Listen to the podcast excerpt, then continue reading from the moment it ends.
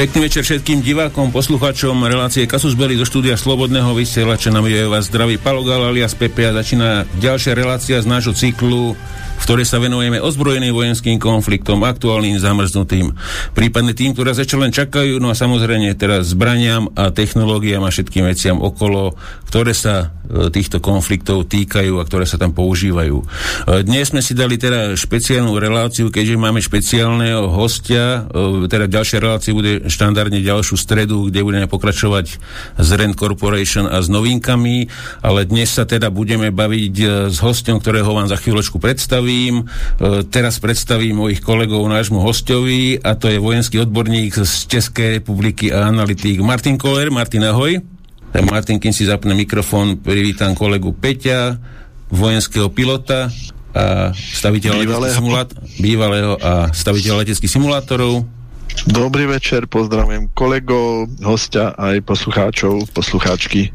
Martin, potom sa ohlas, či ti ide ten mikrofón alebo nie, lebo neviem, čo sa deje. Potom kolega Tony, radioelektronický boj a radarová technika. Tony, ahoj. Zdravím ťa a prajem príjemný dobrý večer všetkým, aj nášmu hostovi. Kolega Maťo, krátke dlhé palné zbranie a zbraňové technológie. Dobrý večer, zdravím všetkých divákov, poslucháčov, vás všetkých kolegov, špeciálne Tona, ktorý tu je po dlhej dobe a nášho hostia, ktorého za chvíľu predstavíme. Mm, kolega Matej, odborník na umelú inteligenciu a zbraňové systémy. Matej Čauko. Ahojte a všetkým takisto prajem dobrý večer a príjemné počúvanie a dúfam, že to bude zaujímavé. No a Martin, my sa počujeme, alebo nie? No zatiaľ Martina, nepo, Martina zapína mikrofón, tak neviem, čo sa deje, tak uvidíme teda, či sa mu to podarí, alebo už si reštartoval komp. No a ešte je tu teraz s nami e, právnik, aktivista, náboženský extrémista Tomáš Janco. Tomáš, ahoj. A kde si nechal homorúhača? Homorúhač a polovník, dobre, no aby to bolo kompletné. tak, tak prajem pekný večer, e, teším sa na dnešnú reláciu, dúfam, že si z toho niečo zaujímavé zoberiete. Um, a tak. No a týmto by som teda, e, keď som predstavil mojich kolegov, týmto by som teda privítal našeho hostia, čo je aktuálny uh, minister obrany, doktor Robert Kaliďák, ktorý je podnikateľ, advokát a aktuálne teda uh, vyššie postavený politik. Takže zdravím vás, pán Kaliňák, na streame Slobodného vysielača. Pekný večer všetkým prajem, ďakujem za pozvanie a úprimne poviem, že takúto presilovku proti mne odborníci ešte nehrali, takže prosím si ľahké otázky. Áno, áno. Tak, tak, takže aké frekvencie sú na tých FPV dronoch? Ale nie, to, to, to bol ako vtip. Takže sme tu teda hlavne kvôli tým vojenským témam, ale e, ja by som mal predsa len jednu otázku na začiatok z domácej politiky, však na, ste na ne zvyknutí, lebo prakticky stále to riešite teraz po mainstreame a podobne. Uh, možno si spomínate, rok a pol dozadu asi, uh, ako uh, Slovenská informačná služba vyprodukovala uh, jeden dokument svojou operatívnou činnosťou. Možno spomínate si asi, že na niečo také, čo prebehlo. Uh, asi, súvislosti, tak vo, oni urobili veľa. Áno, áno, myslím, myslím, myslím, samozrejme, myslím samozrejme v súvislosti, v súvislosti s tým odpočúvaním a trestnou činnosťou teda poli, policie, prokurátorov a niektorých áno, sudcov. Takže to, to bolo ako vtip, že či si spomínate. No a vlastne moja otázka je tá, že že z akého, v tej dobe určití ľudia, teda vrátane prezidentky, vrátane generálneho prokurátora na najvyššie, najvyššie hlavy v štáte, myslím, myslím, že tam bol aj Kolár, šéf parlamentu v tej dobe, všetci išli teda na tú Sisku a tam si, boli oboznámení s tou správou a potom sa vlastne nič nedialo. A moja otázka je, že či to je ako normálne, alebo že či, či tým náhodou nemohol byť spáchaný ďalší trestný čin, že bolo nejak zamlčiavané e, tieto všetky záležitosti, ktoré boli tou siskou vyšetrené. Teda neviem, že do, do, do akej miery je tá uh, správa overiteľná, že naozaj to nebolo vyprodukované nejak fejkovo alebo niečo, ale pokiaľ teda budeme pracovať s premisou, že je teda reálna, tak prečo tí ľudia vlastne ešte majú, môžu, niektorí teda už nepôsobia v vyšších funkciách, ale niektorí ešte ďalej pôsobia. Je, myslíte si, že to je normálne, že môžu ďalej pôsobiť a takúto vec prakticky neriešili a kryli? No, treba úprimne povedať, že tá správa v zásade kopírovala pravdivý obraz vtedajšieho stavu orgánov činných v trestnom konaní a čo je veľmi dôležité spomenúť, že v tej pivnici, v ktorej bola pani prezidentka a minister vnútra a všetci tí, ktorí vlastne to organizovali. Uh-huh. Pani prezidentka to teda predovšetkým kryla, ale bol tam aj Daniel Lipšic. Tak čo by ste čakali asi akú odozvu z toho celého, keď okamžite po tej, napísaní tejto správy začala zásade pracovať tá mašinéria, aby pochytala všetkých tých, ktorí si dovolili niečo také napísať. Ale v zásade prielom nastal až prečítaním tej správy v parlamente, kedy sa ho vlastne dozvedela opozícia a kedy sa to vlastne postupne začalo dostávať na verejnosť. Takže dovtedy sa to snažili naozaj mm, ututlať. Stopiť, no. A verili, že im to prejde. Čiže dlho trvalo, minimálne ďalší rok a pol, pokiaľ sme začali poukazovať a predkladať nevyvratiteľné dôkazy, ktoré už začal aj špecializovaný trestný súd teda akceptovať a už nakoniec to aj napísal do jedného zo svojich stanovisk, že dôkaz, ktorý predložila uh, špeciálna prokuratúra je vlastne zmenený alebo iným spôsobom uh, vysvetľovaný, že sa nedá dôjsť k tomu záveru, aký tu vysvetľuje špeciálna prokuratúra, čiže manipulovaný.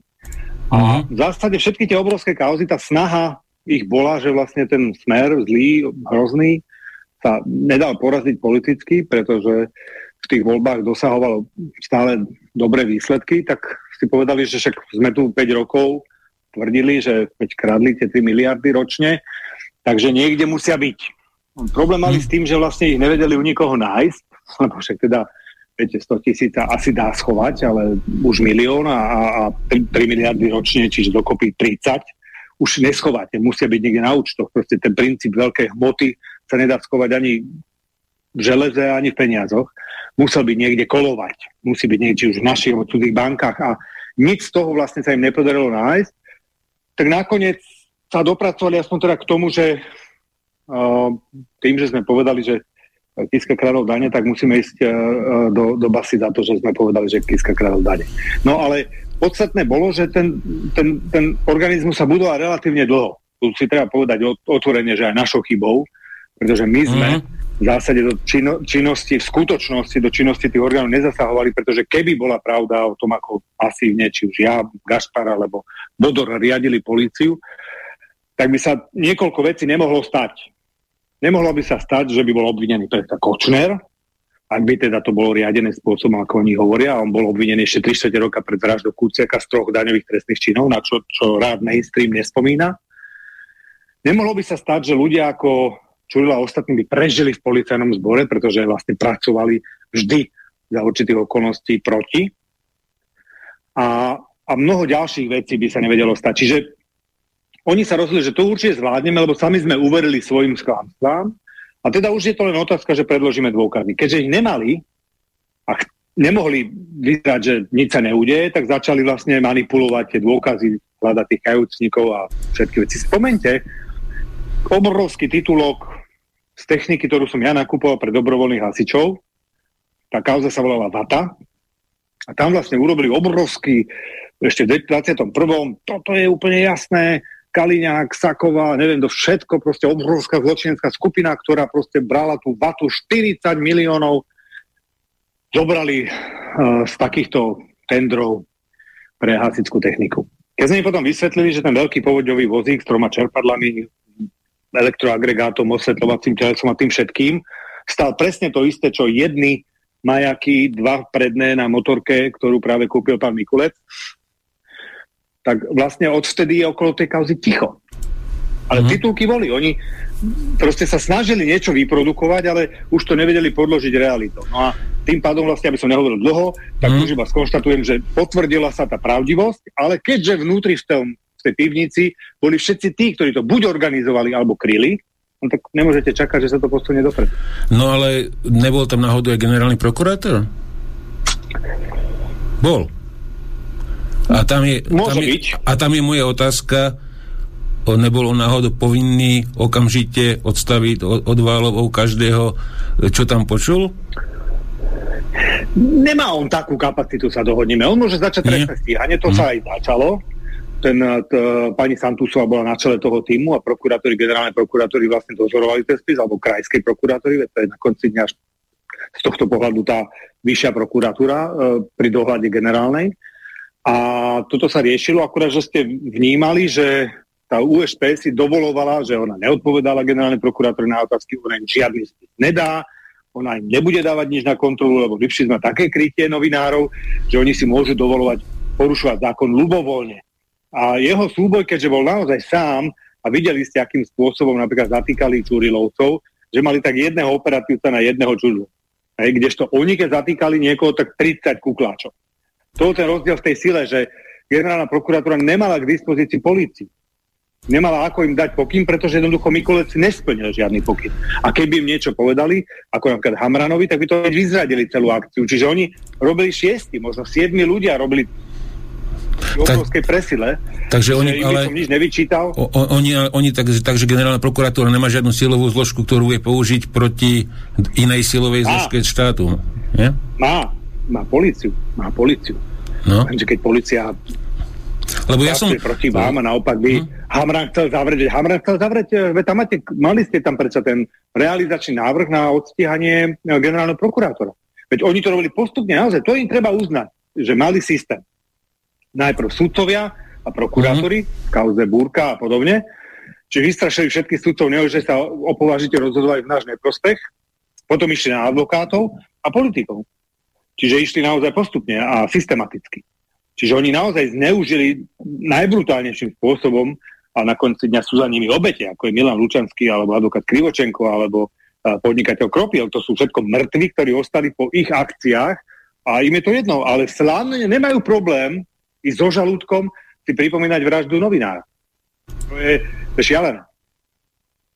Mm, mm, mm, jasné.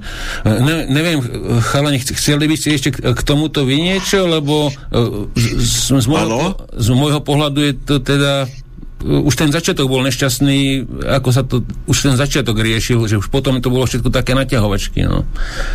Ale ak chceš, Peťo, môžeš k tomu, teda, jak máš niečo na Keďže sme sa dotkli témy Kuciak e, a vezmeme fakt to, že komu to prospelo, tak je úplne jasné, ktorej strane. Ale trvá to nejakú dobu. Pán Kaliňák, nejakú dobu ste ešte bol v, v, priamo vlastne v tej časti, ktorá vládla, ano. potom v opozícii, kde sa vlastne posunula reálne, kde sa posunulo vyšetrovanie, pretože nech sa nad tým akýkoľvek spôsob zamyslíme, tak to muselo byť perfektne zorganizované a ja predpokladám, alebo v Rabce čvirikajú, že to bolo z nejakých zahraničných agentúr. Je to možné? Uh, viete čo, ja mám svoju teóriu, uh, ktorú vám rád teraz poviem. Oni väčšinou nie sú organizátori uh, skutočnosti alebo udalosti. Len sú ich využívači a uh, interpreti. Mnohokrát sa potvrdilo, že niekedy zaspali dobu a zareagovali až po dvoch týždňoch po troch, keď si povedal, a ne, toto je ten správny, poďme teraz urobiť či už protest, či už Majdan, alebo nejaký prevrat v nejakej krajine. Mimochodom, už ani ten starý vtip neplatí, že uh, prečo nemôže byť vo Washingtone uh, Majdan, hej, lebo tam uh, nemajú ambasádu. Hmm. Ale, ale v podstate dneska už je to možné hoci ide, čiže skôr si niekedy ľudia pletú americkú administratívu uh, s uh, NGO-kami, ktoré pochádzajú tiež z Ameriky, lebo tie robia zle všade, už aj, už aj v tej Amerike vlastne, už aj tam proti ním bojujú. Si počujete uh, guvernéra de Santisa, tak uh, v podstate uh, my sme ešte veľmi milí na toho Soroša na rozdiel od neho.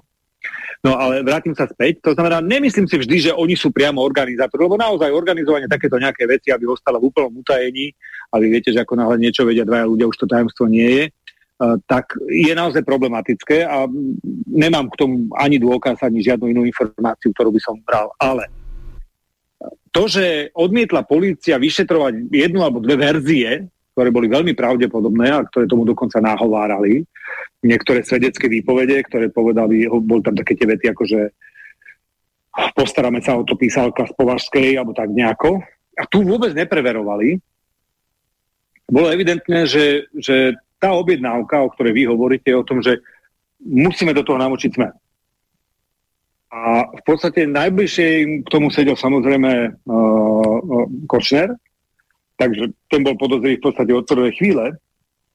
Čiže pokúsili sa cez to spojiť. Hej? A teraz nielen, že sa nepodarilo spojiť smer s tou vraždou, ale ukazuje sa, že teda aj v súvislosti s Kočnerom tých dôkazov majú tak nejako pomenej, keď už teda dva súdy, dva súdy oslobodili podozrivého ja, ja, ja, to, ja to nemyslím, tak Smeru to nepomohlo. Smer to nemohol. No určite. Je veľmi tak nikto normálny. Alebo na dev, áno. Čiže organizovala to nejaká iná strana. Či už v náväznosti po tom, čo sa okamžite udialo od e, zaslušné Slovensko, nálepky, ano. všelijaké odznačky. To, je, to už bolo organizované. Niekto organizoval. To už bolo organizované. Áno, to už bolo ale to bolo veľmi rýchle organizované, príliš skoro na to, a aby niekto dopredu nevedel, že sa takáto akcia udeje. Keď si zoberieme Majdan, neviem koľký štvrtý či piatý, ktorý bol vlastne na Ukrajine, kde sa strieľalo do, aj do policajtov, aj do ľudí, kde sa vyvolávali proste takýmto až drastickým spôsobom nepokoje, aby sa podarili, lebo prvé Majdany sa nepodarili tak proste ano. bolo to organizované vysoko profesionálne a nevravím, že to bol priamo človek nejakej zahraničnej agentúry, ale ty si na to najali iných ľudí. Vždy je nejaký rebríček nepriamého riadenia, ktoré spôsobí to, že ten výsledok na pokus nakoniec podarí. Hej, tak ako mm. pretvárajú, to už odbočím, našu mládež, a že sa podarí tú mládež tak prerobiť, že proste si bude pamätať úplne veci a ten svet budú vnímať úplne inak. Čiže vždy je to nejaký nepriamy spôsob riadenia a preto, keďže to smer nepotreboval v žiadnom prípade, naopak mu to veľmi poškodilo, tak to bol niekto iný. A to sa pýtam, či je vám jasné, alebo máte nejaké indície, odkiaľ to prišlo, aby to prišlo. Kde bol už no. nástroj, tiska a podobne, to už sú len nástroje. To sú... Už to, pre nás je dôležité, ja tým, že nie som na vnútre a aj keď som tam bol, tak som sa snažil vyšetrovateľom do toho nerozprávať, pretože takú som mal výchovu ešte z fakulty, tak platí, že určite bude snaha o to, aby tá vec bola vyšetrená, lebo to je pre nás všetkých dôležité a pre smer určite, že je dôležité poznať pravdu, skutočnú pravdu. A teraz už bez teda stresu z času a nejakého tlaku, pretože páchatelia sa priznali, keď to ich priznanie bolo v mnohých prípadoch divné, tak v zásade napriek tomu je evidentné, že túto časť asi priamého páchateľstva uzavretú máme. Teraz je veľmi dôležité zistiť, že kto mal záujem, lebo keď predsa len by som predpokladal nejakú objednávku, si predstavme, tak môžeme sa staviť, ale ja vážne pochybujem, že by ste evidovali to meno predtým, než sa stala vražda. Mm. A 98% ľudí to meno nevidovalo a rozhodne nepatrilo medzi známych novinárov a ešte k tomu úplne začínajúci.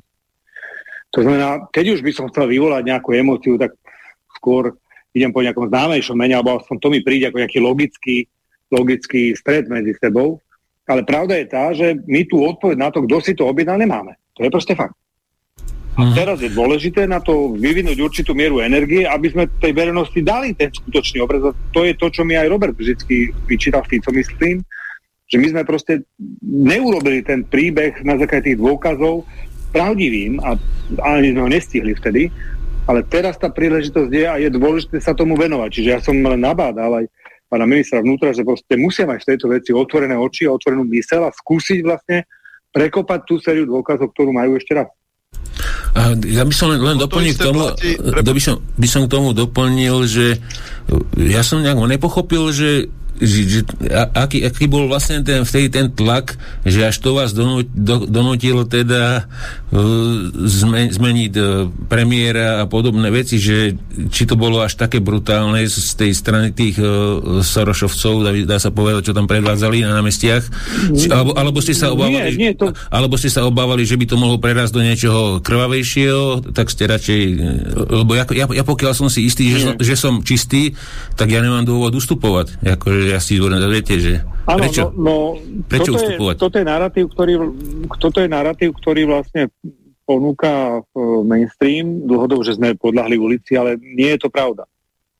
Skutočný dôvod bol mnoho jednoduchší a to bolo, že po štyroch dňoch, ako už býva pri stranách ako je KDH alebo Most Hit, ktorých uh, pevnosť charakterovej chrbtice je nulová. Ja to bol Bugi, tak, tak vlastne Bugi vás prišiel, no, Bugi, prišiel Bela Bugár a povedal, že toto my nezvládame, oni to nezvládali. A ja som teda v záujme zachovania vlastne stability mal dohodu, že dobre, tak ja teda odstúpim, ale vláda zostáva. On, že áno, na to ti dávam slovo. O 10. ráno som mal tlačovku, volám 9.30, ešte raz som volal Belovi, hovorím, Belo, platí tá dohoda, všetko, ja keď ten tak vy poviete, že všetko sedí, to stačí, to je adekvátny, uh, adekvátna reakcia na takúto situáciu. Áno, platí. Urobil som tlačovku, volám o 12. hovorí, prepač, neplatí. Mm-hmm. A tak v podstate potom častokrát na niektorí koaliční partneri za to volali, že sa hodil si sa na brh posadka, na nič to nebolo dobré. A v zásade v zápetí vlastne sme sadli sme si s Robertom asi možno na, na ten alebo na druhý deň, alebo na tretí, už si nepamätám, ako to bolo presne, ale v každom prípade sme sa zhodli, že ak chceme, aby ostala zachovaná koalícia a vlastne podržala, aby sme nerobili predčasné voľby, lebo to je dôležité pre stabilitu štátu a mm-hmm. doba nebola jednoduchá, tak v zásade v nejakom dátume vedel by som teraz vyhľadať v telefóne, lebo mám z toho takú fotku. Na pamiatku sme sa rozhodli, že že vlastne uh, postupí, uh, uh, alebo teda Robert sa rozhodol, že postupí, postupí to premiérske kreslo Petrovi Pelegrinimu a teda, že sa vlastne stiahneme a že to vlastne postačí na to, aby vláda ostala zachovaná. Čiže de facto mm. to odstúpenie bolo dané Belom Bugárom a ničím iným. Jasné, jasné. Dobre, ja myslím, myslím, že týmto by sme mohli ukončiť túto, túto kuciakiadu. Uh, jak ste chalanie, k tomu niečo nechcete, ja, aby som vás nestopol, ak chcete, ešte dajte a pokročíme teda ďalej k, tej, k tým ozbrojeným sílam a k týmto veciam okolo. A potom k slovenskej politike ja sa vrátime teda na konci. Ja len jednu vetu. Hmm? Ja len jednu vetu, že veľmi podobné je potrebné vyšetriť aj e, vraždu, nazvime to, pána Lučanského. To, na toto verejnosť extrémne dlho čaká a teda čaká, tak to povedzme. S tým ja môžem len súhlasiť. S tým môžem naozaj súhlasiť. E, tá verzia, ktorá, e, ktorá vlastne sa musí, a, ja si myslím, že sa dá rozlíšiť ten prípad, je, že a to lepšie by možno zodpovedal jeho syn Adam a, a že v zásade on mohol, a to je asi jedna z veľmi pravdepodobných verzií, mohol vlastne zomrieť na následky tých zranení, a po nájdení toho tela, ktoré by samo o sebe znamenalo, že je evidentné, že to je proste z toho všetko, čo sa mu v tej väznici udialo, tak vlastne to vlastne už bolo zinscenované. Preto tá chýbajúca triangulačná ríha, respektíve veľmi mierna, pretože mal kontrolu 15-15 minút, tak sa ešte do obeda dožadoval proste listu, teda komunikácie s rodinou a tak ďalej. Človek má veľmi silne vyvinutý púd seba záchovy, ja vám viem z vlastného, dlho som povedal, že neviem k tomu zaujať stanoviska, dneska viem. Proste ležal som na tej posteli, pozeral som na tie dvere a v zásade hovorím si, čo vlastne by sa muselo stať, aby som začal uvažovať nad tým, že si siahnem na to, čo človek proste je, akokoľvek sa správa veľkoryso je stále egoista, proste myslí na seba, to, to neod, to neoddelíte a čo by ma donútilo začať rozmýšľať nad tým, že si to človek uviaže. A teda skutočne som ešte situáciu, skúšal som, že sa dá vyvolať pocit nejakej klaustrofóbie alebo niečoho, čo vlastne nás dolieha strašne silne. Ja som takisto mal pred sebou zhruba rovnaký trest, to znamená 10-15 rokov. A všetky tieto, či tá, tá situácia bola identická, a napriek tomu som ho nenašiel. Po druhé, zistil som zároveň, že, že ak máte celu, v ktorej si viete o roh postele rozbiť oko, tak to znamená, že to musí, musí byť iba v prípade, že tá postel je iba jedna. Nie je dvojposchodová, lebo dvojposchodovú sa to nedá. Hej, lebo tá trčiaca tyč, o ktorú si to oko ako má rozbiť, jak sa šmíkol na tom klikovaní, je na tomto, tento smiešný argument, by musela byť jednopostelová. Dve postele vedľa seba. Taká by štandardná zostávacia, buď sú dve postele vedľa seba, alebo nad sebou. Ak si teda v tej celé rozbijete to oko, o tú postel, ktorá je jedna, tak potom platí, že sa nemáte o čo obesiť. Lebo obesiť sa dá iba pri dvojpostelovej posteli, teoreticky. Hej, ak oni hovoria, že bol obesený o tú vrchnú postel. Mm. Čiže ak mal dvojitú, tak potom, že si nemohol rozbiť to oko. A, za, a vice versa. Čiže toto nesedí, tento samozrejme. Tam je tých vecí, čo nesedia dramaticky veľa, keď zoberie, že Prešovská nemocnica je tretia najväčšia nemocnica na Slovensku, má výborné očné oddelenie, prečo bolo nevyhnutné ho transportovať, transportovať do vojenskej nemocnice v Ružomberku. To je jeden z mojich úloh, ktorú tiež samozrejme budem klásť otázky, že ako toto bolo. Ale, ale faktom zostáva, že ak vám niekto zomrie na následky, na následky, no tak potom najjednoduchšie je proste zinscenovať, že teda zomrel na niečo predsa len iné. A toto je úloha, ktorú vlastne, ak si pamätám, ohlasil aj pán minister spravodlivosti, že samozrejme vyšetrenie smrti generála Lučanského je uh, prioritou a dohodneme sa, že ja takisto odsudzujem akúkoľvek smrť Navalného, ak raz má Putin uh, opozičného politika, ktorý, ktorý bol vo, vo väzení za tuším z preneveru, čo podobné, no tak sa musí o to snažiť, aby sa mu nič nestalo, aby prežil čo najdlhšie, pretože to je, každý vie, že proste to, to sa človek nevie vyviniť. Mm. A keď chceme kritizovať Putina za Navalného, potom vlastne bývalá vláda má byť celá odsúdená Európskou úniou. Ak to neurobia, sú pokryci. Lebo v tom nie je rozdiel. Navalný bol odsudený za preneveru, nie za politickú činnosť, na rozdiel od ostatných, ktorí boli za porušovanie, ja neviem, dobrého mena ruskej armády a tak ďalej, proste politické trestné činy. Navalny mal ekonomický trestný čin a takisto za ekonomický trestný čin súdili v rovnakej sadzbe Milana Lužanského. A medzi tými dvoma smrťami teda nie je žiadny rozdiel, lebo obidve vyvolávajú obrovské množstvo otáznikov. A ak chceme sa tváriť, že máme rovnaký meter, potom musíme, ak odsudzujeme smrť Navalného, čo ja tvrdím, že nikto vo vezení nesmie zomrieť, tak potom platí, že musia rovnakou mierou Európa odsúdiť aj bývalú vládu ale nedeje sa to. To znamená, niekto je tu pokryte. Hmm. Ja len chcem tak vtipne poznačiť, poznamenať, že Slovensko má taký primát, že u nás sa dá obesiť poležiačky. No, Peťo, Peťo, daj si prosím ťa mikrofón ďalej od úst, aspoň o pol metra. Je to strašne, máš to strašne prebudené. Dobre? Teraz som 3 čtvrte metra, je to v poriadku? Už je to, už je to lepšie, super. Dobre, takže, takže toto by... Dobre je to, dobre je to. Dobre okay, je to, dobre. Musel som ťa stiahnuť na 20%, aby, aby, aby si nevyskočil mi tu z monitora. dobre, takže, takže toto by som... Toto, takže presunuli by sme sa teda ďalej k našej téme. Pepe. Teda, áno? Predstav Martina, ten už je... Aha, Martin, už sa počujeme? Martine. Martine, halo, halo. Áno, áno, áno, áno. Takže, takže, takže uh, len pre nášho hostia, uh, Roba Kaliňáka, teda Martin Koller, vojenský analytik z Českej republiky, aby ste sa po, počuli. A Martin, ak by chceš pozdrav? Dobrý večer všem, ako vždy. Čau, čau. No, takže išli by sme teda, išli by sme teda na, na tento váš aktuálny fakt, aký máte teda minister obrany slovenskej slovenských ozbrojených síl. Uh, takže prebrali ste teraz funkciu, uh, som poslal ten taký nástrel, že aké boli teda príjemné, nepríjemné prekvapenia. To by ma skôr zaujímalo ako príjemné. Čo, čo bolo také najnepríjemnejšie prekvapenie v prvých momentoch teda prebrania rezortu?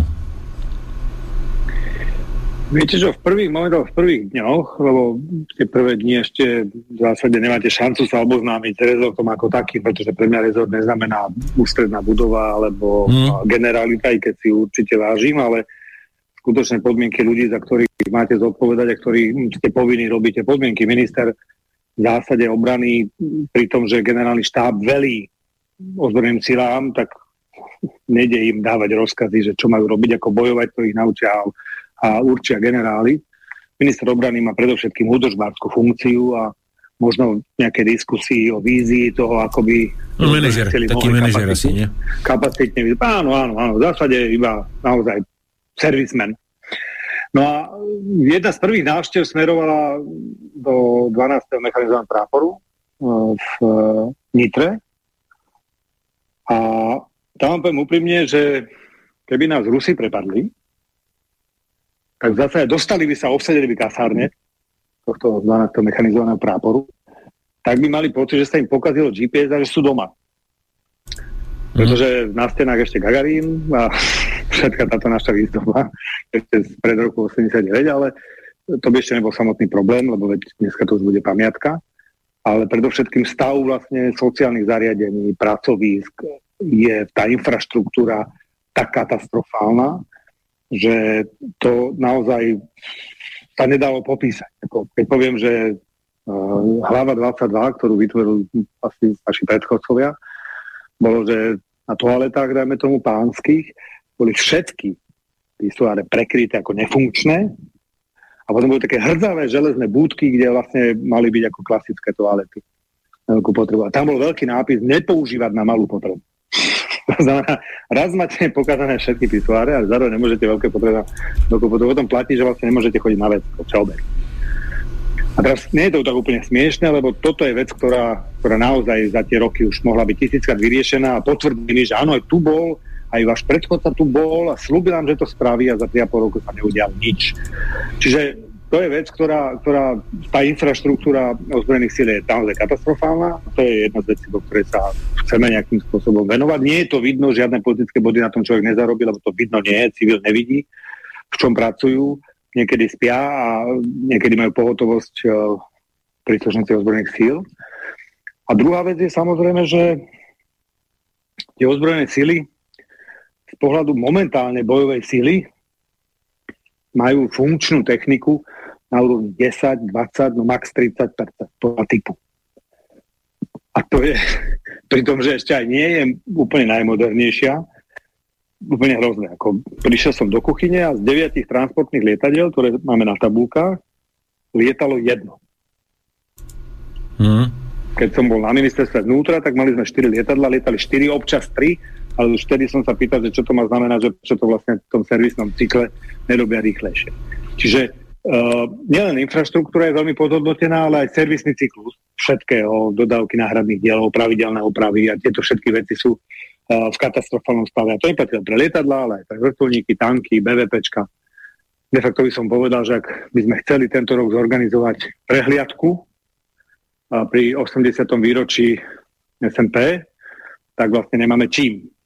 Hej, a, a vlastne pri tej príležitosti si ešte dneska spomenieme na pani Bergerovú ako priamu účastničku, ktorá mala dnes pohreb, tak a je všetci želáme mm-hmm. do nebička iba dobro. No, čiže toto bolo to najhoršie zistenie. Myslel som, že to je v lepšom stave a je to v stave, ktorý by som pripísal takému 93. 4. roku. Tak tie budovy si asi s policajnými budovami asi nemajú čo vyčítať, že e, okrem niektorých teda, čo som videl.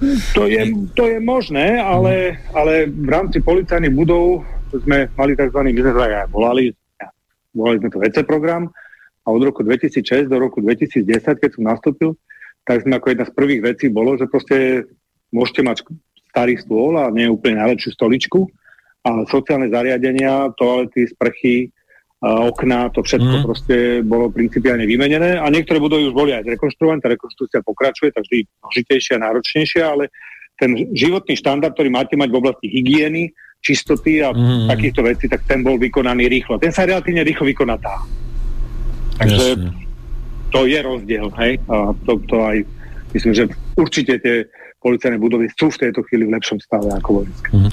Ja pripomeniem poslucháčom, divákom, ak máte nejaké otázky na ministra obrany, pána Kaliňáka, môžete písať na studiozavinačkasusbeli.live alebo na cb.slobodnyvysielač.sk už tam nejaké otázky sú, ja ich potom, potom ich priebežne zaradím, takže hlavne, aby boli krátke, pokiaľ to bude nejaká, nejaké slohová práca, nečítam to, máte smolu, takže buď, buď krátka alebo žiadna.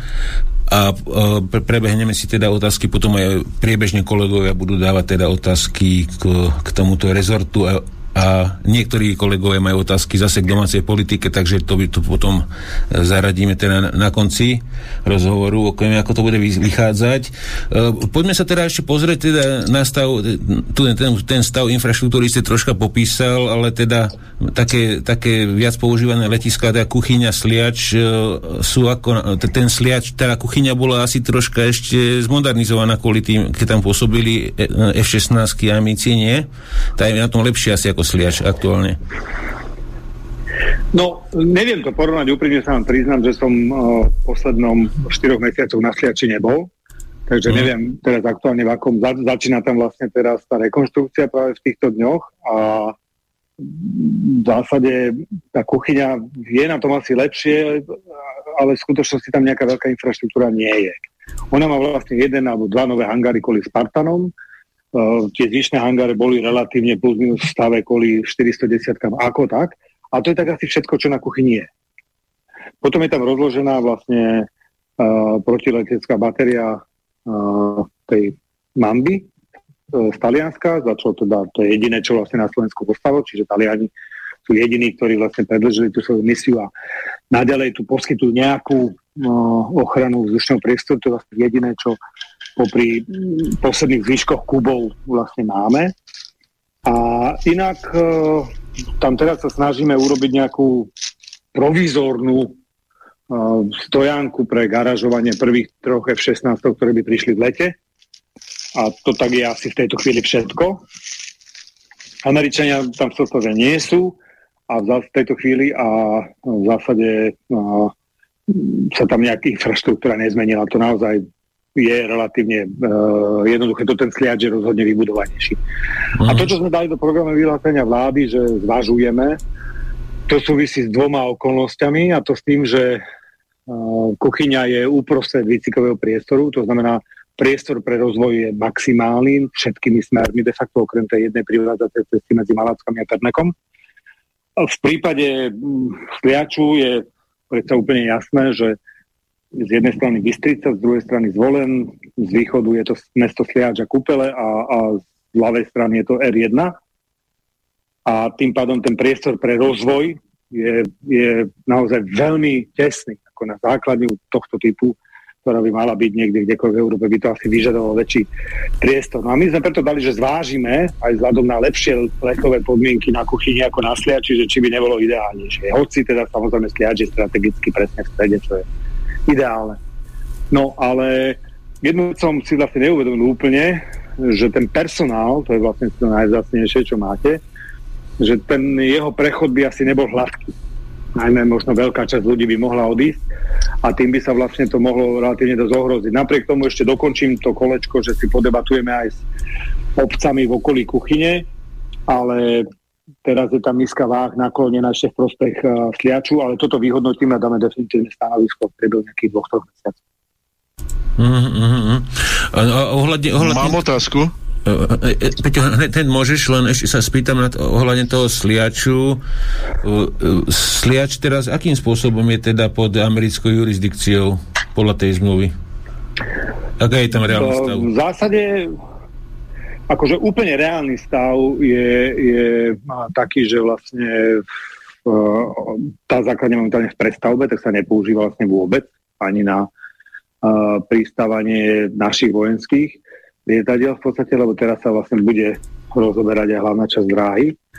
Čiže mhm. čo som uh, videl uh, prílet uh, časti mnohonárodnej bojovej skupiny zo Španielska, čo Španieli preberajú vlastne ten to velenie, tak vlastne ani nepristavujú na Sliači, hoci do Sliaču nálež by to mali bližšie. Takže uh, predpokladám, že už je tá rekonštrukcia v takom štádiu, že vlastne už pokiaľ tam nie je niečo urgentné, tak v zásade už sa nepoužíva v tejto chvíli na nič. A, čo je na tom pravdy, že sa tam predlžuje dráha kvôli pristávaniu väčších dopravných lietadiel?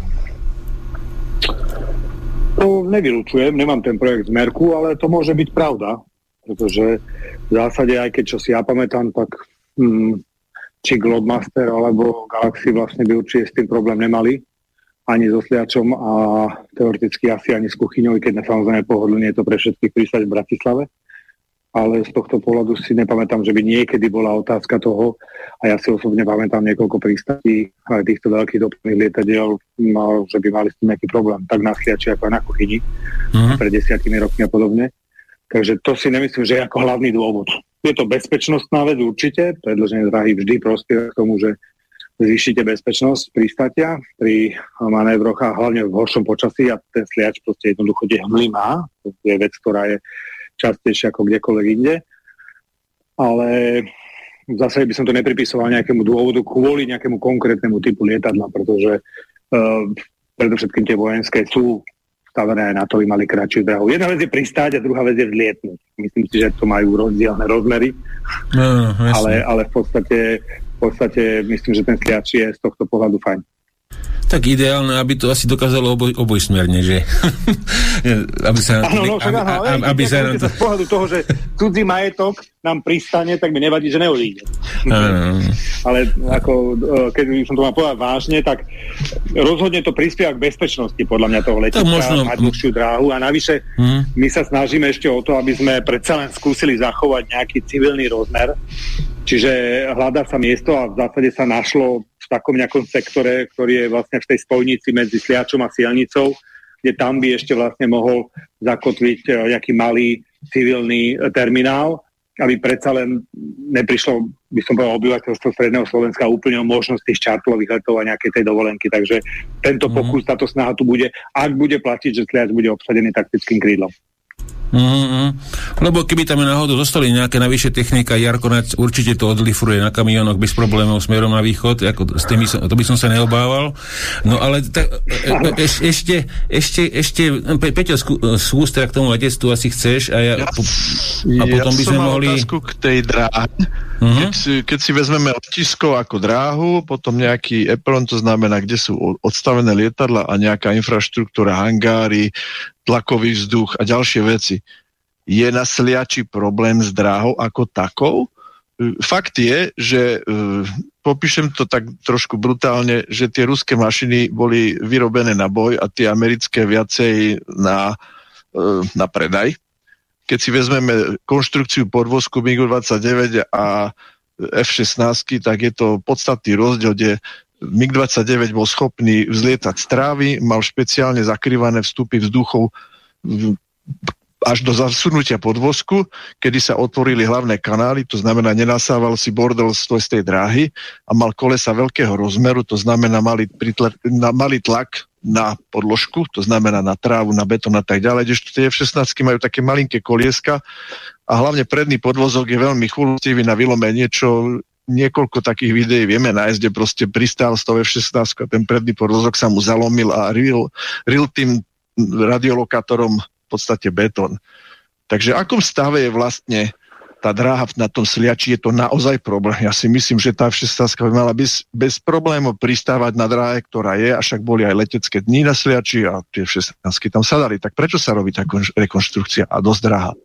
Úplne sa vám priznám, že nechcem mudrovať, lebo nebol som pri tom, keď eh, sa eh, tento projekt realizoval, aké sú jeho dôvody. Môžem vám slúbiť, že eh, si to bližšie pozriem najbližšie, keď budem, tak ma z toho vyspovedáte.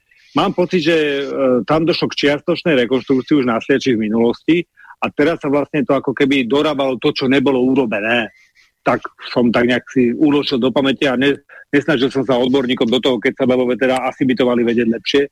Uh, môžem zodpovedne povedať, že spôsob, akým bolo obstaraná tá rekonštrukcia, je mimoriadne nešťastný, lebo na tomto ministerstve, keďže uh, tak nejak ignorovali schopnosť mať nejakú odvahu povedať e, do novín, toto ideme obstarávať takýmto spôsobom, tak sa všetci spoliehali v obrovskom miere na tzv. NSPA, čo tá skrátka síce presne neviem, čo znamená, ale zjavne to bude nejaká uh, uh, určitý šuflík, kedy môžete spoločné nákupné nákupné centrum NATO, ktoré vlastne vykonáva nejaké spoločné nákupy. Z toho šuflíku si potom vy ako štát môžete bez súťaže nakupovať, čo ponúkajú, áno?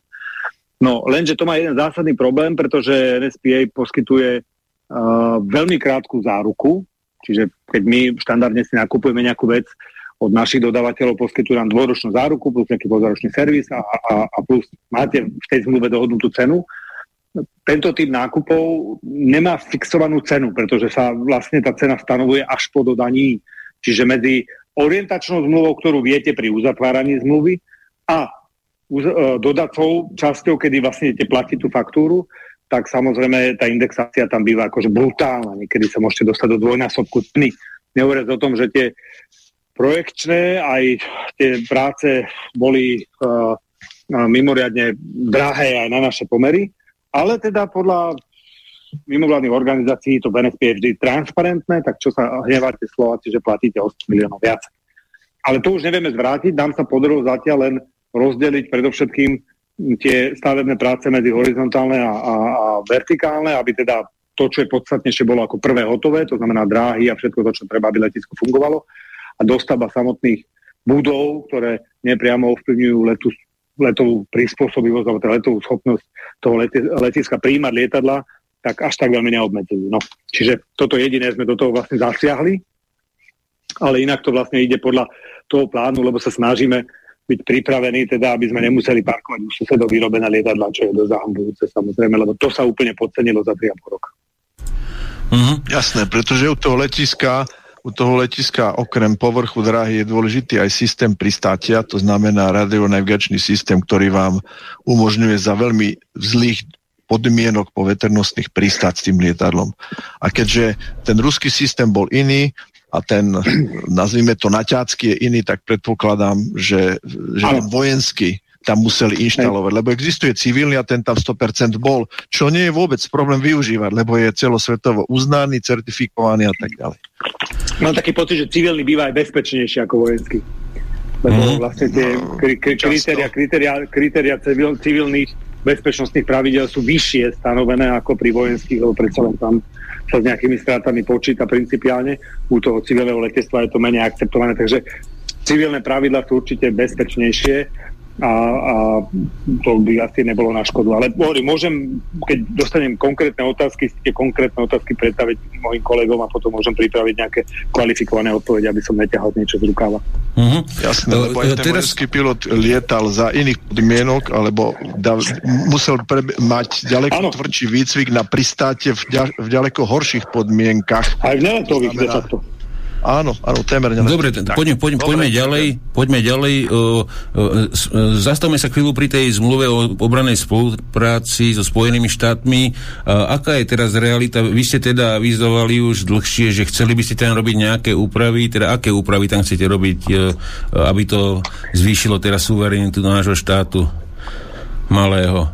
Že... No, poviem, poviem vám úprimne, že práve dnes teraz, a teraz som si to chytil do ruky, lebo to mám ešte pri sebe v kancelárii, som uh, dostal od uh, mojich kolegov finálne spracovanú analýzu, ktorú som chcel k tomu porovnaniu uh, tých uh, tak s našimi okolitými susedmi a samozrejme aj s ďalšími krajinami, či už Chorvátsko alebo Norsko, alebo proste krajiny, ktoré takisto sú v našom okolí.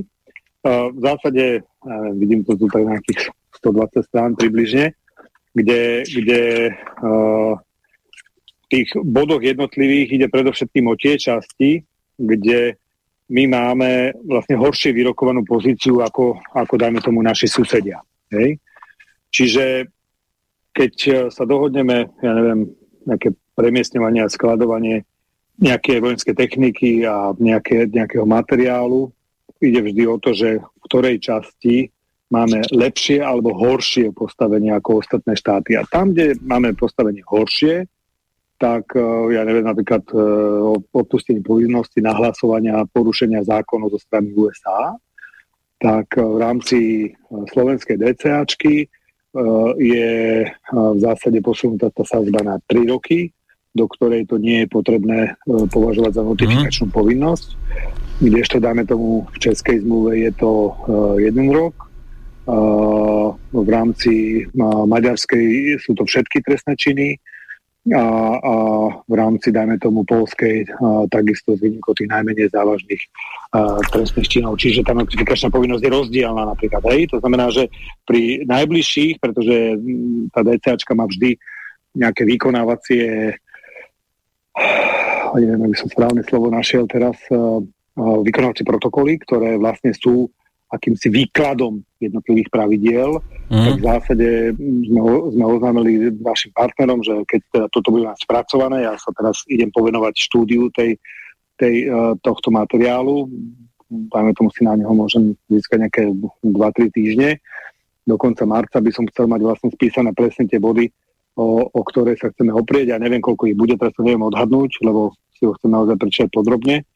Už vzhľadom na podpis tej zmluvy už uh, asi ten čas nenaženiem rýchlejšie a, a oznámiť našom partnerovi, ktorým som oznámil vlastne pri prvom stretnutí, že jeden z tých bodov, o ktorých chceme diskutovať, je vlastne aj, aj to DCA a kde, kde chceme vlastne diskusiu. Uh, čo sa týka reálneho výkonu, zažil som iba jeden prípad doteraz, uh, kde sme boli uh, požiadaní o určitú spoluprácu a v zásade sme dostali konkrétny dopyt s konkrétnym popisom toho, čo by vlastne malo byť ku nám privezené a navyše by to malo slúžiť pre nás, lebo to súvisí so 16 a, a v zásade, kde sa dá nájsť miesto, kde by sa to dalo vlastne postaviť, nie to veľké nejaký servis. Mm, mm, mm. Ale viete... Servisný agregát. Čiže, čiže tá komunikácia mm. bola v, tej, v, tej, v tejto fáze podľa môjho názoru vyrovnaná mm. a nezasahovala do, do tých vecí, ale zmluvy sa neuzatvárajú do slnečného počasia, ale do daždivého počasia a preto vlastne má byť vždy extrém zachytený v zmluvách, pretože pokiaľ sme tu fajn kamoši a medzinárodná situácia je fajn, tak samozrejme všetci nie sú pod tlakom a sú, majú prejavujú základnú slušnosť, ktorú majú danú výchovou. Ale v krízovej situácii sa ukáže, no, no, no, no, no tu ale máme v bode 4 odsek 7 toto napísané a vy nás tu nebudete cvičiť s tým, že toto a toto. Čiže práve preto je dôležité, aby v tých ďalších protokoloch bolo jasne zadefinované, že toto a tento článok v skutočnosti znie tak, toto je jeho vlastne obsah, takýto je jeho výklad a takéto sú práva a povinnosti americkej strany a takéto mm. práva a povinnosti slovenskej strany.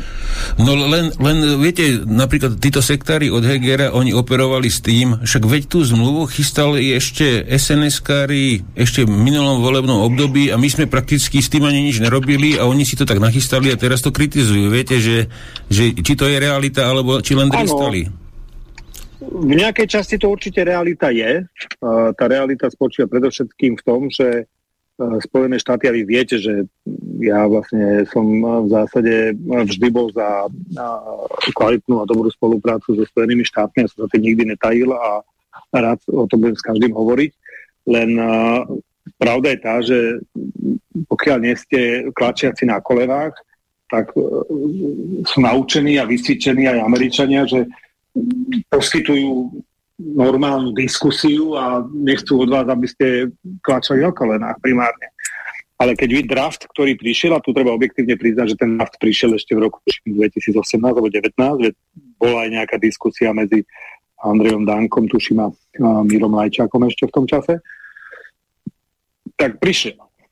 Len keď nastúpila nová vláda, chytila ten návrh, ktorý vždy príde ako toto všetko chcem a vy mi máte vyškrtať, čo nedostanem. To oni prišli a bez zo, žiadnych zmien ho proste podpísali. Mm-hmm. A tým pádom vlastne si iné štáty mali šancu vyrokovať uh, lepšie, le, lepšie podmienky.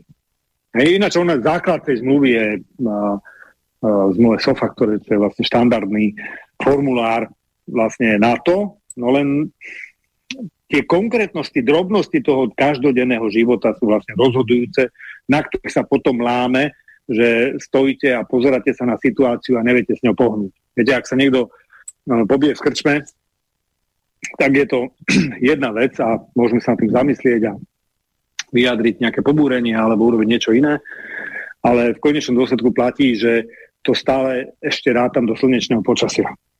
Ale ešte mm. raz, z mojich skúseností, keď niekedy som mnou rozprával americká strana a povedali niečo, čo my sme povedali, mimo rámca, ktoré my sme e, pripravení akceptovať, tak sa k tomu už nikdy nevrátili. Ani nebol nátlak, ani nič. Na konci dňa veď není jediný, a je tu strašne veľa štátov, a, a, a oni si skoro vždy vážia partnera, ktorý vie povedať svoj názor povedať, no nie, ja si myslím, že ak chcete dosiahnuť tento výsledok, tak cesta správnejšia je tá. Oni nemali problém s tým, že tomuto regiónu rozumieme lepšie, keby slovenská vláda možno lepšie vysvetlovala situáciu okolo Ukrajiny, tak by sa toľko chýb nestalo. Hej? A možno by dneska bol na Ukrajine už rok a pol mier a, a nepredstavovali by si to, že pri tomto štýle dokážu poraziť Ruskú federáciu. A to si, to si vážne myslíte, že Američania nemajú svojich ľudí ako všade na Ukrajine? Že nevedia, čo sa deje? Uh, pozrite sa, so mnou nebude nikto zdieľať, aký je ich skutočný zámer, čo mm. na Ukrajine dosiahnuť. Ano, je, je, je, nepochybné, je, je nepochybné, že jedným z cieľov bolo oslabenie Ruska. Dobre? Toto predsa mm. za určité okolnosti tuším, že aj niekde vyhlásili, že to je pre nás dôležité. A použili na to nástroj, ktorý sa volá Ukrajina. No, len potom sedíte v rámci kruhu ministrov na zasadnutí NATO, v centrále NATO. A minimálne dva, pri dvoch, troch vyjadreniach počujete, že Rusko je silnejšie, bolo to tesne po páde Avdejevky, Rusko je silnejšie ako predtým. Ja som položil jednoduchú otázku, po ktorej okrem aktivistov už sa nikto nemračil na mňa. ja im dva roky opatrení, dva roky sankcií, dva roky dodávania zbraní a po dvoch rokoch my zistíme, že Rusko je silnejšie ako pred tými dvoma rokmi.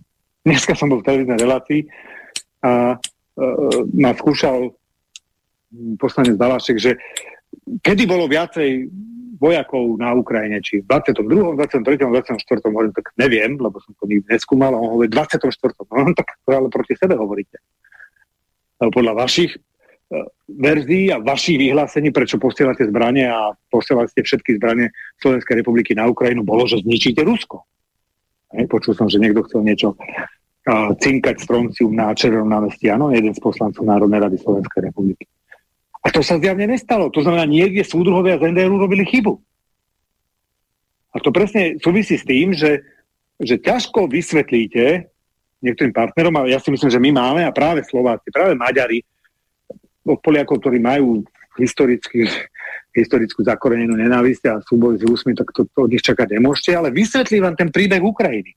Veď my s Ukrajinou sa snažíme budovať vzťahy od roku 90 odkedy sa stala nezávislá, teda my v 93.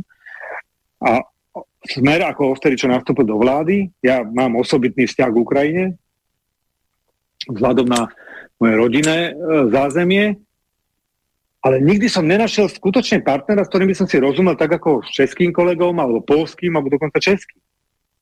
To tam je hrozne divoký svet. Navyše majú v sebe ten kúsok toho šovinizmu veľkej krajiny, že pozerajú na vás z vrchu. Hej? Čiže v tomto sa tak trošku podobajú za určitých okolností aj, aj, aj Moskve uh-huh. a na konci dňa sú teda aj spolu s Bielorusmi stále ten jeden celok. Hej, a tie ostatné menšie štáty, či už pobalské alebo stredoazijské proste jednoducho neboli prirodzenou súčasťou tohto trojčlenného základu. A, a v zásade mm, oni už mali predsa revolúciu v tom 2005 6 tú oranžovú a tam predsa Európa premrhala, vtedy proste dávala také požiadavky, že čo musia všetko splniť, že samozrejme tá Ukrajina to nebola schopná splniť a, a vrátil sa Janukovič. A ja na tom zahraničnom fóre hovorím celý čas, že ja nerozumiem tomu, prečo vy ste si istí dvoma vecami. Že vy tvrdíte, že Putin je proste teda ten najväčší e, svetový terorista, OK, prečo si myslíte, že príde lepší po ňom? Z čoho vychádzate? Akože môžete jedno slovičko hovoriť stále dookola Navalny, ktorý ale mal akú podporu konkrétne? 5%, 10%. A, a čiže, čo keď príde nejaký super, národne, mega orientovaný taký typ Žirinovského, hej? To by si sa o čom chceli potom baviť. Viete, no čo... potom druhá vec je, no. prečo, keď, eh, demo, pardon, posledná veta, že keď Jasne. v demokratických voľbách na Ukrajine, prečo nepríde Janukovič 2? Odkiaľ ste si istí, že vlastne to nepríde. No, že, lebo je veľa obetí už tej vojny. Neviem, viete, čo nás obsadili Rusi a i keď teda západný okruh sovietskej armády a nemám ten pocit, že e, by to bola nejaká iná, iný sentiment. A, a navyše nie je daný uh, žiadnou ruskou proste propagandou. Ľudia majú prirodzený vzťah k tomu a k tomu a k tomu viac a k tomu menej. Nesúvisí nejakou propagandou. Mm. Viete čo, jak si spom... že? Nie to, to je OK.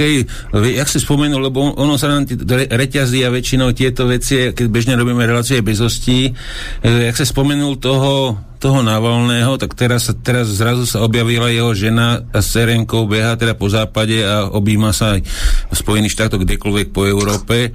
A musím vám povedať, že mi je z toho dosť zle, keď som si pozrel video i, i snachy to, to bola mama vlastne Navalného, ktorá nahrala video, kde povedala, že no, že dievčina, že ty si dva roky nebola môjho syna pozrieť v base, nechala si prepísať všetok majetok na seba jeho a teraz žiješ z jeho mŕtvoly. V tom zmysle to povedala a, a E, ešte sa usmievala na nejakej tlačovej konferencii, ak nejaká herečka. Že toto mi príde také hnusné, pokrytecké, že či, či to vnímate podobne uh, uh, v, týchto, v týchto kruhoch, čo bežný mainstream teda určite nevytiahne túto informáciu od, od, tej, od tej jeho mamy, že či, či to vidíte podobne, stretávate sa s rôznymi vyššími funkcionármi, že či tam vidíte nejakú tú faloš medzi nimi, jak sa na seba jeden na druhého zahliadajú podobne. No, každý sa snaží využiť argument, ktorý mu dodá život vo svoj prospech, lebo nikto z nich nechce priznať, že nemal pravdu. A nie je prvýkrát, kedy malé stredoeurópske krajiny dodali vlastne tomu Bruselu facku v podobe, že už konečne začnite počúvať tých, ktorí v tom regióne žijú a ktorí s nimi majú skúsenosť. Viete, ja vám poviem iné. Že, že uh, s týmto súhlasím. Ja som vám povedal, pre mňa je mŕtvola v, vo väzenskom zariadení vinou štátu, bez ohľadu na to, čo sa mu stalo, pretože tam za normálne okolnosti nemal byť. Hej, lebo som nepochybné, že iné typy sprenevier sa v Moskve nestíhali, iní fešaci, ktorí niečo ukradli, sa nerobili, čiže to, že to je politický proces, vlastne to nemusí nikto nejako pochybovať. A keď už teda si, uh, sa rozhodne uh, kdokoľvek viac alebo menej uh, diktatorsky sa povenovať opozícii, a napríklad tak ako naša predchádzajúca vláda, tak sa má teda posrať o to, aby prežil v tej väznici v takom minimálne štandarde, ako mal kedysi Havel alebo, alebo niektorí iní. Lebo to je rozhodujúce, lebo to ale tam, je... Ale, tam keďže, ale druhá hm. vec je, No. Len som vám tam chcel doplniť informáciu, že tam nešlo o nejakú spreneveru. Tam je jedno video, neviem, či to je 2010 rok, kde si pýtal 10 miliónov dolárov od nejakého britského agenta na, na prevraty a proti, proti štátnu činnosť v, v ponímaní ich štátu. Takže to není čisto len o tom, že niekde ukradol nejak, ne, nejakých ja, 10 tisíc dolárov, ale že išlo o... Ja, ja, ja keby som ja pýtal od Saudskej Arábie 10 miliónov, že a budem tu robiť nejakú islamskú propagandu za to, viete, to je niečo podobné. Ne, ne. Samozrejme, ja nesúdim, prečo bol v tej väznici. To už je vecou samotnej krajiny vždy. Ale to, keď už tam dáte svojho väzňa, tak už proste tam má prežiť. Pretože to už je otázka toho, že, že sa nebojíte a že proste máte nejakú podobu. A tým pádom tá zodpovednosť tam je daná. Tak, ako hmm. je daná u nás. A preto ja vidím to pokrytectvo v tom, že ak ste sa nestávali na tie tribúny a na tie pódia Mníchovskej bezpečnostnej konferencii a nehovorili ste o generálovi Lučanskom, bývalom policajnom prezidentovi, čiže nie nejakom bezvýznamnom človeku, ani politikovi nie, proste jednoducho vysoký úrad a vy neviete vysvetliť jeho smrť, navyše po zraneniach, ktoré boli veľmi vážne, hej, potom nemôžete hovoriť o Navalnom ani slovo. Všimnite si zase ten Navalný až tak nerezonuje v tých slovenských médiách presne z dôvodu Lučanského a z ničoho iného. A samozrejme, matky mávajú pravdy. Ja som nepočul tú správu, od vás ju počujem prvýkrát. To znamená, ak je to pravda a noviny to samozrejme nehrajú, no tak to ani nemôžete očakávať, že hrať budú, pretože dvojitý kilometr, ktorý oni používajú na informácie, je úplne zrejmý. Preto vlastne a... takúto diskusiu... Kapete, oni už absolútne rezignovali na to, aby zavolali Smer alebo Hlas alebo SNS do akákoľvek diskusie, ktorú robia, pretože oni nemôžu mať iný názor v diskusii. Oni si už robia to, že sú diskusie to, čo robia, ale regulérne vymývanie mozgov, pretože štyria hovoria jeden na ten istý názor. Uh-huh. Opäť, to nechcel si niečo? Hej, hej, eh, keď si spomínal, to, to som zachytila ja, čo tá matka, ale ona dlhodobo eh, niekoľko, je to, trvá to dlhšie, vyššie roka, čo manželke eh, nevie prísť na meno. Postrehol som to aj ja, ale druhá vec, ktorá ma zarmutila, bola to, keď som mu videl na tej, na tom, na tej, no, na tej Tlačovke? akcii, Áno, na tej tlačovke Áno, na tej konfer- v bielej blúzke, žiadna čierna roba, ani, sm- ani náznak smutku v tvári, nič. Usmievala sa, vysmiata od ucha k uchu. Takže ako, čo si na tom pravdy bude, ale tu je ešte jedna vec, ktorú som sa povedať.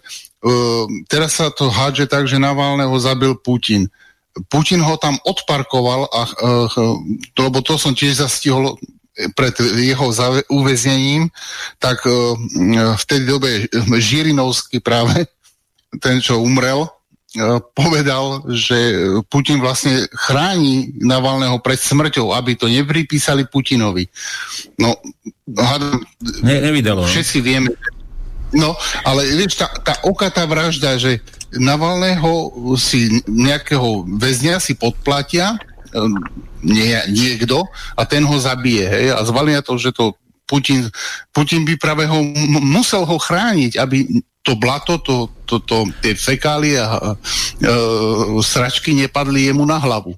Je Preto ho parkovali minim, do basy. To minimálne je logické, že pred voľbami mu, mu, mu to moc ako nevyhovuje. Ako teraz zrovna majú tuším voľby, že teraz zrovna... to, aj, ináč, to, to sú tie okate, a to, toto je ruský kucia.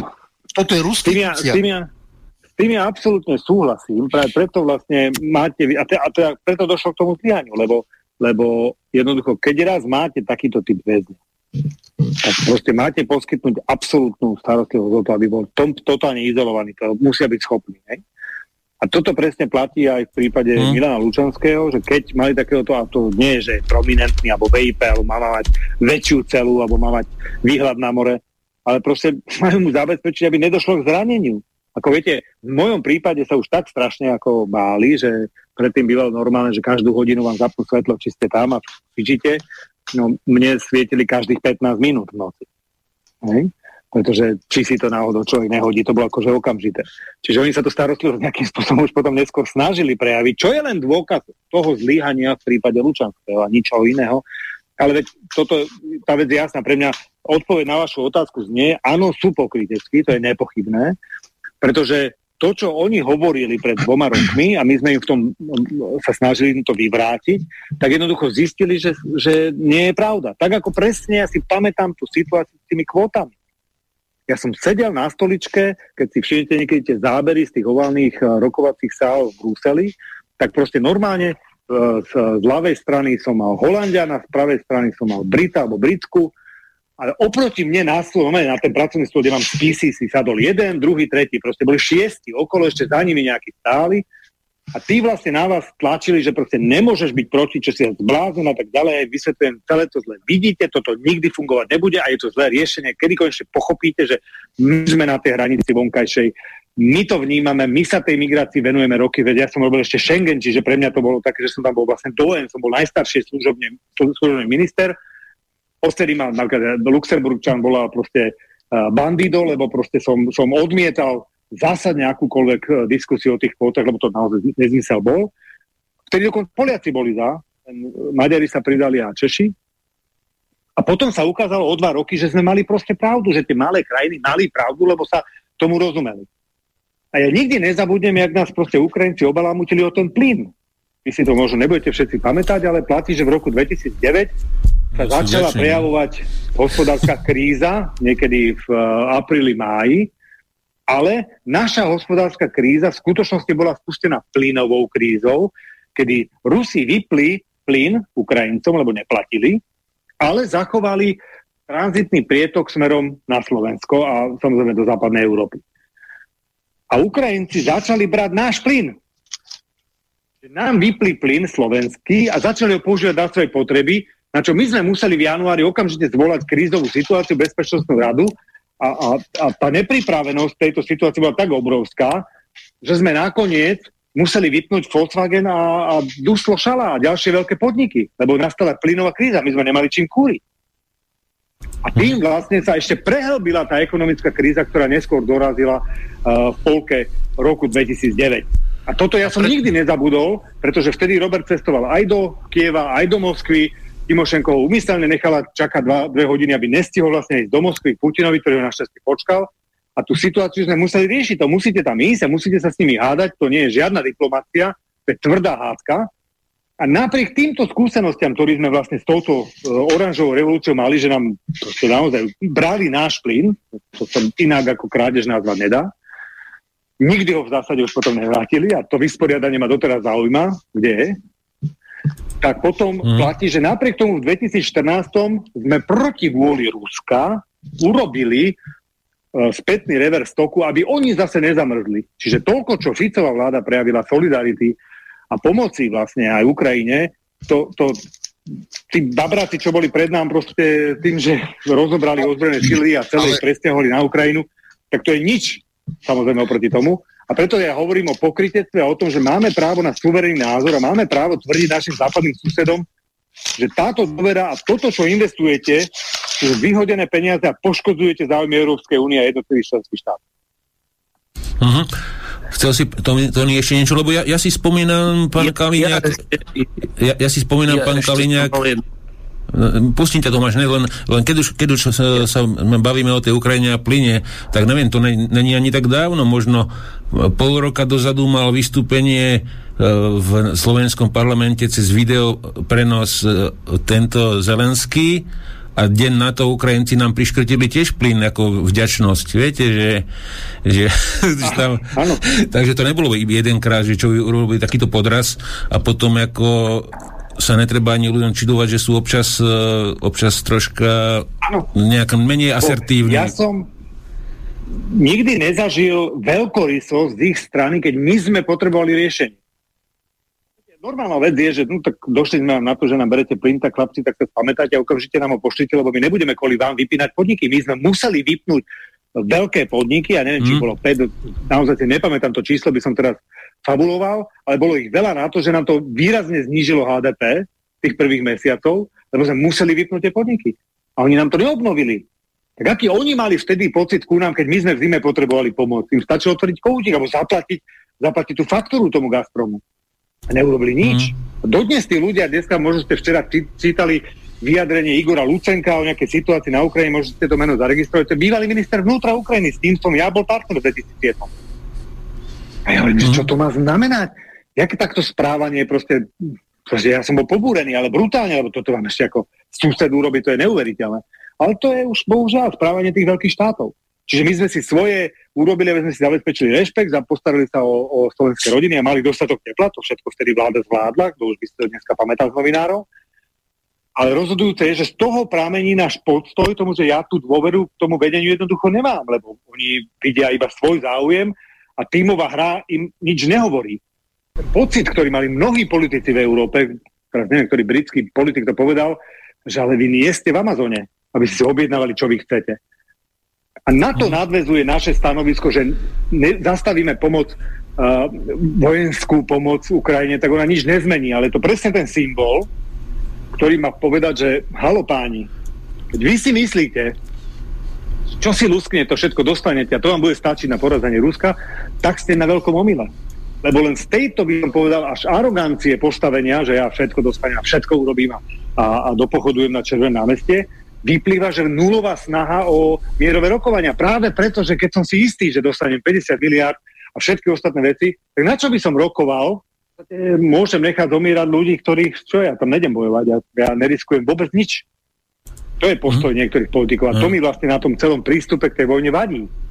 Pretože medzi nami, keď si povieme, keby naši rodičia v 68. bojovali, neviem, koľko by nás tu z nás bolo dneska. Hej, dlho trvalo som než odišli, ale dohodneme sa, že sme to všetci prežili. Uh-huh. A Tomáš, chcel si reagovať? A... Um, ja som ešte k tej, k tej obranej zmluve len jednu stručnú otázku. A síce, že myslím, že ešte v roku 2023 hovoril uh, pán Fico, že um, že by sa mohla riešiť um, teda tá, tá obranná zmluva aj nejakým zbieraním podpisov do referenda. Um, hovoril, že Smer by sa v tomto mohol zasadiť, že by sa hovorilo uh, o, nejakom, uh, o nejakom referende ohľadom tej obranej zmluvy. Um, hýbe sa v tomto ohľade niečo? Alebo, um... No, takúto, takúto, takýto poznatok ja nemám. To vám poviem úprimne.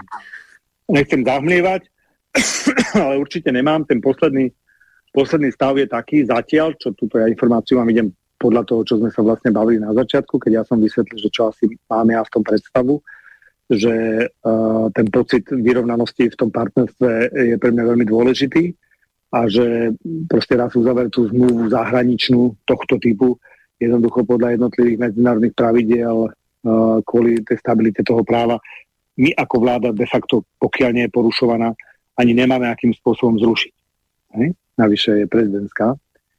Ale uh, čiže ja mám v dispozícii teraz tú situáciu, ktorú, ktorá popisuje stav, kde sú rozdiely a kde sme na tom horšie, kde sme na tom lepšie ako ostatní. A to je, to je moja úloha, aby som tento rok uh, na týchto diskusiách pracoval a skúsil týmto spôsobom vylepšiť a garantoval uh, to, že tá kontrola situácie na Slovensku bude absolútne dostatočná. Hej? Mm-hmm. Ale v podstate odchod, odchodom, odchodom patriotov zo Slovenska sa v podstate účasť uh, minimalizovala. Myslím, že v mnohonárodnej brigáde je pár ľudí, ale tí, ne, tí nie sú na princípe tejto zmluvy, ale na princípe tej uh, vysunutej, predsunutej, predsunutej bojovej skupiny, tak u nás v Maďarsku alebo v Polsku. To má iné pravidlá a budeme o nich diskutovať, ale toto s týmto referendum momentálne nevidujem. Mm-hmm. Ja si to mhm. nepamätám ani predtým, ale keď hovoríte, no. že to tak bolo, tak to tak proste potom muselo. Uh, len technická, Peťo, prosím ťa, vypínaj si mikrofón, lebo i, i, idú od teba buch, buchoty stále. Uh, mám tu jeden mail, ja ktorý... Som stále. Ja som vypnutý, ja som ne, bol stále vypnutý, až teraz nebol. som si pustil mikrofón. Ne, ja som ťa vypínal, preto ja som ťa trikrát vypínal, takže nemusíš sa so mnou hádať. Uh, posielal mi Emír jeden mail asi stokrát, Emír na budúce, keď budeš posielať jeden mail stokrát, neprečítam ho, ale tentokrát spravím výnimku, keďže tu mám, je to otázka uh, dôležitá pre, pre, tých, pre ľudí.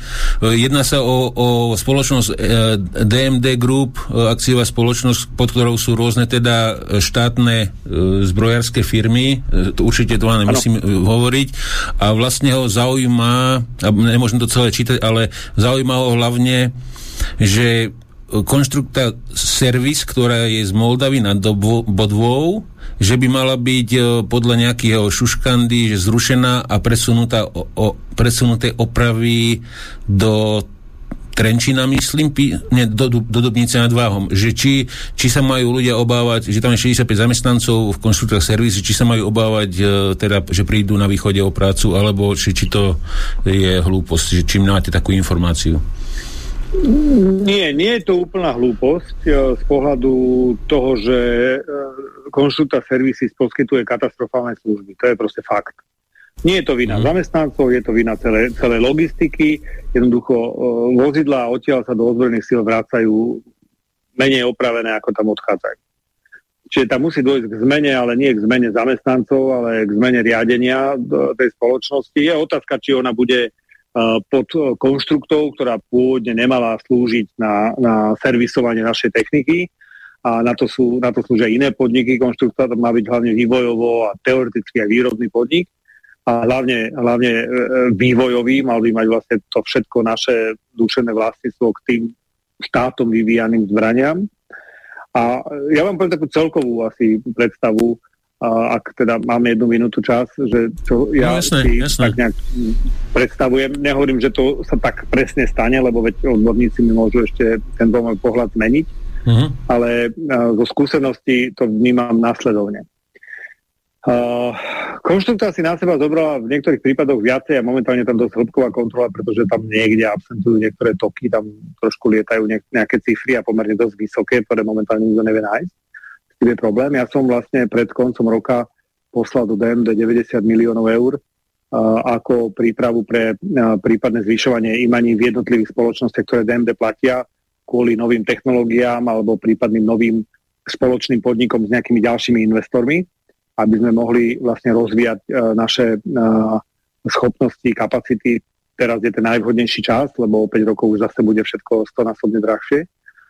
A v rámci, keď začneme od spodu, teda od tých servisov, tak samozrejme v rámci servisovania predovšetkým tu máme už jednu spoločnosť štátnu, ktorá je Lotka, teda letecké opravne Trenčín. Máme, e, potom ostatné sú v súkromných rukách, ako e, je, dajme tomu, VOP Trenčín, ktorý bol pôvodne opravenským podnikom, dneska je v súkromných rukách MSM Land Systems a, a, a podobne. Čiže pre nás je dôležité vytvoriť minimálne tri opravárenské centrá pre veľké opravy. Keď nepoviem stredné, ale stredné až veľké opravy. Všetky tie nižšie musíme schopní byť zabezpečovať na útvaroch. To je môj cieľ. A preto vlastne Moldava musí ostať určite ako, ako miesto, či sa bude volať Konštruta Defense, alebo sa bude volať Jaloce Trenčín, alebo to bude zete špeciál, alebo proste akákoľvek iný názov to bude, to je proste nepodstatné v rámci ekonomických uh, celkov, ale samotné servisné stredisko by v Moldave malo ostať a dokonca si myslím, že sa aj rozšíriť. A, a určite tí ľudia o svoju prácu neprídu, naopak si myslím, že dostanú kvalitný manažment a možno aj kvalitnejšie podmienky. Tá uh, konštrukcia servisis bola vytvorená veľmi na silu, aby obišla zákon v skutočnosti a preto vlastne právna konštrukcia tej firmy není podstatná. Obsah tam ostať musí, ľudia tam ostať musia a opravovať vojenskú techniku musíme, pretože mm-hmm. máme v katastrofálnom stave. Potom sú vlastne tie vývojovejšie veci a tam samozrejme je otázka, nakoľko my dokážeme sami ísť ďalej. Poviem vám konkrétny príklad. ZT, ZT Špeciál je spoločnosť, ktorá sa predovšetkým orientuje na výrobu kanónov, alebo teda hlavní, a je mám, tu, mám tu zrovna mail e, k tomuto ZTE špeciálu, potom vám to môžem k tomu doplniť. Môžete, do, dokončite kľudne. Môžete. No proste venujú sa tomuto typu, dokonca robia nejakú zjednodušenú verziu uh, bežového systému DVK. to je na 30 mm kanón, ktorý sa im úspešne podarilo umiestniť aj v predaji v rámci mimo Európskej únie. A teda, ale ich kapacita je proste nízka na tie požiadavky, ktoré sú dnes. To znamená, meškajú Zuzana, meškajú ďalšie zákazky, ktoré ZTS má, lebo má obmedzenú kapacitu. Takže tu je dôležité zvážiť, že dobre vytvoriť spoločný podnik uh, s nejakým ďalším uh, uh, investorom k tomu, aby sa tá kapacita znásobila, dvoj, troj, štvor znásobila, ale v tej ZTS sme si zachovali tie pôvodné, pôvodné kapacity. A toto vlastne čaká de facto každú spoločnosť taká výzva, dokonca ja si myslím, že v Lodke to budú minimálne dve alebo tri joint venture, to znamená či už na prípadné uh, cvičné lietadlá, ktoré môžu prísť, uh, to isté platí, že chcem, aby ten servis vrtulníkov a lietadiel aj, aj F-16 bol v domácich rukách, ako ho vytvoriť a s kým sa spojiť, aby to prišlo, uh, uh, sa dozvieme. Tých spoločností na Slovensku nie je uh, neobmedzenie, to znamená, bude sa vyberať z toho úzkeho okruhu, alebo teraz z toho, kto bude mať záujem. My sme veľkým spoločnosťam uh, povedali, že kto má záujem s nami diskutovať, nech príde s nejakými uh, dobrými nápadmi a budeme, budeme o tom hovoriť ale môj hlavný zámer je nie znižovať, ale naopak zvyšovať vlastne zamestnanosť v tomto sektore, zvyšovať obrad tohto sektoru a seriózne sa podielať na hrubom domácom produkte aspoň 1%, teda miliardov ročne. A keby sa mi ten cieľ podarilo dosiahnuť, bol som maximálne spokojný. Uh-huh. Písal nám tu ešte posluchač, teda on je, on je zamestnanec ZT špeciálu a on sa pýta, ano. že že či nehrozí po bližšej spolupráci s pánom Stranadom, že sa dubnícka špeciálna výroba dostane postupne nebadanie pod kontrolu českého zbrojára? Otázka. Myslím si, že, uh, myslím si, že MSM, čo je pod kontrolou CSG a teda vlastne uh, Strnadovcov, tvorí dnes uh, si, no nedovolím si povedať koľko percent, ale veľa percent. Dobre, veľa percent. Uh, sú tam Myslím, že polské objednávky, sú tam slovenské objednávky ako štátne a sú tam tieto objednávky buď z VOP Trenčín, alebo priamo z Čiech. Pre túto skupinu sa robia tankové hlavne, robia sa hlavne na ich hufnice, či už Ditu, alebo tá druhá, nepamätám si, ako sa volá. A, a v zásade sú veľkým zákazníkom. A keby som povedal napríklad príklad na pána, čo sa pýta, tak ak chceme zvýšiť kapacitu a mať väčší objem a mať uh, ZTS v lepšej kondícii, lebo dohodíme sa, že za posledných 6 rokov vlastne bola v zisku, síce v malom, ale vždy v zisku, tak uh, predpokladám, že aj súčasné vedenie, ktoré dostalo uh, túto firmu do takéhoto stavu, tak malo predovšetkým externé zákazky, lebo slovenská armáda ich tam nedávala. Čiže tá otázka je správna, len potom sa pýtam pri každom biznise, že ako náhle príde nejaký veľký zákazník, ktorý tvorí 40, 50 alebo 70% objem mojej výroby, či náhodou neprevezme nejakým spôsobom tú výrobu. No tak iste môže prísť takými nápadmi, keby tá firma bola v zlých číslach, ale keďže v zlých číslach nie je, tak väčšinou je na porúdzi najjednoduchšia verzia, kedy sa zachováva štandardný uh, celý ten know-how doma, ale vytvára sa spoločný podnik, ktorý na konkrétnu prácu, na konkrétnu zmluvu robí a zvyšuje tu vlastne samotnú kapacitu, aby uh, to bolo efektívnejšie a mohli sme uh, nabrať viacej zákazníkov. Čiže uh, takéto typy podľa mňa spoločných podnikov, kde sa vytvorí nejaký ďalší výrobný priestor a niekto zainvestuje do ďalšej, do ďalšej techniky, lebo my sami, aby sme investovali do kompletných nových technológií, tak samozrejme to by tých 90 miliónov nestačilo ani na, na prvé obrábacie mm, stroje. Mm. Takže to, to, to, naozaj, to sú vždy veľké čísla lebo my, my máme ešte, nezabudeme na zvs tu už máme v spoluvlastníctve s, myslím, s MSM, to tiež vlastne Stanádovci, navyše oni zohrávajú veľkú úlohu uh, v rámci slovenského obraného priemyslu. Veď si spomeňme, my sme tú spoluprácu s nimi začali v zásade v roku 2009, keď vybuchli Nováky. A vtedy sa nikto nechcel dostaviť a povedať, že tak čo s nimi urobíme. A ľudia boli vlastne na prepustenie po tom výbuchu. A vtedy jediný, kto prišiel, vlastne bolo, bolo uh, vlastne, uh, vtedy to ešte ani nebol, tuším, PSG, ale nejaká z ich firm, si nepamätám ten názov, a podali ruku, že my tú firmu vlastne, keď si ju prenajmeme, e, garantujeme 100 až 150 ľudí, že tí všetci budú naďalej zamestnaní. A to sa stalo. A to slovo sa dodržalo a dnes tam pracuje tuším už asi 300 mm. ľudí. A potom to isté platí, bol problém na východe v Sníne, vo vyhodlate neskôr a tá istá, tá istá diskusia, tá istá dohoda a tá výroba tam dodnes v Sníne trčí a funguje. A treba povedať, že v tom čase to bola hladová dolina a nájsť investora, ktorý rozhodne sa zamestnať 100, 200, 300 ľudí v Sníne, proste taký neexistoval. To znamená, z tohto pohľadu treba brať, že štát má mať jednoznačne svoju uh, výhodnú pozíciu, ale vlastne ak sa ja bať teraz, že či budem spolupracovať s niekým, ktorý má také alebo onaké makové meno, no tak to sa to potom nikam nedostaneme. Dôležité, aby každý o tom videl, videl presne, že čo sa ide diať a mohol sa k tomu vyjadrovať, lebo to je najbezpečnejšie vždy. Ale ešte raz hovorím, chceme dostať ten zbrojársky priemysel niekam a ja vám poviem ešte za chvíľku presne, že ktoré sú moje oblasti, ktorých sa to týka presne, tak uh, inak fungovať nevieme. Pre mňa je veľmi dôležitá firma V Industry, ktorá robí boženy. Ja som smutný z toho, že PPSK v detve nie je ďalej. To je pre mňa takisto veľmi dôležitý klenot, ktorý bol dlhodobo vlastne nejakým cieľom. Plánujem sa zastaviť aj tam vo firme, pozrieť si výrobný program a skúsiť sa vlastne niekom dostať, že či vieme spoločnými silami niečo rozbehnúť. Čiže toto je tá, aby som povedal, detvianská dolina, aj keď samozrejme Krupina je južnejšie to isté platí o považí, ktorému sa ale relatívne dobre darí, ale platí, že Lodka prežíva len preto, že bola uh, realitná spoločnosť, to znamená predajom nehnuteľnosti sa živila.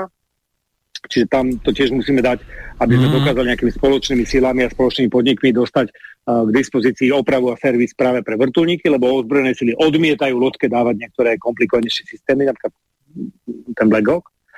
A potom to isté platí na východe, a potom je už len téma Martina a ostatných uh, starých bývalých centier, kde ešte nám ostali nejaké uh, zbrojárske kapacity. Vo zvolenie je mladá nová firma, uh, Testech sa volajú, ktorí dokonca majú v pláne vyrábať tiež 4K4. Myslím si, že v, by som dal rád šancu všetkým výrobcom, ktorí na Slovensku robia tento typ obrneného vozidla, jednak preto, aby sme si ho vyskúšali vo zbrojených silách, a teda tým pádom sme mohli vytestovať, že ktorú z nich e, na aké úlohy môžeme použiť a na konci dňa nakúpiť. A hlavne, keďže ju máte zaradenú, svoj výrobok v ozbrojených silách, môžete ho veselo predávať v zahraničí a tým pádom opäť priniesť peniaze pre Slovenskú republiku, takže mm-hmm. je to mhm. také uh, výhodné vzájomne. Viete čo, lebo, lebo ja, ja bych sa... dodal... Môžeš, môžeš, Martin, jasné. Ja, Jenom jednu věc. jasné. Bývalý, bývalý název CSG, když to bylo menší, byla Excalibur Army. Tak to ale to je jedna věc. tuším. Ano, e, e, dneska už je to jenom jedna z divizí Excalibur Army, jedna z divizí CSG. No a co se týče vůbec jako CSG, no tady je výhoda spolupráce s CSG v tom, že CSG má celosvětový záběr a má připravené, připravené kontakty na trzích a, a vlastně už velké akvizice v zahraničí. Takže to je, to je prostě výhodná záležitost a tak to prostě chodí. Jako, co je platné, jestliže někdo má dobrou výrobu, když to nedokáže sám prodat? No takto, aby som bol ešte úplne presne, ak vás môžem doplniť, že nie je len o tom, že, že tá výroba, ktorú robí uh, e, ZTSK, uh, e, je dobrá a dokonca ju vie aj predať, ale dneska sa hrnú objednávky a ona nevie zvýšiť výrobu, lebo je na strope svojich kapacít. To znamená, to je vlastne nevyhnutnosť, ak chceme si zachovať priazeň e, zahraničných zákazníkov, a CSG je jeden z najväčších zákazníkov, ale ja myslím teraz ďalších, pretože sa ozývajú už ďalšie štáty a Nemci zvažujú a to je jedna z, e, z diskusí, ktorú tiež môžeme otvoriť, že či by vlastne v prípade, keby sme my sa bavili o leopardoch ako tankoch, by sme vlastne pre všetkých zákazníkov nerobili hlavne na Slovensku. A to by sme jak chceli konkrétne urobiť, keď tú kapacitu nezvýšime. Čiže toto je vlastne nevyhnutnosť, o ktorej musíme diskutovať, ak chceme vlastne si zachovať tú svoju kapacitu, lebo pán Koler, vy budete vedieť lepšie, koľko je firiem v Európe, ktoré robia celú škálu hlavní od 30 mm do 155. 4, 5? asi tak, asi tak, no v podstatě jedna francouzská, jedna německá, jedna švédská a v podstatě jsme asi hotoví, no Britové, ale v Británii je to takové, no, no, no, skutečně 4-5, no jako pro boha, Československo kdysi, když se vrátím, byla jedna z pěti zemí, která dokázala vyrobit jadernou elektrárnu. A my jsme si to všecko s prominutím podělali, všecko jsme zlikvidovali, rozházeli, prodali cizákům, teď jsme měli vý, úžasný zbrojní průmysl, už za první republiky. Jo. A teďko se po x letech destrukce se začínáme konečně vracet a nesmíme zapomínat, že zbrojní průmysl je teda kromě elektroniky a drog vlastně průmysl s nejvyšším podílem přidané hodnoty. Byli bychom idioti, kdyby jsme se nevrátili, kdyby jsme nedělali to, co umíme, to, co umíme dobře. Jako přece nezůstaneme na úroveň montoven cizích tátů, že budeme někde montovat cizí auta v našich fabrikách, kde je nejnižší, nejnižší podíl přidané hodnoty. Je třeba vyrábět kompletní věci a pokud nám to vyjde, takže budeme spolupracovat, no tak je to přece úplně ideální. Teď jsme to tady dělali pro boha téměř 100 let. Hmm. Toto môžeme iba podpísať. Jasné. Dobre, e, lebo ešte sa spýtam sa len v rýchlosti, tie Zuzany dvojky, som počul tam z východu také vetry, že ako, celkom ako dosť prúser, ako, čo sa tam predvádza. E, predvádzali tam nejaké Zuzany dvojky pre Ukrajincov, ktoré boli nefunkčné a ledva to vyťahli tam e, na, na ten priestor a podobne. Údajne boli vykradnuté nejaké plány do Čiech odtiaľ z tej výroby. Je to realita? No, tuto by som asi rozdelil túto otázku na dve časti. Uh, v tej prvej časti ohľadne problémov lojalita k našim výrobkom a samozrejme ani a nie úplne, by som povedal, verejné informácie mi nebránia trochu ako v tejto veci byť otvorenejší. Nejaký problém uh-huh. máme, to je proste fakt. Uh, uh-huh. Momentálne ešte aj časo, časový a, a podrobne si prejdeme, že nakoľko túto vec budeme nejako viacej artikulovať. Proste vieme, že máme svoje domáce úlohy a tie si musíme vykonať. Mm-hmm. Okrem toho, že meškáme s tou výrobou. Ale v tomto prípade sa dá povedať, že to je objektívny faktor, pretože výkovky na tú Zuzanu pre mňa nepochopiteľne prichádzali zo Slovenska a nie z Čech. Ale OK, tak sa čakalo na to, dokiaľ Slovenci dodajú tie výkovky, aby sa z toho dali tie hlavne robiť. A druhá vec je, čo bola tá druhá polovička otázky? No, že no, tá, tá, tá, tá, vykradač, tá vykradačka nejakých plánov Zuzan dvojek ja, ja, do Čiech. Áno, áno, áno. Či, či no, také niečo to je, je to, považujem, to, to, to, považujem ako, že to považujem za dosť veľký nezmysel, pretože uh, v zásade to je buď nepochopenie situácie, jednoducho ZTS špeciál je výrobca aj so všetkými plánmi, výrobca konkrétnych kanónov keď si Poliaci začali objednávať u nás kanóny, tak proste to, čo ZTS má v portfóliu, tak proste dodali. Takisto platí, že uh, keď uh, si objednávajú ešte aj tankové, hlavne do 70 bojov, do rekonštrukcií, to proste vyrobia a dodajú ďalej. A keď niekto príde a objedná si hufnicový kanón, no tak ho proste dostane. Len teraz taká, taká drobná vec, uh, aby som si nikoho teda nepohneval, ale objektívne to tak je. Dnes je Zuzana považovaná za najslovenskejšiu hufnicu a naopak Dita, čo je vlastne produktom práve CSG, je považovaná za českú hufnicu. Ak tieto dve hufnice porovnáme, tak Dita je slovenskejšia ako Zuzana. A to z dvoch dôvodov. Tá, Zuzana má samozrejme Tatrovacký podvozok, čo je vlastne CSG. Na tom stojí väža, ktorá sa zvára, myslím si, že v, uh, u Rosinu, teraz neviem, jak sa tá firma volá, Matadore, v Matadore. Hlaveň, ale len hlaveň samotná, bez elevačnej časti, je ZTS špeciál a systém riadenia palby je, myslím si, že Elbit, čiže Izrael. Mm.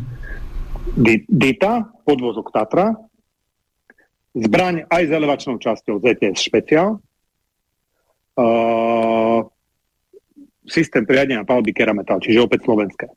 Čiže de facto z pohľadu peňazí ktoré ostávajú v národnom hospodárstve Slovenska, je to viacej slovenské ako dáme tomu Zuzana.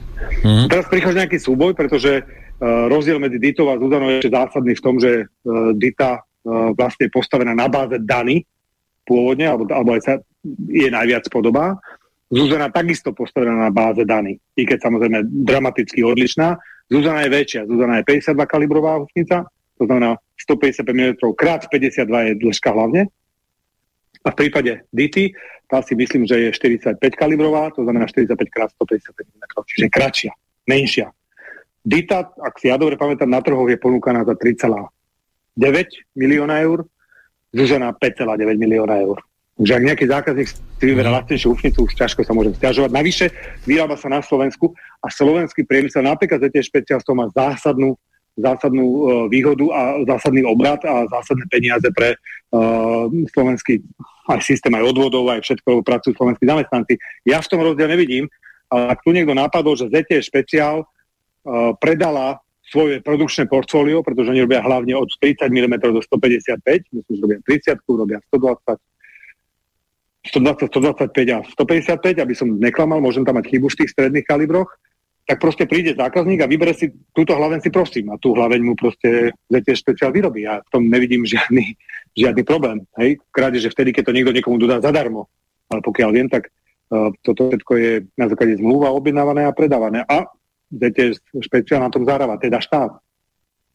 Mm-hmm. Dám vám len, len jednu krátku otázku, nemusíte siadlo odpovedať a potom dám slovo Peťovi, on písal, že by chcel niečo reagovať, len od jedného z vašich podriadených, nižšie od vojaka ak- aktívneho profíka, že má otázku na ministra, že či bude riešiť aj muničné sklady, ktoré sú v katastrofálnom stave. No, teraz ma pán kolega zaskočil vyslovene. Uh, dobrá, dobrá, no nie, no, dobrá informácia. Proste im túto informáciu som nemal, teraz tu mám od kolegu a ďakujem mu za ňu. Uh-huh. Uh, nebol som pozrieť ešte ani jeden náš muničný sklad úprimne, okrem tých, čo sú príručné v jednotlivých základniach, ale máme samostatné, takže je to výborný návod na to, aby som sa tam čo najrychlejšie išiel pozrieť v rámci mojich ciest pravidelných, ktoré mávam po Slovensku po jednotlivých základniach. Áno, určite, lebo Totiž to neexistuje vec, ktorá je dobrá. Viete, normálne keby ste prišli ako zahraničné návštevy, že túto siedmi, ako sme tuto uh, pomyselne v jednej miestnosti a povedali, no tak poďte rád, niečo vám idem ukázať, čím sa idem popíšiť. Hej. Kedy si som mal ten zvyk, že zahraničných uh, partnerov sme brávali na výcvik do nejakého útvaru alebo na východnú hranicu alebo niekde, kde sme boli skrátka dobrí. Ja naozaj nemám úplne kam zobrať nejakú zahraničnú návštevu, ktorý by som ukázal niečo, čo proste máme dobre urobené. To je to, čo najviac vyčítam. A nie len Naďovi. To platí aj pre nás. Aj my sme predtým boli. To nie je zbavovanie sa zodpovednosti a snaha o nejakú lacnú politickú hádku. Proste tu to nevenovanie sa tej základnej infraštruktúre a stále sme sa bavili iba o zbraniach, ja som to rozdelil do troch častí. Pre mňa je vojak prvý, to znamená, tam môžeme tiež otvoriť debatu, keď sa niekto bude pýtať ohľadne nasadzovania vojakov, či už do covidu alebo do hranici a čo si o tom myslím. Môžeme to mať ako tému. Druhá vec je e, ich motivácia, fungovať aj mimo pracovného času a tak ďalej.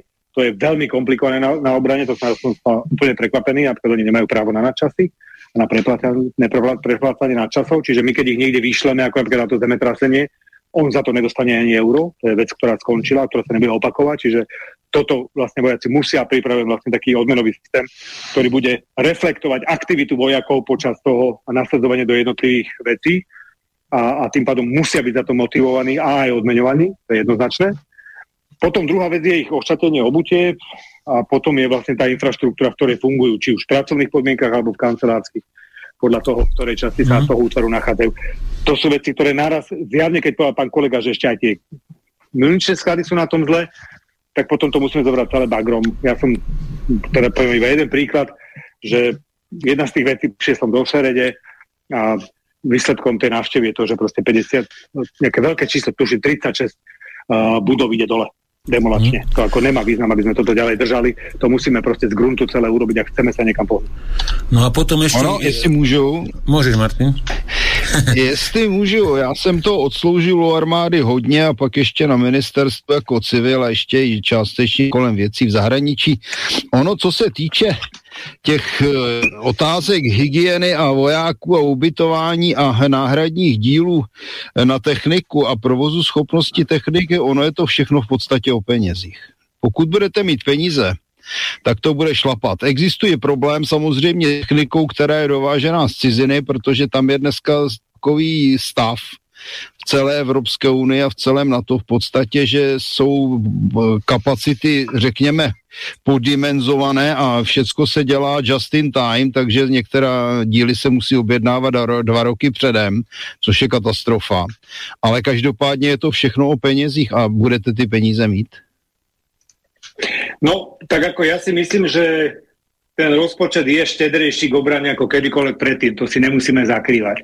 Teraz bude vlastne len to umenie, že či sa nám podarí ho prerozdeliť tak, aby to naozaj bolo efektívne. Lebo jedna vec je objednať tie diely, druhá vec je schopnosť e, tie veci naozaj opraviť, aby tam tie nové diely do tej techniky naozaj prišli. Čiže je to aj o tom samotnom systéme. Ja vôbec netvrdím, že my budeme super a ja teraz všetko zariadím a čarovným všetko zmením. Proste môžeme tiež veľakrát zlyhať a za tie roky, čo som mm. v mhm. politike, sa mi ukázalo, že aj keď som najlepšiu vec vymyslel a najlepšie sa mi to podarilo celé zrealizovať, tak stále to bolo len na 20%, teda na 80 na 20, čiže 80 úspechu a 20% neúspechu. Čiže, čiže keď sa menej dali, tak 60 na 40. Jednoducho, bez ohľadu na to, že aký bude ten výsledok, musíme sa tou cestou vydať, lebo nedostaneme sa nikam. A teda vlastne mm. ide to hrubou silou to poupratovať a potom tie detaily už budeme doľaďovať. Čiže ja si vôbec napríklad pri aktívnych zálohách no, neosobujem právo, že bože, vymyslel som super vec, to bude, to všetci odpadnú, to jak nám budú raz čísla. Urobíme to, nevíde, musíme to zmeniť, skúsiť ešte raz. Proste nemôže nás neúspech odradiť, jednoducho raz tú správnu cestu nájdeme a vôbec si nemyslím, že všetko, čo na úvod poviem, bude správne. Proste určite veľakrát narazím to, ako je nepochybné. Mm-hmm. No pokud zvládnete problém na 80%, tak bude slovenská armáda nejlepší v Európe na východ od ruských hranic. to, to som hovoril, že len keď sa mi najlepšie darilo, hej, tam som ešte není. Že neviem, ako proste ideme sa snažiť a vy budete sledovať tie výsledky a, a budem vďačný za každý uh, v podstate postreh, tak ako kolegovi, o tom, že kde sú ešte ďalšie nedostatky a čo sme prehliadli. Tak to mm. Napríklad ďalší váš zamestnanec e, e, vás ako žiada, že či by ste sa mohol teda na tú Nitru pozrieť ešte raz, lebo povedal, že to tam je stokrát horšie, ako vám nachystali natrté zelené trávnik, trávniky zelenou farbou, že, že ten problém v Nitre je že o mnoho brutálnejší, že stonásobne asi, že, že jak si to popisoval, že nebolo by odveci, že sa tomu viac povenovať e, hlbšie, no, nejakou inšpekciou. No, tempo, úprimne vám poviem, zásadne, zásadne nechodím ohlásenie. Toto je moja mm-hmm. obľúbená disciplína, robil som to v policii, ja proste prídem, zaklopem na dvere, než sa, než sa dostanú k slovu nejakému, vôbec už som v strede kasa. Hej? To znamená, že, že zásadne nechodím na hlásenie, ja nepotrebujem. Ja to ani nemám mm-hmm. úplne rád, sa priznám. Ako, ja sa rád pozriem na vojenskú prehliadku, ale nerád som toho súčasťou, lebo sa podozrievam, že vždycky zle vykročím, urobím nejaké diplomatické fopa a všetky tieto veci, proste pri a tak ďalej, mám vždycky najväčší stres. Čiže ja rád chodím neohlásenie, pretože vtedy sa dozviem, samozrejme dostať vojakov pri priamej konfrontácii s ministrov nejaké klódny slovo, jak by povedali bratia Češi, trvá takých 15-20 minút, ale potom sa to už rozbehne. Hej? Čiže viem presne, o čom, v čom sú demotivovaní, v čom strašne trpeli aj pri covide alebo pri nasadzovaní na hranici a ako tie chyby odstrániť. Videl som uh, budovu Hronu, to je to, čo pán kolega má podľa mňa na mysli, tak sa tá budova volá to je disaster kompletný, tam proste prší a to tečie plynule cez schodišťo, všetko tie, to, v čom sedia, v tom, čo pracujú, to je, to je naozaj blízke osade. To má proste pravdu. Hej?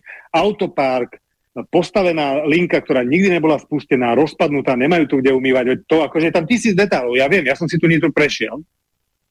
A viete, čo fascinujúcu informáciu som získal, tam bola nejaká lúka, pýtam sa toho príslušného nejakého dôstojníka, ktorý tam bol, že toto, čo tu idete robiť, ako plánujete. Že tu sa stavajú garáže pre nové CV90.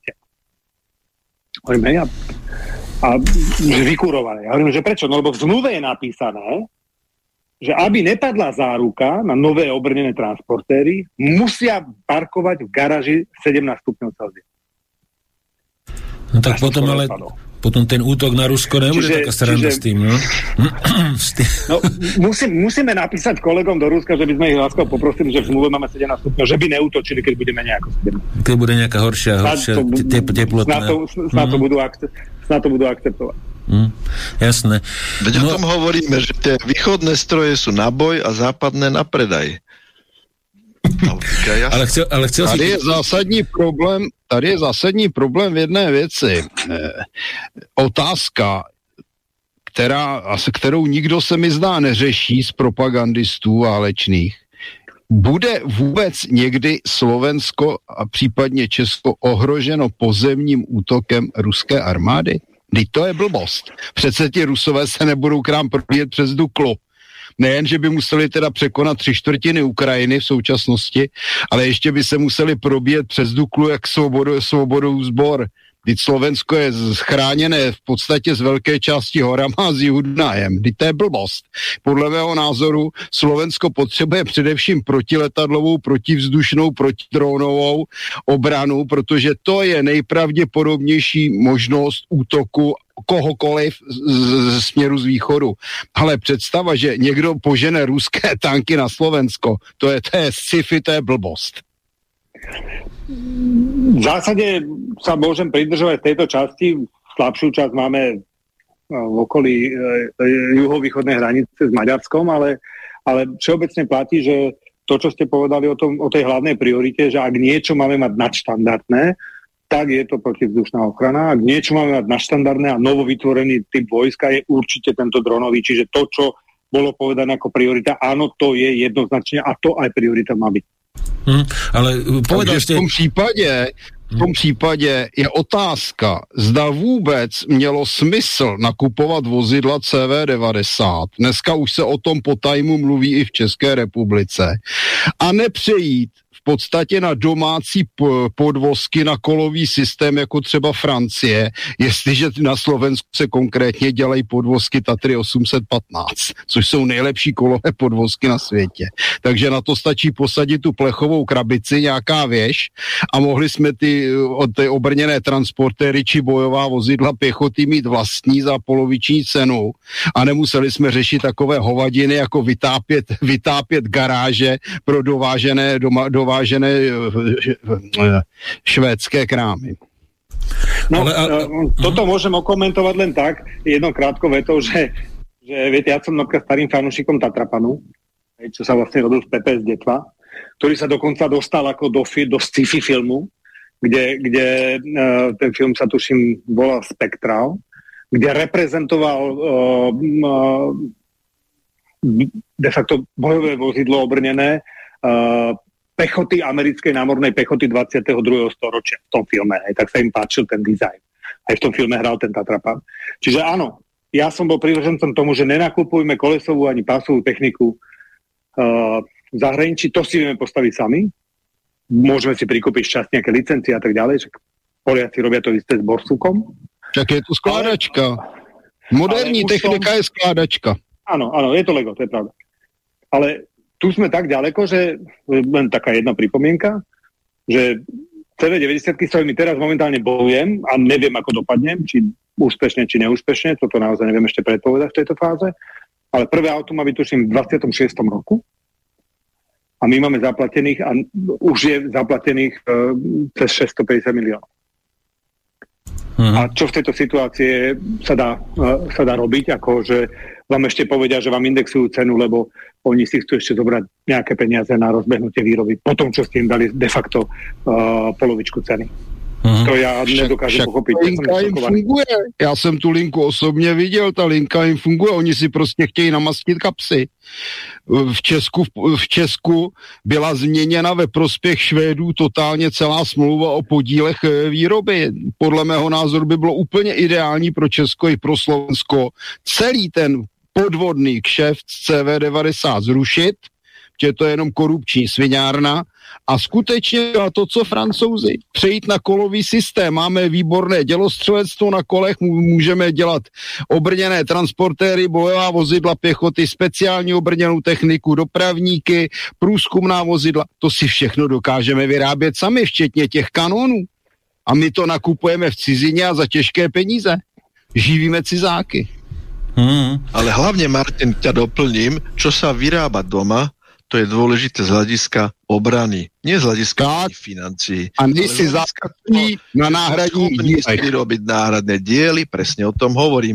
Čiže tak ako Rusi si vyrábajú všetko, na všetko, my si môžeme aspoň na niečo vyrábať všetko. To znamená na tie kolové, na tie podvozkové, kolesové podvozkové BVPčka a podobne. Takže je to o tom, byť obrany schopný znamená si to vyrobiť doma. Lebo ako náhle nakúpite všetko von chýba vám jedna prevodovka, tak ten stroj zastane a koniec. Ano, a nikdo nemá dneska plné sklady stovek převodovek a když si je objednáte, taky tak vám dají dodací lhutu 18 měsíců. Já ještě, když jsem pracoval na ministerstvu obrany a byl jsem v ústředních skladech a tam mě popisoval, že se na některé věci čeká dva roky, tak jsem říkal, no tak tak to chcete bojovat? No na bojové linii musíš povedať, nepriateľ počkaj, my máme až o rok dodacie termíny, takže nie, nie, teraz nie.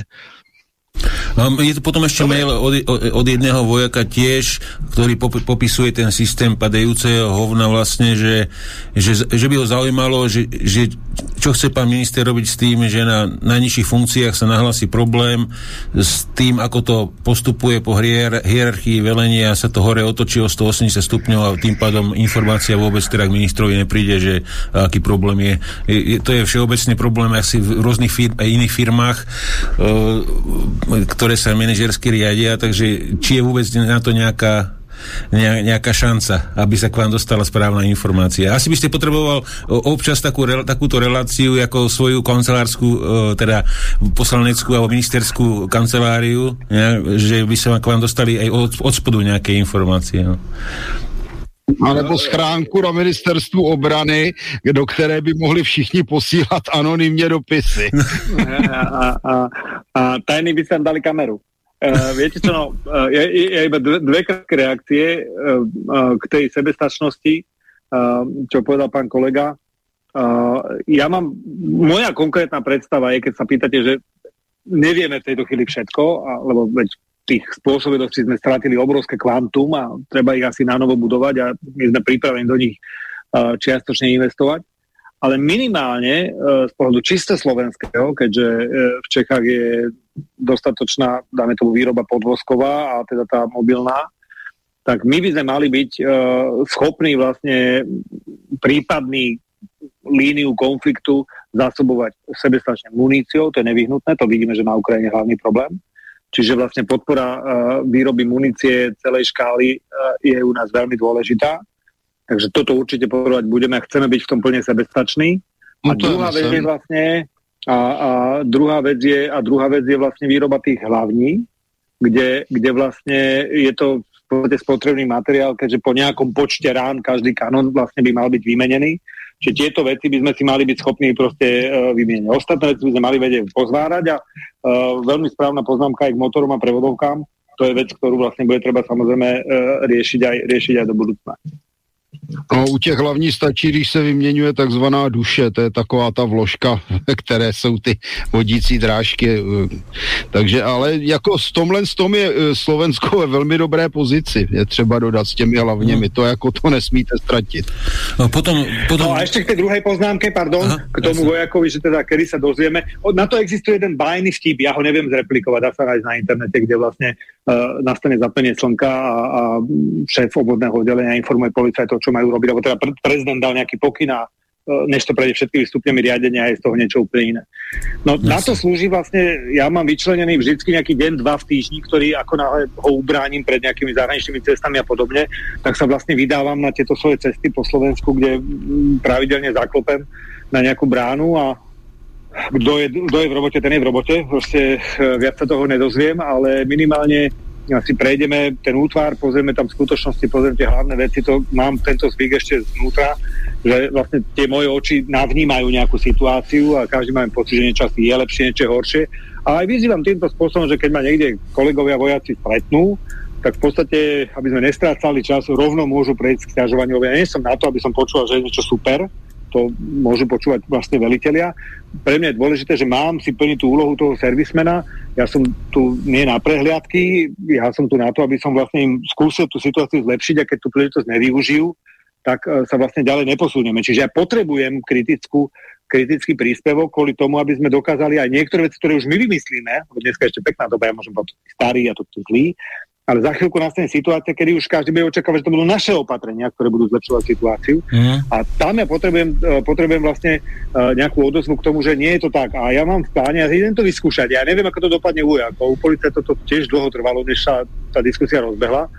Ale určite plánujeme aj kvôli tomu systému odmien a ďalších motivácií a ďalších benefitov vojakov z pohľadu toho, že mám byť hrdý na to, že som príslušníkom ozbrojených síl, zapojenie viacej rodín, schopnosť nejakým spôsobom spoločne tráviť ten čas, pretože oni sú často od tých rodín odlúčení a vytvoriť takéto nejaké uh, mechanizmy a modely, že budeme mať aj diskusie vlastne po jednotlivých krajoch, kde si zvoláme väčšie množstvo uh, vojakov základnej, uh, teda toho základného stupňa uh, výkonu služby. A tam je dôležité, aby sme neboli ticho.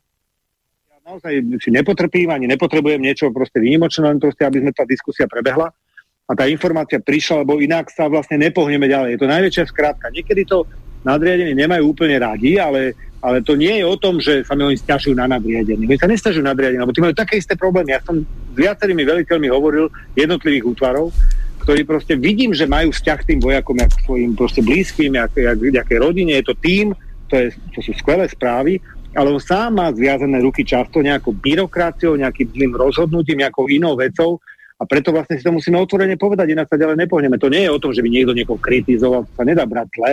Jednoducho, áno, je to tak, no tak to poďme zlepšiť, veď ako tu nikto nikoho za to netrestá. Mm-hmm. Dám jednu otázku ku, ku, ku vyzbrojovaniu Ukrajiny z mnohých, ktoré boli, len jednu vyberiem, lebo o, točili sa prakticky okolo toho istého. Pozdravujem do štúdia, mám dotaz, cítim sa stranou smer trochu podvedený, nakoľko som ich volil aj preto, že, si, že ich predvolená kampaň sa nesla v duchu hesla ani náboj na Ukrajine, avšak situácia po voľbách je taká, že dodávka zbraní pokračuje, vyrábame pre nich zbranie, opravujeme techniku, pokračuje transport zbraní cez naše územie. Jediné, čo sa zmenilo, že im nedávame nič z našich zásob a to hlavne z dôvodu, že už im nemáme čo dať. Prečo v kampani nehovorili, že ani náboj na Ukrajinu z našich zásob? Rovnako nevidím žiadnu snahu o nejaké mierové rokovania, ktoré osobne pán Fisco zastáva. Pýta sa Tomáš a teda mnohých ďalších v obdobných, obdobných variáciách. Áno, Myslím si, že uh, jednak sme to tak myslím, že aj definovali a tých, tých vyjadrení Roberta Fica pred voľbami o, o našich zásobách a vojenskej podpore vlastne uh, je dostatok. My sme to presne takto mysleli a ja som aj pred voľbami jasne definoval, že ja uh, nemám v pláne nejakým spôsobom poškodzovať národné hospodárstvo Slovenska, lebo Slovensko je na prvom mieste. Ja nie som na strane Ukrajiny, na strane Ruska, ja som len na strane Slovenska. To je jediné, čo ma zaujíma a niekedy to môže znieť cynicky, ale proste je to tak keď mi bude vyhovovať e, záujmy Slovenska, že budeme mať názor proti Rusku, tak budú jednoducho proti Rusku a naopak. Ale v každom prípade platí, že, že to je politický symbol, naše dodávky zbrane neovplyvnia boisko, to je politický symbol, ktorým sa jasne dávame a pridávame sa viacerým k tomu, aby bolo jasné, že ak má mať snahu prezident Zelenský o tie, tie rokovania, máme to skúsiť, ak to Putin verejne vyhlásil, že chce mierové rokovanie, musíme ho s tým konfrontovať. To je tlak aj smerom na západ ktorý dneska už vníma po tej situácii na fronte priamo. To znamená, že uh, takto presne sme to mysleli a ja sa môžem iba ospravedlniť za každé to, keď niekto to nepochopil správne, ale keď sme na to dostali otázku, ja som vždy na to úplne jasne odpovedal. Pretože mhm. pre mňa je, je, je to, že niekto si objedná na Slovensku a niečo si kúpi, uh, proste pravidlo, že samozrejme, tak ako všetky veci z našich zásob si niekto môže kúpiť a ja kedykoľvek to, čo už neviem použiť alebo nie je pre mňa vhodné, kľudne predám tak, tak platí, že tu išlo o ten, pretože keď robíte tú vojenskú pomoc a vojenská pomoc je zadarmo, komerčná verzia nie, nie je pomocou, tak uh, to uh, je práve ten rozdiel, že to, tomu národnému hospodárstvu v dnešnej ťažkej situácii, kedy aj my sme postihnutí tými ekonomickými krízami, tak uh, je dôležitý doplnok hrubého domáceho produktu. A teda vlastne bohatstva krajiny, ktoré sa prerozdeľuje v školstve, zdravotníctve a v sociálnych veciach. Čiže to je spojená nádoba, ktorú ja neviem, neviem nejakým spôsobom obísť. Mm-hmm. Dobre, e, časovo ešte zvládate, áno, môžete byť s nami ešte. Áno, ja som veľmi rád. Som super, super. Takže dávam slovo teraz kolegom s otázkami, tak začneme s Tomášom Jancom. Dobre, tak ja som si v podstate mám pripravil taký, ja neviem, ono, ono sa to v podstate točí okolo, okolo jedného problému, ktorým je suverenita. Um, um, vidíme momentálne, že krajiny, ktoré sú um, nominálne a vlastne právne našimi spojencami, tak aktívne zasahujú do našich vnútorných záležitostí a do demokratického procesu. To bolo mm, spomínané napokon aj vašim predsedom, teda premiérom. No a je to zjavné z prepojení mnohých politikov terajšej opozície aj prepojení ľudí, ktorí držali či držia prezidentský úrad, či členov ich administrácie na zahraničné mocnosti a nejaké nadnárodné entity. Toto nie je nejaká, nejaká predstava, to je v podstate fakt. Tieto organizácie a nejakí zahraniční aktéry siahajú do našich inštitúcií a dosadzujú si ľudí do úradov, kde následne podsúvajú Slovenskej republike agendy, ktoré nie sú v jej záujme respektíve nemusia byť proti jej záujmu, ale mm, nevychádza to nejak akože z vnútorných záujmov. Aj v nedávnom rozhovore Tuckera Carlsona, eh, ktorý mal s Michaelom Benzom, hovorí Benz o jednoznačných dôkazoch dosadzovania bábkových politikov na vysoké posty práve v krajinách Strednej Európy krajinu Strednej Európy on označuje v podstate len za nejaký uh, border region, za nejakú nárazníkovú zónu, ktorá má izolovať informácie, ktoré idú uh, smerom na západ. Dobrým príkladom sú existujúce inštitúty na viacerých ministerstvách, uh, ktoré pôsobia ako nejaké enklavy aktivistov, organizácie a jedinci pôsobiaci na hm, verejných vysokých školách a iných školách či individuá, ktoré zasahujú do našej diplomácie. Nejde pritom často ani o kvalifikovaných či nejakých bezúlných ľudí, napríklad na poste veľvyslanca Spojených Arabských Emirátov dnes sedí Michal Kovač mladší, ktorého napriek jeho kauzám vymenovala prezidentka v auguste 2019 pre jeho ideologickú príslušnosť. Z hľadiska suverenity Slovenskej republiky je to značný problém. Vláda je pri moci od oktobra, akým spôsobom mienite nejakým spôsobom riešiť ten problém zahraničných agentov pôsobiacich v našej štátnej správe. Plánujete niektorých ľudí, ktorí nás v konečnom dôsledku budú len sabotovať, e, vyčistiť zo štátnej správy a v súkromnej sfére? Plánuje sa nejaký spôsob dôslednejšieho označovania ľudí a organizácií, ktorí zasahujú do verejného života a získavajú pritom peniaze zo zahraničia, hlavne dôjde k nejakej reforme financovania politických kampaní zahraničnými organizáciami? To je v podstate časť otázky.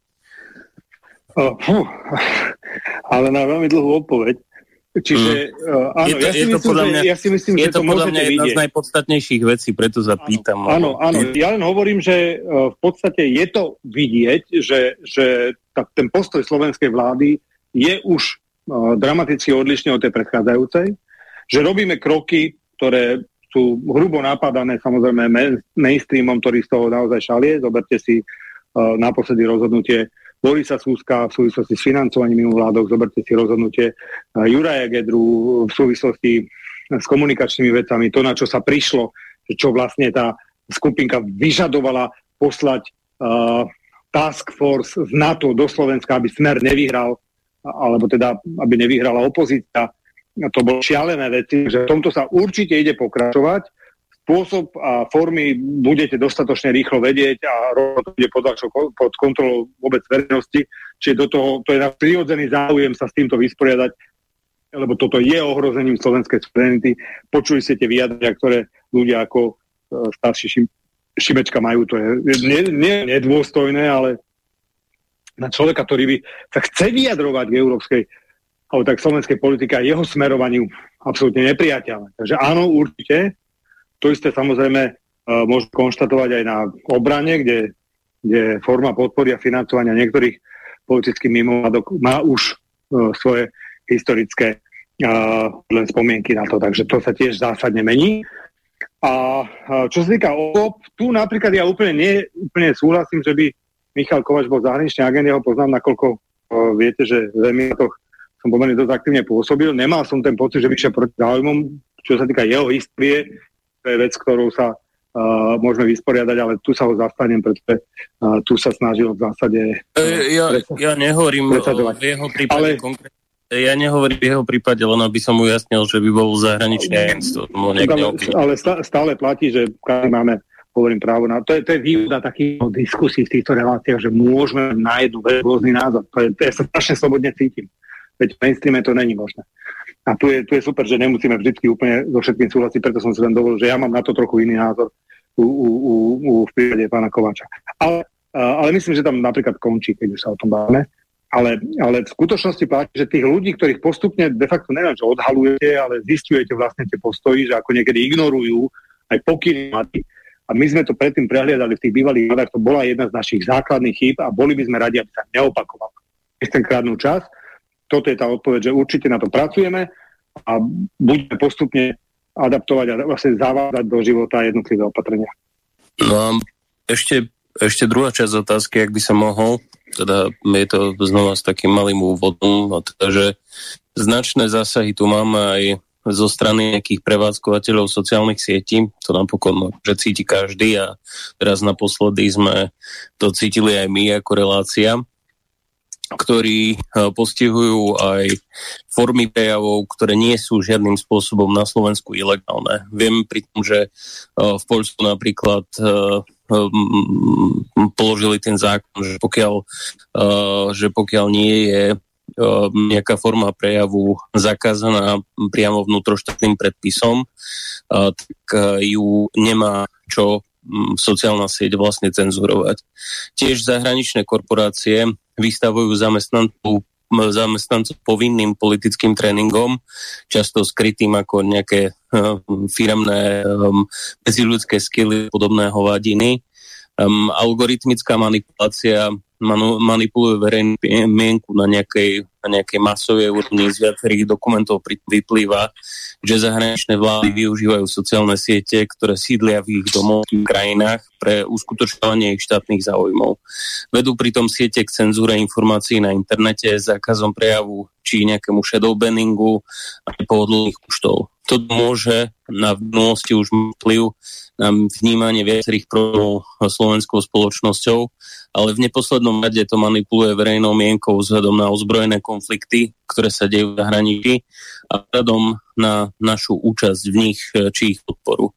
Podniknete ako vláda kroky aj k limitácii cenzúry nejakej korporátnej a korporátnym zásahom uh, a nejakej deformácie politického diskurzu na Slovensku. A to je v podstate koniec mojich otázok. To je mimoriadne náročné. Uh, ja sa vám priznám, že v tomto nie som odborník, uh, akým spôsobom dokážeme vnútroštátnym právom uh, riadiť vlastne život na sociálnych sieťach. Ja som sa toho extrémne obával aj pred voľbami, že vlastne takému zásahu dôjde. A, a pre mňa je schopné hovoriť rôzne názory absolútne alfa omega. Mne vôbec neprekáža, že so mnou niekto nesúhlasí, aj na Instagramu najmä, a malo kedy som sa cítil taký slobodný a nebudem im to zakazovať rozhodne odmietam, aby proste to bolo zakazované niekomu inému. A vlastne to vypnutie uh, niektorých konkrétnych médií, ja si pamätám, že som mal to šťastie byť vo vypnutej infovojne, keď bola zakázaná, tak, tak uh, to je pre mňa neakceptovateľný stav. Čiže či dokážeme a či vlastne vnútroštátny predpis má ten dosah, že ho je rešpektovať, to je vec, ktorá je možné v Bruseli príslušný, o tom ešte diskutovali, a ja teraz som čítal niektoré strašné správy ohľadne toho, že tých najlepších fakt, fakt, uh, checkerov si našli. Uh, uh, ja si pamätám, že uh, Demago Gomez som bol označený za klamára, keď som v nejakej diskusii sa ma opýtal moderátor, že koľko som mal preferenčných hlasov a ja som povedal, že asi myslím, že nejakých 450 tisíc a on a povedal, že som klamal, pretože 480. No, čiže ako, čo by ste tak s nimi asi chceli robiť?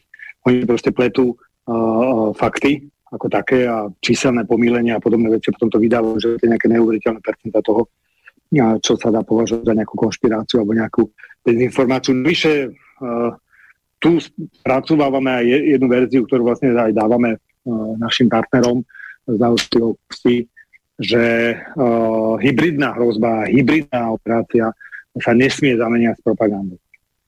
Ja si nemyslím, že vplyv na názory Slovákov z pohľadu toho, aké majú vzťahy k svojim susedom, či už v Českej republike, Maďarsku, Polsku alebo Ukrajine alebo Rusku, môže byť ovplyvnené nejakou konkrétnou propagandou. Jednoducho každý, kto má nejaký svoj názor, tak tú informáciu prirodzene vyhľadáva, aby sa o nej viacej vzdeláva. To znamená, je veľký omyl západných štátov a, a som dobrý aj Spojených štátov, ak si myslia, že nejaké uh, ruské kanály niekoho presvedčia o tom, že začne milovať Rusko viac alebo menej. Uh, jednoducho tam nikto nehľadá pravdu, ale skôr argumenty pre svoj vlastný názor a svoju blízkosť k nejakému konkrétnemu názoru. Čiže zamieňanie hybridných operácií, čo je niečo úplne iné, ako, ako propaganda, tak to je, to je vlastne jedno z veľkých nebezpečenstiev. Ale to je štandardných modus operandi, ktorým pôsobia pri obmedzovaní slobody prejavu. Takže to určite budeme si niečo urobiť. Ja len neviem, aký budeme efektívny, v tom nie som taký odborný. Uh-huh. Jedna rýchla otázka, že či by nebolo odve- či by ste bol schopný uh, či, alebo či by váš rezort mohol zriadiť e, oficiálny telegramový kanál, lebo veľké množstvo ľudí, ktorí sú alternatívni, už odišli z Facebooku, uh, sú zmazaní z, z Instagramu a podobne, že či by to bol problém mať uh, ministerstvo, že by malo a dávalo informácie priamo na, tele, na Telegram. To je veľmi zaujímavý nápad a aj ho hneď skúsim zajtra sa opýtať kolegov, ktorí sa tomu venujú. Myslím si, že, že to pre nás nie je žiadny problém. Neviem, čo by tomu mohlo brániť ale áno, ďakujem za, za nejakú... Tak po, po, potom, potom mi pošlite link, urobím vám reklamu z, naše, okay. z našej, z našej strany. Uh, takže to, to bol dobrý nápad od kolegyne. Uh, Tomáš, tvoje otázky teraz padli. Poďme k Maťovi. Maťo tam mal niečo k ručným zbraniam. Myslím, že, že, že mm-hmm. teraz, je, teraz je to výberové konanie výberové konanie na ručné zbranie. Aj, aj ručné zbranie od slovenských výrobcov je zaujímavá otázka, len to by bolo na pol hodinu asi, že?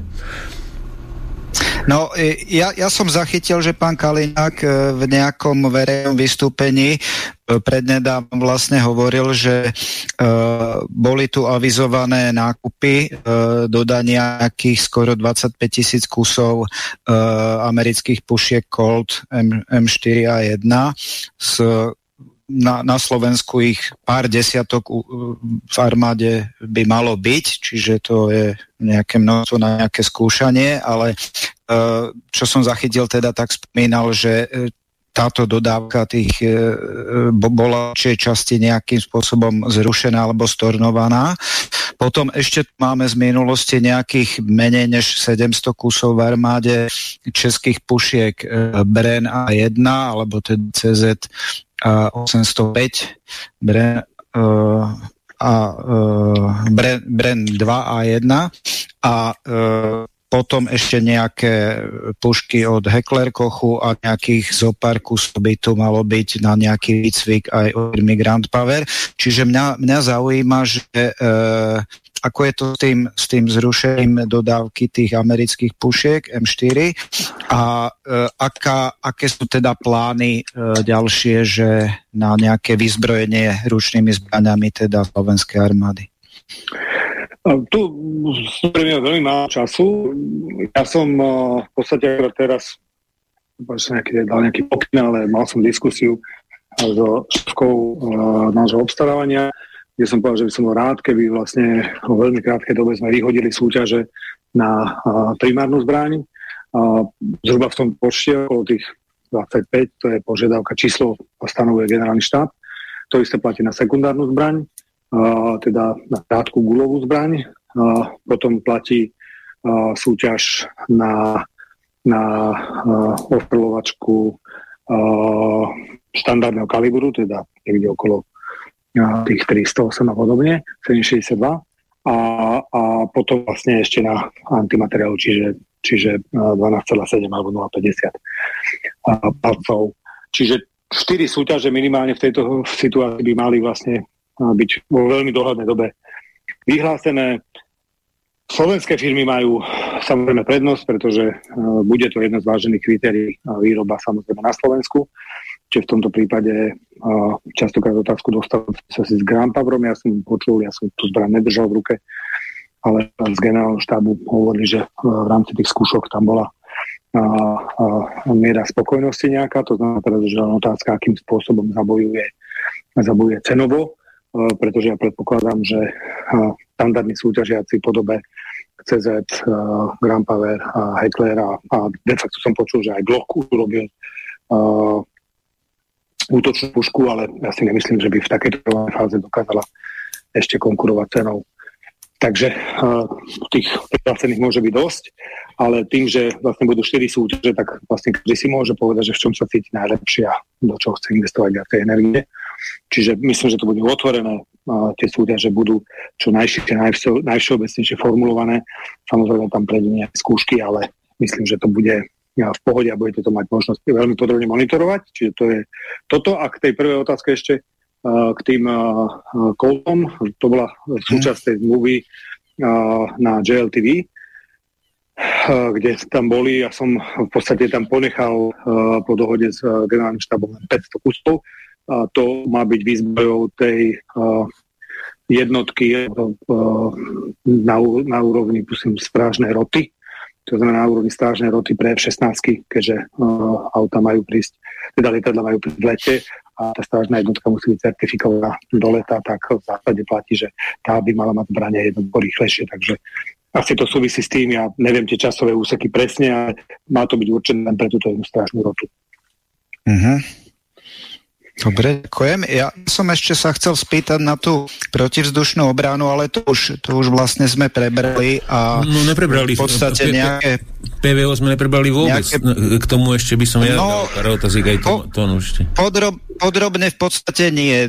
Dotkli sme sa toho a pán minister teda povedal, že, že je to vlastne priorita. Ja osobne tiež si to myslím a takisto aj tých dronov, to tu mám ako zvýraznené, použitie dronu a obrana proti ním vlastne že či sú nejaké plány toho rozvoja protivzdušnej obrany a, a povedzme, že aj tých dronov. Tuto je, tuto je vlastne uh, uh, naozaj komplikovaná diskusia, ale skúsim to veľmi stručne uh, odpovedať, v akovej fáze sme. Momentálne má rozrokované ministerstvo obrany uh, na základe všetkých predchádzajúcich uznesení vlády a podobne uh, systém uh, izraelský, systém Barak, neviem, či, ale to vedomosť máte, Mm. A my sme povedali, že predtým, než ešte záverečne vyhodnotíme, podrobíme vlastne uh, pomeru k korejskému LG a k americko-norskému. To sú vlastne posledné dve, ktoré chceme ešte porovnať uh, výkonovo s týmto, s týmto systémom Barak. Čo sa týka Patriotu, uh, budem budúci týždeň v Spojených štátoch, tak to je jedna z tých tém, ktoré chceme otvoriť, ale obávam sa, že po posledných vyjadreniach a po posledných otázkach, lebo ja som tak verejne komunikoval, už sa k mne dostali aj odpoveď výhoda verejnej komunikácie, že sa vám to ozvú naspäť niektorí účastníci takýchto dohôd, že v podstate v prípade toho Viperu teda tak úplne o zľavu nejde, teda vlastne to žiadna zľava nie je. No keď to bola zľava, tak samozrejme pre americkú vládu je výhodnejšie túto zľavu postaviť novému výrobku a novej podpore amerického priemyslu, hej, ktorý by bol vyrobený. Ale v skutočnosti v tomto prípade, keď zoberiete, že jeden Viper nový stojí približne v priemer okolo 25 miliónov, tak 12 kusov vám jednoducho príde na 300 miliónov. A keď hovoria, že doplatok má byť 340, tak v podstate sa bavíme, že to žiadna zľava nie je. A, a uvidíme, čo z tej zmluvy ešte vlastne môžeme s nimi akože vydiskutovať a čo toho môže a nemusí byť časťou tých ďalších dodávok. A navyše bojové vrtulníky naozaj uh, konflikt na Ukrajine ukázal, že majú v zásade trochu problém uh, pri podpore tých podporných síl, keďže sú veľmi ľahkým proti protizdušnej ochrany vrátim sa späť uh, ku tým PVO, platí, že chceme, aby bola masívna, to znamená, uh, že ten barak poskytuje aj uh, strely 150 km dosahu, čiže čiastočne replikuje aj ten ďaleký dosah. Uh, čiže tam sa ukáže, že ktorý z tých troch systémov je ten najsilnejší a pôjdeme to najsilnejšou cestou a ktorý je najuniverzálnejší a to pokrytie Slovenska musí byť pretože hovorím, že daňový poplatník si platie za svoju ochranu, to znamená nielen strategické ciele, nielen kritickú infraštruktúru, ale reálne všetky civilné uh, objekty, čiže ten, tento pokrytie to vzdušnou ochranou má zásade inakšie, ako bolo predtým, zásade masívnejšie. To je to, do čoho chceme investovať na peniaze, no, ale... ktorý to bude, budeme vedieť. Mm-hmm. Jasné, lebo, lebo toto ste, ako som, som to postrel, som to aj mainstreame, že len e, v realite vo svete nikto nechráni celé územie. Nikto, to je možno ako bežný občan tomu uverí, ale není reálne pokrývať celé územie na, na tisíc percent, viete, že... E. No tak na tisíc nie, tak na, na tisíc... Ani, ani na sto, ani na sto, ani na sto. Bohužiaľ ani na sto. Bohužiaľ ani na sto, ale vlastne to rozloženie, tam je plán nejakých 6 vlastne celkov, ktoré by vlastne v rámci tých rádiusov, ktoré majú k dispozícii, oni naozaj celé územie pokrývajú. Samozrejme, tieto systémy sú predovšetkým na, na pridlaté rakety na vlastne vzdušné ciele a nepokrývajú balistiku.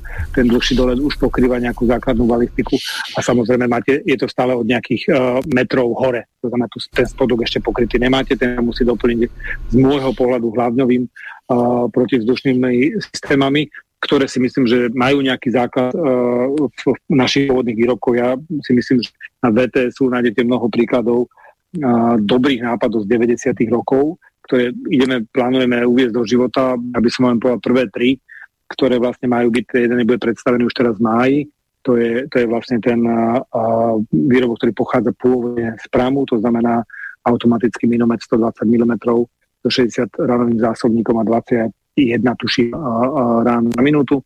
Potom je to práve ten uh, uh, hlavňový vzdušný systém BRAMS, ktorý je potrebné doplniť o riadenie palby, dary a všetky tieto moderné digitálne technológie, k tomu, aby sme dokázali pokryť vlastne predovšetkým tú protidronovú ochranu a, a v zásade a, kombinácia tohto typu protizdušnej ochrany s tou by som povedal raketovou, by už mohla vlastne tú a, ochranu pokryť o mnoho viacej. Navyše jediná hranica, ktorá nie je Ehm, z pohľadu NATO krytá je východná bez ohľadu na koniec konfliktu. Tá nestabilita bude predovšetkým najviac pravdepodobná skôr z tejto strany. Takže to nastavenie vlastne a rozloženie protivzdušnej ochrany bude týmto spôsobom. Ale tých šesť mm-hmm. systémov ako základu plus to bol nejaký predstavom, že by sme mali šancu veľkú časť vlastne toho prípadného útoku pri tých niekoľkých salvách uh, schopný udržať. Tam je nejaký nápočet presne modelu, koľko raket štandardne by mm-hmm. používané v tomto útoku. Tak samozrejme, že neurobíte 100%, ale na druhej strane dneska sme není schopní urobiť ani 5. Takže ten výber je... Jako, samozrejme, toto by riešilo teda krídlatle e, rôzne typy raket, drony pomalšie a podobne, jak lietajú po Ukrajine, tie šahidy a, a tieto veci. E, pokiaľ sa to prečíslí, tak či takto neuhráme, ako to, je, to neuhrá nikto, ani Rusi, ani Ukrajinci, ani Izraelci, pokiaľ sa niečo prečíslí, máš smolu.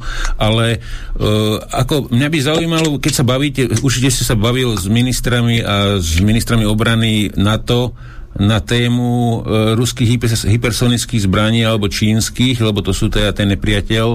A v realite tie e, Iskandery a Kinžaly likvidujú batérie Patriotu po Ukrajine, aj keď o tom teda mainstream nejak nerad píše alebo nepíše vôbec. E, e NATO v realite nemá obranu proti týmto typom viac rýchle, rýchlejších rakiet a balistických alebo kvázi balistických, že či o tom sa vôbec bavia oni, že ako to chcú riešiť, alebo tak budú dúfať, že nespadne zrovna tam, kde máme Patriot. Ako, to riešia? Ako, ako o tom rozmýšľajú?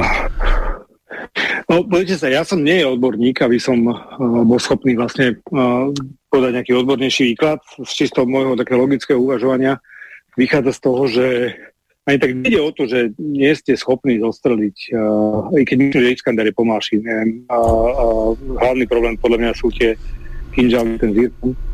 Uh, aj keď no, hovorím, nevyznám sa, čiže nebudem mudrovať. Uh, mm. Pre mňa z pohľadu hypersonickej rakety je hlavný problém jeho zachyteť. To znamená, ten, ten problém v tom, že oni uvidia, ale nemajú čas vystreliť a nemajú čas zareagovať. Čiže najväčší, zjavne v tej rýchlosti je tá hlavná veda, nie tak v dráhe, alebo v nejakých manévroch, ako v tom, že proste ja proste nestihnem zareagovať vo chvíli, kedy môj radar proste nemá dostatočný dosah, aby som ho nevidel v takom počte sekúnd, ktoré potrebujem dopredu, aby som si ho Tak no, som tie, to pochopil ja. Tieto rakety, sú, tieto rakety sú v plazme, takže radar ich nevidí až keď, sa, keď spomalujú pri útoku, pri impakte. Takže, no. takže, čiže, čiže ani nie je tak o to, že by som ich nebol schopný zasiahnuť, by som ich mal na radare, ale keď ich na, rade, na radare nemám, tak, tak proste ich netrafím a hlavne ich neviem ani vystreliť. Čiže hlavný problém v tom, v tom časovom ho, ho, horizonte a to nevylepším, uh, by som povedal PVO, teda pohľadu rakiet, ale len tým, že, že, že bojovať proti tomuto typu rakiet je s kvalitnením radarov, alebo teda mať väčší dosah, alebo respektíve v rámci NATO vybudovať systém, ktorý bude schopný tieto rakety a včasným varovaním upozorniť vlastne nejaký vektor, ktorým táto raketa ide. pretože je to skôr problém radu ako tej samotnej rakety. Lebo keby ho boli bývali videli, to použijem slovenský kondicionál, mm. tak by ho boli bývali schopní trafiť. Ale keďže ho nevidia, no, tak ho nemajú ako trafiť. Čiže nemyslím, že je problém v tom, že keď ho zacielite a vystrelíte, že by ste ho netrafili. A, a to preto hovorím, že ak niekedy niekto zostrel kinžal, tak teda s adekvátnym šťastím. Ale skôr tým, že ho proste nevidia. Čiže sme slepí proti nemu a, a myslím, že to je jeho hlavná výhoda hypersonickej zbrane. Ale hovorím, môžem sa mieliť, tu nechcem, nechcem byť zamudrého, jednoducho neviem, ale takto som to pochopil pri tom jednoduchom výklade. A teda je tam téma uh, schopnosti radaru zachytiť, ako to, že by raketa netrafila, keby bola včas vyslaná. Hmm. No, Doplním len toľko, uh-huh. že vlastne ten kinžal uh, má nejakú dobu od toho spomalenia a, po, a, a je to otázka tým pádom presnosti trafenia. Ak zväčšíte perimeter trafenia, že znížite presnosť, tak nemusíte tú raketu spomaliť, nie že skoro vôbec, ale na tak veľmi krátku dobu, že v podstate nie je ani výhľadovo šanca, že by nejaký radar toto dokázal mm-hmm. spracovať. Čiže ak je to problém radarov, tak potom je to téma, aby skvalitňovali radary. Ale ani my momentálne také kvalitné radary ako v ponuke zjavne nemáme. To Treba asi nejaký veľký dosah. Áno, výborný nápad. Ideme do toho. Nie tam pošlať naše milióny na, na nejakú novú technológiu. ale, ale minimálne teda, minimálne teda uh, pravdepodobne teda Slovens, slovenské ozbrojené sily uh, študujú videá a informácie z ukrajinského frontu, použitie FPV dronov a podobné veci. Uh, otázka odo mňa, otázka odo mňa, kúpim si za milión e, obranený transporter, ktorý nie je chránený proti ani primitívnym FPV dronom, ktoré behajú na nejakých 700 až 1000 MHz. E, nebolo by od veci všetko už pri dodávke vybavovať teda ochranou proti, lebo ten, není, není sranda ako prísť o jeden takýto drahý kus s jedným RPGčkovým granátom. No, viete, že možno by, áno, možno by som ten, na to tlačil. Ten výkon ten pomer na výkon je gigantický. Ja práve hovorím o tom, že uh, sa brodím v bahne zmluv uh, 8 kolesových a, a, a pásových. Jediné, čo ma odrádza byť razantnejšie, je to, že nechcem pripraviť ozbrojené sily o to, že by mohli mať novú techniku a môžeme o nej pohybovať, či je dobrá a má byť lepšia alebo iná, ale jednoducho uh, ten fakt tých pozemných brigád, jednoducho to je potrebné upraviť, pretože napriek tomu ten nejaký obranný manéver, ktorý je plánovaný v rámci toho nášho územia, má nejaké parametre, ku ktorým to samozrejme bez pochyby v nejakej podobe bude treba. Ale a, ako náhle, a my skúmame ďalšie ponuky, to poviem otvorene, skúmame ešte ďalšie možnosti, ktoré keby prišli uh, s silnejšou ponukou, ako je tá, ktorá tady na zmluve, tak do toho súboja tú zmluvu jednoducho vstúpime, pretože my sme kúpili uh, vozidlo, ktoré v súťaži nebolo. Hej? Proste v súťaži bol napríklad 590 Mark 3, s 30 mm kanonom a, a dvojkratnou väžou. Kúpili sme Mark 4 s 35 mm väžou, proste iné auto, ako bolo v súťaži. To znamená, my vlastne ani nevieme, čo dostaneme do dáne. Lebo sme to auto ani nevideli. Čiže považujem za najzákladnejšiu chybu mluvy.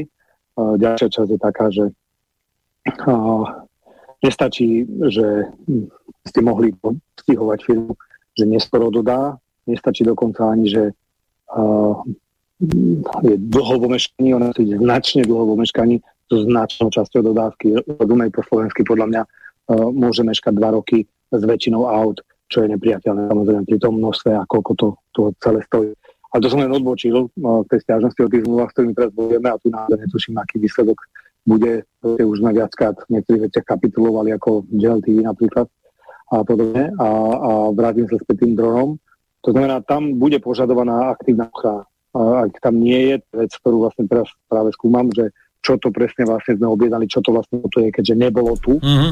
A, že to je o to, tak to musíme zistiť ešte v tejto chvíli a komunikácia bohužiaľ so je veľmi ťažká, veľmi komplikovaná. Takže toto je jedna z tých vecí a máte absolútnu pravdu, jednoducho to má byť akože alfa omega, pretože to auto stojí 10 alebo 11 miliónov, a ten dron stojí 100 tisíc, 100 tisíc, to, to, sú, to, stojí, to Nie, to stojí 300, 300, 300 dolárov stojí plus tá kumulatívna strel, ten taký obyčajný FPV. Ešte, ešte, no, tak, ešte horšie ako... Uh, ešte, sme, douf, ešte, ešte sme doufali. tak, takže, to, to, takže tento rep, ale tam si treba uvedomiť, pokiaľ to tam bude niekto teda nakupovať, že tie podmienky sa stále menia. Napríklad Rusi vyvinuli voľnorez taký, ktorí dávali na tanky, na, nahádzali tam frekvencie štandardné a Ukrajinci už posunuli frekvencie inám a voľnorez nefunguje. Viete, tak tam to bude treba asi uh, kúpiť niečo laditeľné, ktoré nebude natvrdo. Viete, že odniekal podniekal, ale že si to budú vedieť vojaci upravovať podľa potreby už priamo na boisku. Dúfam, že tu teda tu boisko Čiže obrovský fanúšik, uh, uh, obrovský fanúšik radioelektronického boja, jednak z dôvodu, že sa mu vôbec nerozumiem a, a jednak preto, že sa mi to zdá proste ako veľká mágia, ktorá, ktorá je úžasná, keď ju ten odborník, ktorý majú ovláda a dokáže vlastne ušetriť obrovské množstvo prostriedkov, živej sily a všetkých týchto vecí. Takže uh, v tomto smere uh, platia dve vlastne, ktoré sme zadali v rámci toho, čo máme do budúcna. My zjavne musíme vybudovať nejakú, nejaký, nejakú malú jednotku oddiel, alebo neviem, v akej šírke to bude, ktorý bude vyslovene špecializovaný na drony a ktorý dokonca umiestnime či už ako podriade na vzdušný síl, alebo neviem, do čo sa presne zaradí. A, a zároveň mám záujem, to je ten jeden z spoločných podnikov, ktorý chceme v Vodke vlastne urobiť, servis Legokov F-16 prírodných cvičných lietadiel, ktoré teraz sú na stole, že máme debatovať o tom, že ktoré a teda výroba dronov priamo toto znamená, aby sme boli za to, že či už si kúpime licenciu alebo nejaká spolupráca k tomu, aby sme boli schopní si ďalšie stupne týchto vecí už vyvíjať sami, pretože som presvedčený, že, že v tom, čo sme najsilnejší a vždy sme boli v Československu najsilnejší, bola improvizácia v rámci toho sociku, nedostatku rôznych materiálov a rôznych riešení, keďže ste si nemohli kúpiť na západe toľko, že práve v tom boli tie zlaté ručky že, že tá schopnosť improvizácie riešenia problémov, to, čo nám bolo najvlastnejšie, že sme vymysleli proste na to proste obkulkou prísť za ten roh, vidieť za ten roh. No a toto a to sa deje... To, myslím, toto... Ak si kúpime technológiu, tak tomu stávať na tých proste ľuďoch, ktorí sú fanatikmi do toho a dokážeme urobiť nejaký ďalší vývoj, ďalší stupeň, ktorý už bude výrazne ďalej. A táto improvizácia sa deje na Ukrajine na obidvoch stranách frontu. Tam, e, tam e, no, naozaj, naozaj z obidvoch strán sú šikovní ľudia, ktorí si vedia pomôcť, keď ten, ten štát, ten systém ti to nedokáže dodať, tak špekulujú, skupujú z Číny, cez AliExpress a podobne.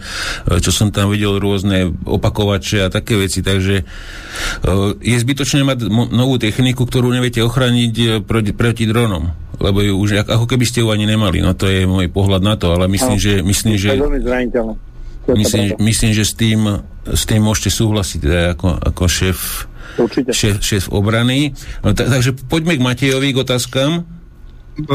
Môžem ešte jednu poznámku no, k tomu? Môže, môžeš, jasne. Ja, ja, ja si myslím, že toto by, toto by chcel vypracovať e, nejakú, nejakú koncepciu vôbec pre celú armádu, pretože tuto nejde len o boj proti nejakých dronov, proti technike, ale vyslovene na tej Ukrajine vidíme, že tam jednotlivé drany, drony naháňajú vyslovene jednotlivcov, ktorí sú v zákupoch alebo niekde v blate proste a buď, buď ten dron priletí ako FPV samovražedný a celý vybuchne alebo zhadzuje obyčajné viedničky, granáty, trebars. E, čiže tam v podstate e, ide o to vlastne myslieť koncepciu a integrovať vlastne všetky, všetky prvky tej ochrany nie len na techniku, ale v podstate na všetky zložky, všetky zložky armády, aj dokonca na pechotu, aby bola chránená a tak ďalej.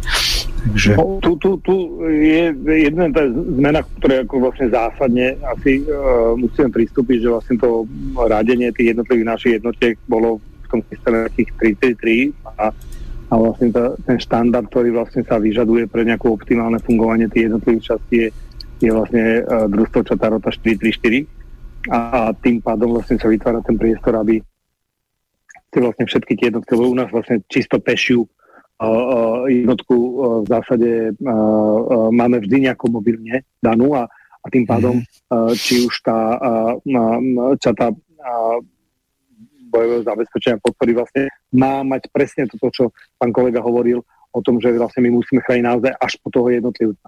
A, a tam je najpodstatnejšie také nejaké tri stupne, je, že systém výstrahy, že zistím, že ho proste v priestore mám, že sa mi tu pohybuje, to je, to je ten, či už nadarovým alebo akýmkoľvek iným identifikačným znakom, nejakým vyžarovaním a čímkoľvek, čo meriam a pozerám a kontrolujem. Potom systém, uh, uh, systém ochrany a, na, na, a systém reakcie. Hej, lebo jedno je pasívna ochrana, ktorá teda má zabezpečiť, že by som uh, mal čo najmenšie škody z jeho útoku a po druhé schopnosť ho vlastne likvidovať. No a to, to vlastne tento systém nastaviť je, je to, čo vlastne vyžaduje, áno, koncepciu, len ja som takým tým prívržencom, že proste koncepcia plodí komisie, koncepcie uh, komisie plodia na neriešenie problému, ale áno, to, toto má sedieť skupina odborníkov, ktorá nám povie, takto to má vyzerať, toto máte zabezpečiť, takéto štyri druhy no, máte mať, to má byť proste nejaký, to má byť nejaký uh, pozorovací, nejaký, nejaký, toto má byť nejaký obranný, útočný a všetky tieto ostatné veci, a všetky tieto typy mm. dronov, ktoré dneska na boisku sú, ten vývojový výskumný priestor, ktorý dneska poskytuje Ukrajinský je, je gigantický a to, niekedy sa až bojím, že to sa nedá dobehnúť, ale teda firmy reagujú takisto nejakým spôsobom prakticky na tieto poučenia a tu je dole to sledovať a, a nebyť pozadu. Čiže to, čo máme zameškané, či už budúci radioelektronického boja alebo dronových systémov, to je, to je kde sme úplne holí bosy. Mm. Uh, ak by som mal ešte poslednú otázku predsa len. Uh, údajne by sme mali mať všetkých 15 tankov Leopard 2 a 4. Je to pravda, že ko- koncom januára, že, že má, má, mali teda všetky? Uh-huh. A e, chcel by som sa e, ešte k tomu podotázku, že aký je stav i modernizácie týchto tankov? Predsa len tie tanky pôvodne pochádzajú z 80 rokov a že aký je stav modernizácie, že či e, sú zrelé proste na službu tak, ako prišli, alebo u nás ešte budú musieť prejsť nejakými modernizáciami?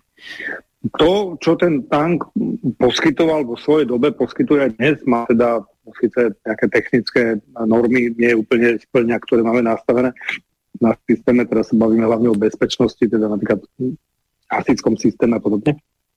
To je vec, ktorú dokážeme odstrániť. Mm-hmm.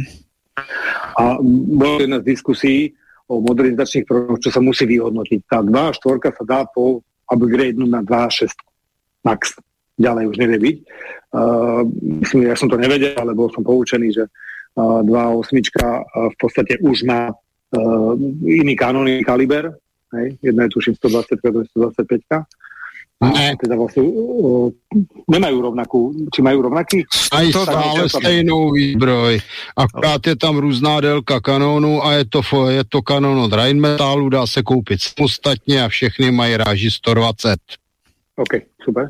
Čo je lepšie? Ja som mal teda zlú informáciu, ale v každom prípade platí, že poučení sme, teraz toto mi odpovedala nemecká strana, že oni majú systém na upgrade do 2 a 6. To treba zvážiť, že či sa oplatí. Uh, dnes sa napríklad tá zmluva, ktorú Nemci majú s metalom na ten 2 osmičky v celku pozdáva, lebo je relatívne jednoduché a relatívne nemám pochybnosti, že by, že by dávali nejakú extrémnu cenu. Treba to posúdiť, že tým smerom chce ísť Česká republika.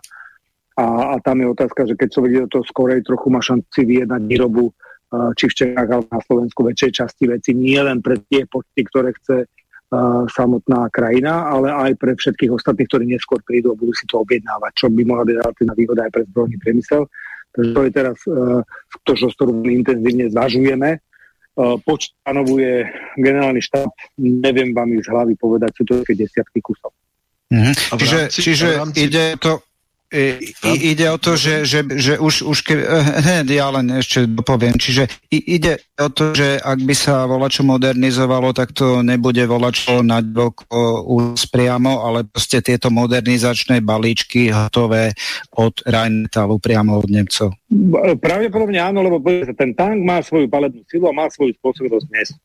Je otázka jej účinnosti, samozrejme zo 70 rokov, ten základný rozdiel je vlastne rozdiel v posadke, rozdiel v tom nabíjaní a, a mm, jedno má automatizované, jedno má manuálne. Áno, čo, keď používa otázku, že prečo má ručne, tu má ako 2.8 má ručné nabíjanie, je predovšetkým otázka bezpečnosti, potvrdia, pretože to je ten dôvod, že keď máte vlastne v karuseli pod sebou celú muníciu, keď to zasiahne ten tank, tak samozrejme to zvykne explodovať. Čo je o, o mnoho častejšie, ako keď ju máte v tom, v tom skladníku, ako keby som to tak povedal neviem to porovnať. Je to pravda, je to pravda, z, z, z, je to pravda z Ukrajiny, nevy, nevybuchujú, aj, aj keď dostanú zás, a, zásahy, tak väčšinou to vyhorí to trocha vnútri, ale nevyletia, teda vežia tak. No. No, čiže, čiže schopnosť prežitia posadky je väčšia. Čiže ten, a to, ten 2 a 4 poskytuje určitú bojovú schopnosť, ktorá je adekvátna tomu stroju, ktorý to je.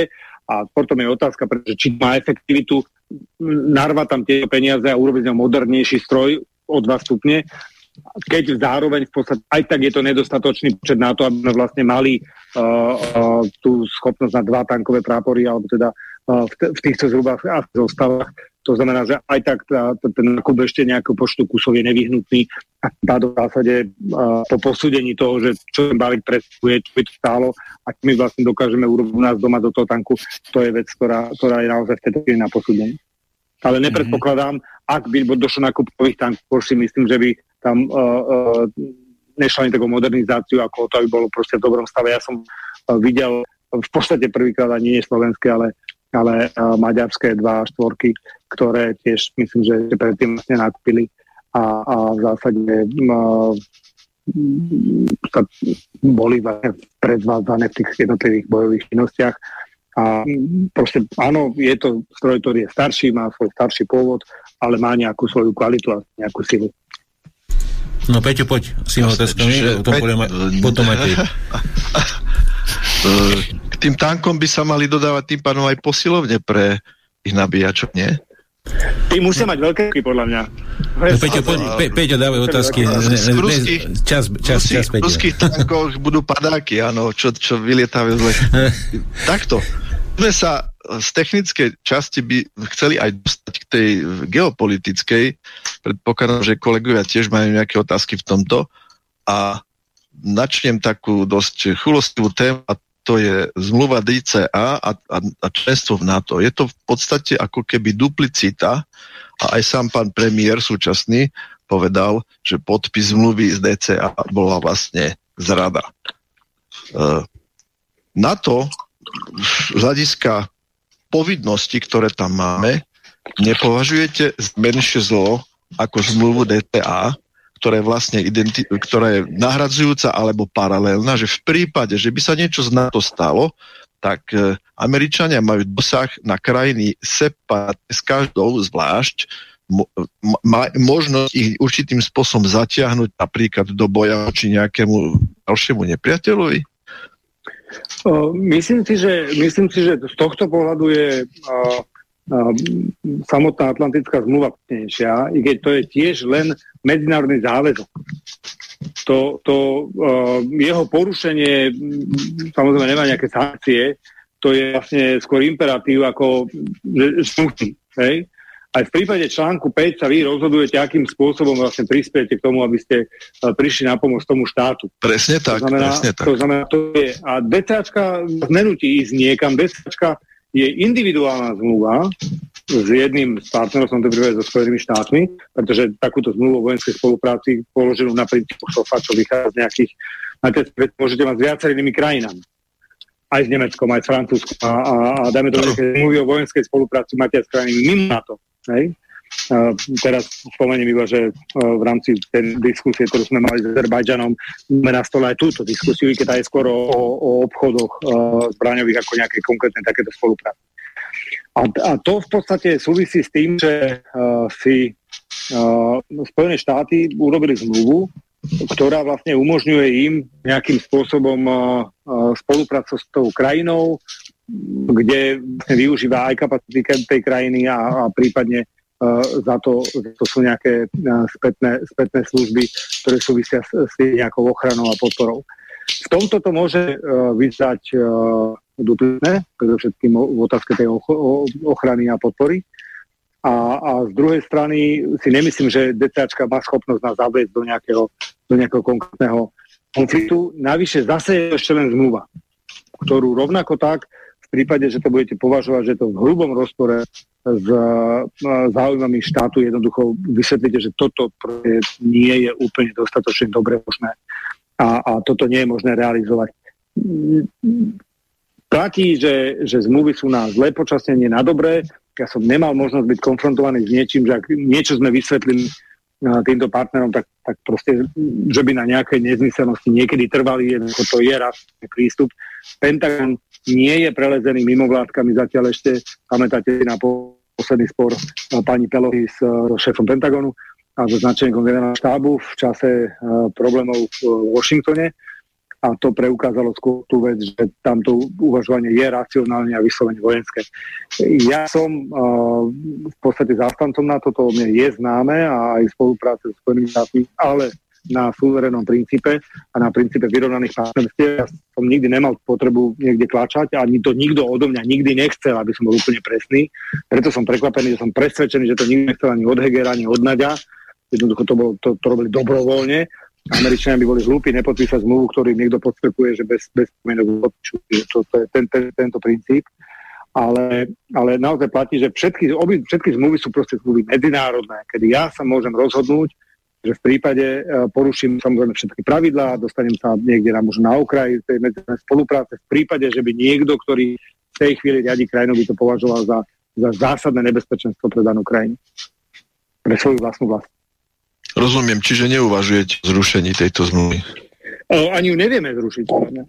To, to zase všetkých tých pravidel medzinárodného práva a zmluv uh, ona má svoju proste platnosť a ona uh, bude platiť počas platnosti. Tu 60 rokov majú. To je na, a, to je na ní, a to je na ní právě to špatný, protože situace se může změnit. Ale ona nie je vynutiteľná silou, podľa mňa. Tým, že, tým, že vlastne... Není?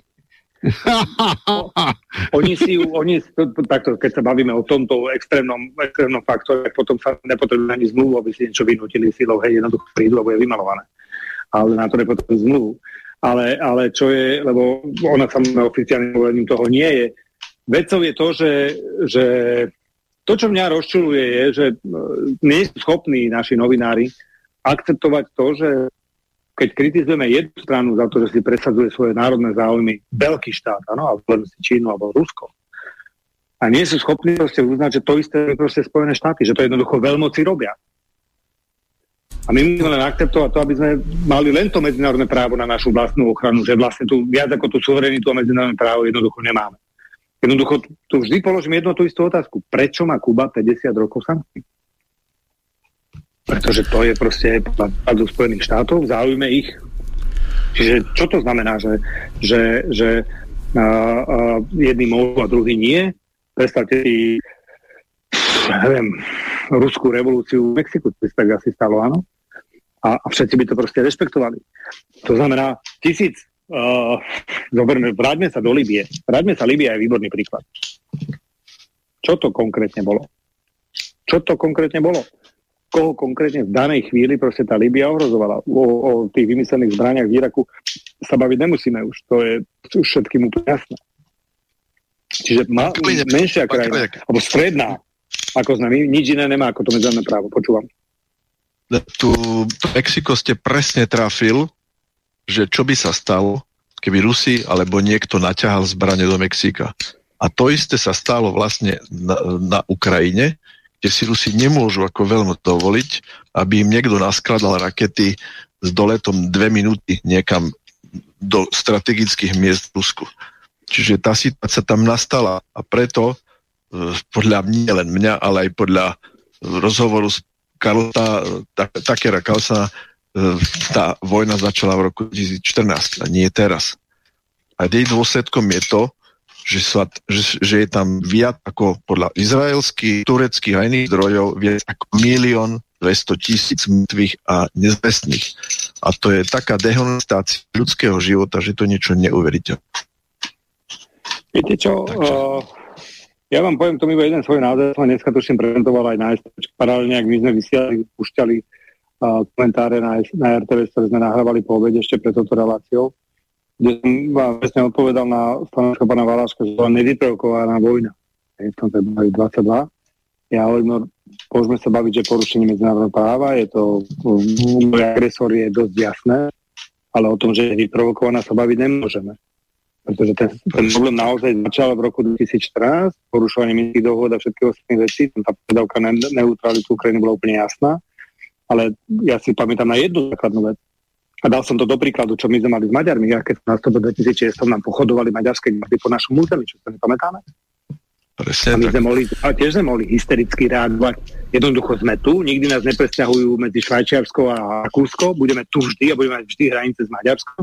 Tak sme sa s Robertom Ficom rozhodli po tom konflikte, čo sme mali ešte s maďarským prezidentom na Komarňanskom moste, to si pamätáte, sme boli zažalovaní na Európskej únii nenecháme sa vyprovokovať, musíme tie vzťahy kultivovať. Proste musíme, za každý okolnosti musíme urobiť všetko preto, aby tie vzťahy boli kultivované. Na to sme politici.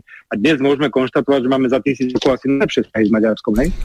A to isté platí o Ukrajine. Ukrajina nikdy nebude hraničiť s Nemeckom a Francúzskom. Vždy bude hraničiť s Ruskom. A, a rozhodnutie napríklad Porošenka, že prvé, čo spravím po zvolení, vypujem zmluvu na Sevastopol, presne to provokáciou. Pozrite sa, stiažuje sa niekto, že Angličania sú na Cypre? 70 rokov. Čo tam tá ich základňa stále robí? Mm-hmm. Áno.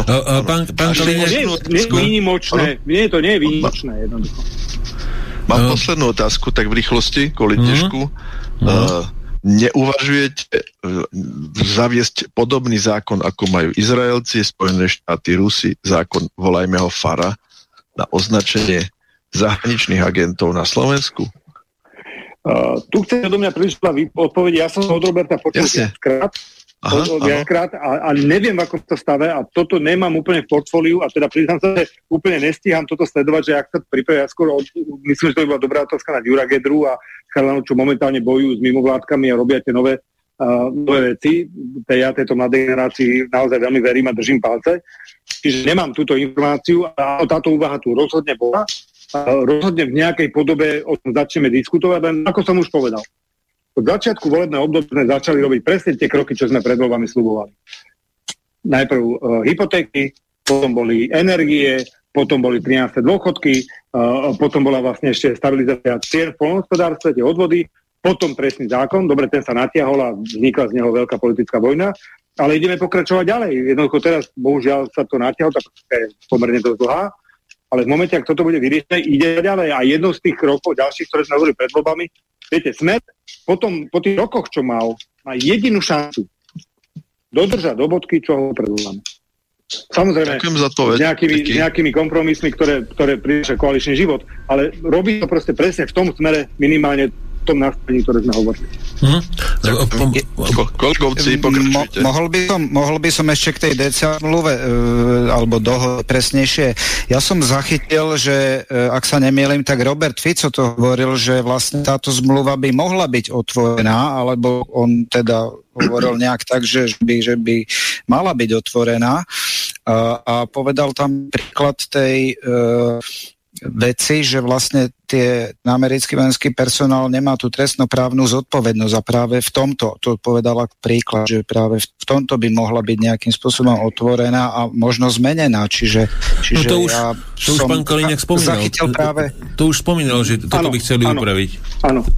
Áno. Áno, my, my, my, aby ste rozumeli, že, že tá, to, ten, ten názov, že otvorená, keď to je zmluva, a ktorá bola uzavretá, na, už sama zmluva sa neotvára. Je to nie je zmluva, a teda myslím ako dodávateľská, je to proste medzinárodná. Čiže ona má nejaké svoje pravidlá a pravidelne e, v niektorých situáciách dochádza k nejakým protokolom vykonávacím, ktoré vlastne či už dovysvetľujú fakt alebo rozširujú ho, niečo ako zákona vyhlášky. A vlastne robia, robia ten článok, aký je. A my práve, to je to, čo že dnes, práve dnes, keď som odchádzal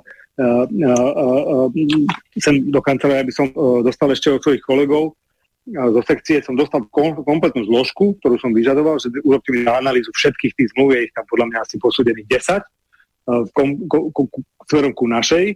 A je tam vyznané niekoľko bodov, v ktorých budeme diskutovať a pretaví sa to práve do týchto protokolov, že jednoducho, mm-hmm. ak česká strana, maďarská, chorvátska, horská dajme tomu rok, a my sme práve teraz znižovali sázby napríklad, tak musí byť jasne stanovené, že povinnosť nahlasovať konkrétne trestné činy musia z troch rokov klesnúť nižšie. To, o, to, o to ideme riešiť. Ako dopadnem, to ja neviem. Ja nehrám hrdinu, že som minister sveta, viem ale určite, že som o tom informoval uh, ambasadora a určite toto aj pri uh, diskutovaní s predstaviteľmi ministerstva zahraničných vecí aj teraz na tejto svojej ceste spomeniem, že toto už vlastne ideme riešiť, čiže tento rok, predpokladám, bude rokom diskusí o týchto jednotlivých veciach a ako dopadne uvidíme. Ja netvrdím, že budem úspešný, mm. ale, ale rozhodne, to robiť, rozhodne to robiť budem a budem sa svojho úspechu alebo neúspechu proste aj vám zodpovedať. Budete buď mm. spokojní alebo nespokojní, nič iné neostane. Budeme, budeme o tom otvorene hovoriť. Poďme k Matejovi a, a, po, a potom nám zostane oživa Martina už nejak to doklepeme. Ma, Matej, počujeme sa? Bude, potom, Áno, ja počujem. No, potom, potom sa pôjdeme spať. Asi no, tak. No. Dobre, ďaká. No. ja, ja som sa viac do také globálnej politiky alebo geopolitiky zabrdnúť, že v podstate však ten ukrajinský konflikt teraz skončí a, a teda predpokladajme, že teda aspoň toho aktuálneho vývoja vidíme, že asi Rusi budú tí, ktorí budú diktovať nejaké tie podmienky potenciálne mierové zmluvy alebo nejaké dohody, ktorá z toho vyjde tak si predstavme, že povedzme na tej východnej hranici bude mať Rusko alebo teda nejaký, nejakú Ukrajinu v nejakej forme, ktorá bude satelitom Ruska.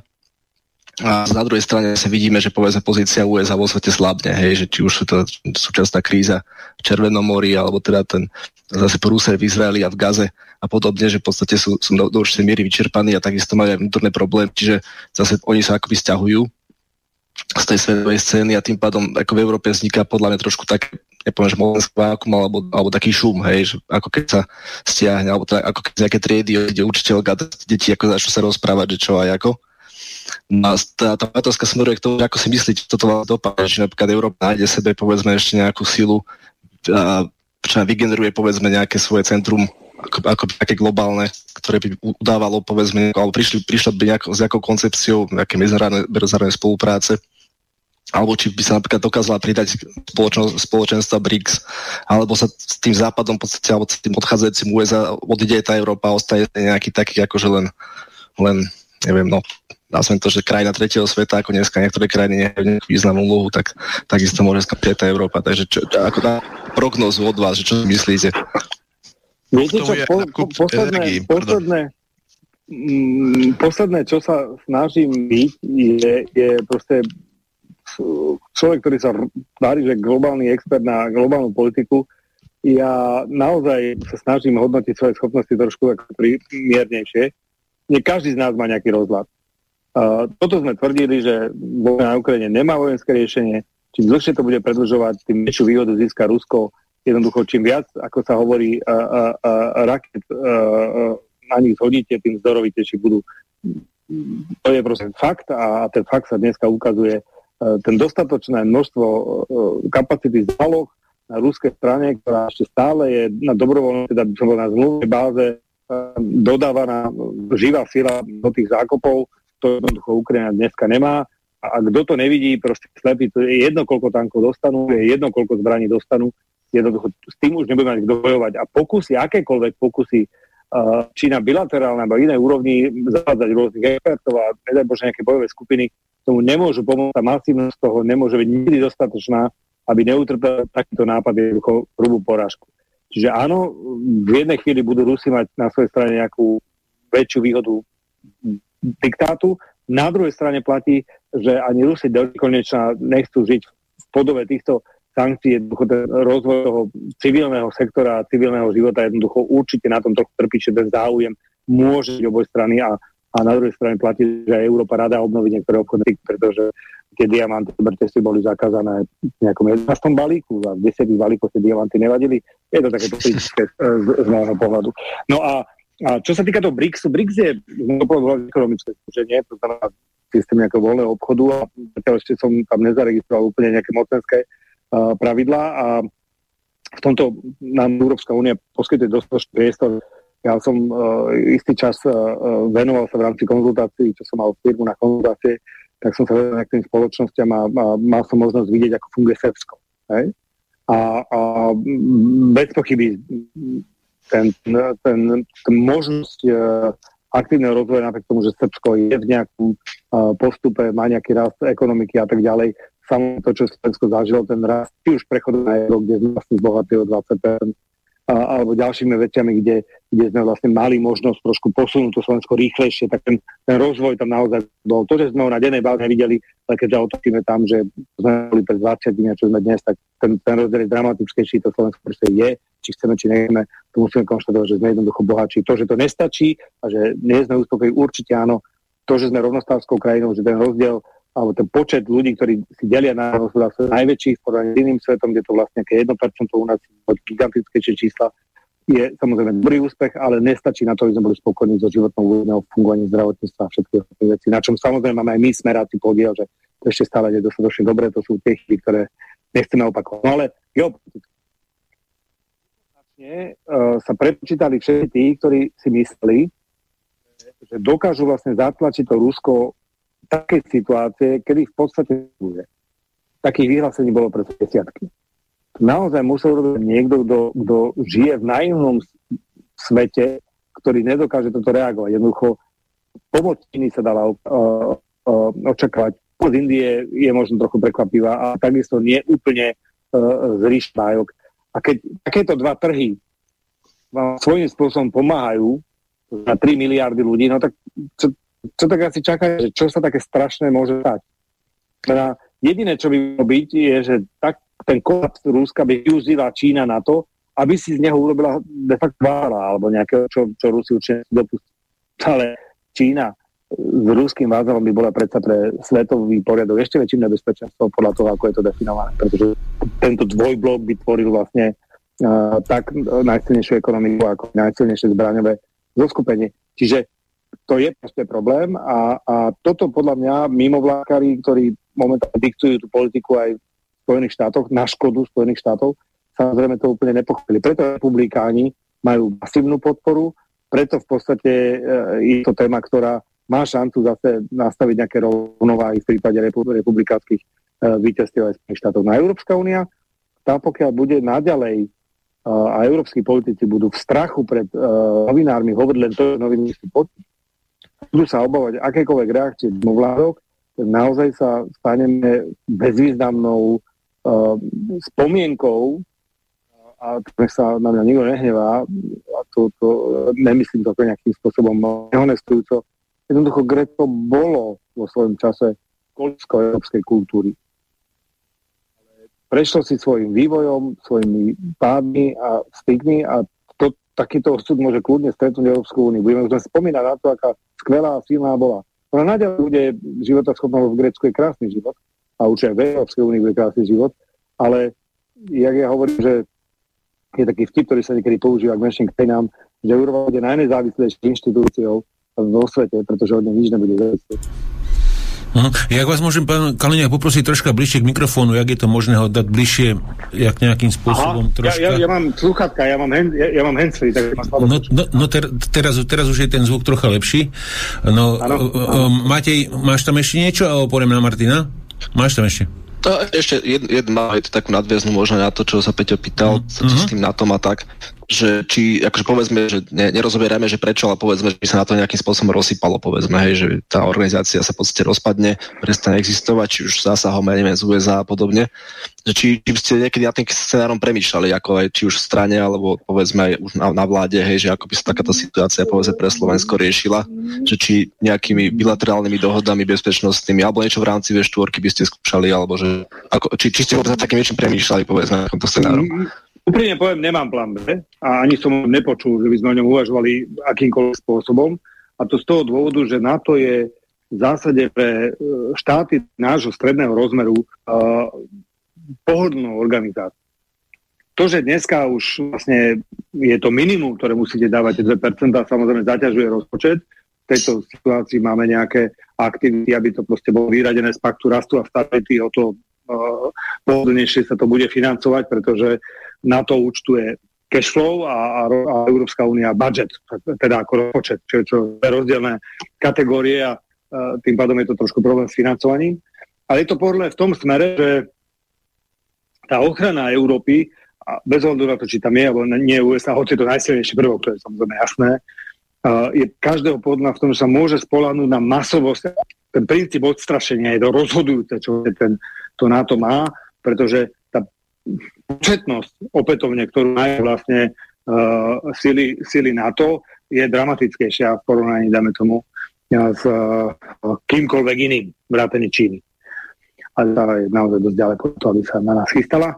Ale v podstate platí, že to vrátane pre krajiny typu Slovensko, Česko, Holandsko, Belgicko a týchto veľkostí relatívne uh, pohodlný priestor pre kolektívnu ochranu, pokiaľ teda platí, že článok bude. Čo ja sa snažím, jediné trošku pozmeniť, je, že sa viacej sústredíme na článok 3 Severoatlantickej zmluvy, ktorý hovorí o tom, že musíme byť nejaký čas samostatne schopní brániť sa, než príde pomoc, uh, pomoc uh, spojencov, pretože ten konflikt už nebude lokálny, to už je nepochybné, ak nejakému dôjde k budúcnosti nejaké tenzie medzi dáme tomu uh, Ruskom, ale, ale platí, že to bude skôr globálnejšie, to znamená pozdĺž celej nejakej tej línie ktorá by hraničila. No vtedy platí, že musíte byť schopní sa braniť po určitú dobu, než teda vlastne si všimnú, že aj vy máte problém, lebo predovšetkým to bude asi polský problém alebo nejaký iný, kde je proste nejaké jednoduchšie uh, geografické uh, členito z toho terénu. A, a preto vlastne chceme, jak ja hovorím, v rámci zásob munície, v rámci zásob techniky a týchto vecí ísť vlastne až do čísla 30 plus 30, aby sme vlastne mali šancu efektívne nejakým spôsobom odolávať. Lebo však obrana logicky z princípu uh, môžete vlastne úspešne a relatívne uh, dobre čeliť až trojnásobnej presile, ak je na vás tlačená. Útok je vice versa, čiže na toto sa treba pripraviť. Ale bez NATO by to znamenalo, že mať vlastnú ochranu, to je to, čím bolo konfrontované dlhé roky Švédsko a prečo je vlastne jedným z, z tých silnejších armád, hoci jeho veľkosť so Slovenskom je len o málo väčšia tak uh, je, že oni na tú obranu vydávali obrovské množstvo peňazí. Čiže až by sme mali úplne upratané zdravotníctvo, až by sme mali úplne upratané všetky ďalšie veci, školstvo a tak ďalej, tak samozrejme aj tej obrane by sa mohli uh, také ďalšie peniaze uísť, ale bez na to by veľmi strádali tie uh, časti spoločenského života, ktoré očakáva sa budú rozvíjať práve na úkor obrany. Mm-hmm. No, dobre, pretože, garantuje, pretože garantuje na to. Áno. Dobre, tak... Môžem taký doplnok? Či... No, Alebo dáme ešte Martina? Dobre, aj daj Martin. Však, však ešte, máme, ešte máme čas, uh, zatiaľ nám host neutiekol, teda, lebo Martin má o tých otáziek na, na tom... Ne, ne, ne, ja jak... som v pohode. Ja, ja, ja do, do, do, toto už ubránim. To, tu, to, tento útok už ubránim dokonca, čiže som, som v pohode, som pripravený. Do... Super, takže tak ešte daj Matej teda. Uh, tak e, e, ešte, ešte tak, lebo však teraz, akože si spomínali, že teda na to, ako odstrašuje tá sila a tak, akože či si to stále myslíte napríklad potom, čo vidíme na tej Ukrajine, lebo však akože ako nemusíme si klamať, že na tej Ukrajine na to dosť zainteresované, či už materiálne, alebo aj teda nejakou podporou, ako poskytovaním intelligence, čiže nejakého, ja neviem, prieskumu, alebo teda celej tej, toho, toho balíka teda podpory. Aj, aj zrejme vo velení a podobne, však ja si myslím, že tam napríklad tá protiofenzíva bola viac menej plánovaná v radách NATO. Aspoň takto vyzeral podľa tých prvotných e, dní, že ja ne, neviem, neviem, koľko akože na to poslalo munície, koľko, koľko poslalo techniky. Ja ale, ale že... sám uznáte, že keď, e, keď by sme si porovnali veci, že, že uh, táto ukrajinská protiofenzíva a odpustia mi odborníci, keď si dovolím zjednodušenie, bol jednoducho PlayStationový Counter-Strike, uh, kedy som to na diálku nejakým spôsobom riešil. A už základný rozdiel je v tomto a, a v samotnom napríklad osobnej účasti na, na paintballe kde už ináč prežívam. Ale už iné je, keď priamo sa toho zúčastňujem. Čiže ten rozdiel v tom, že tú vojnu vedieme do posledného Ukrajinca, uh, keď to poviem vulgárne, tak je dramaticky odlišný, ako keby napríklad došlo k napadnutiu Litvy alebo Polska. Samozrejme uh, početnosťou či už leteckej, vzdušnej ochrany a všetkých tých ostatných vecí, to, to, to, to, to je vecou, kde tú obranu viete viesť ako naozaj relatívne veľmi efektívne.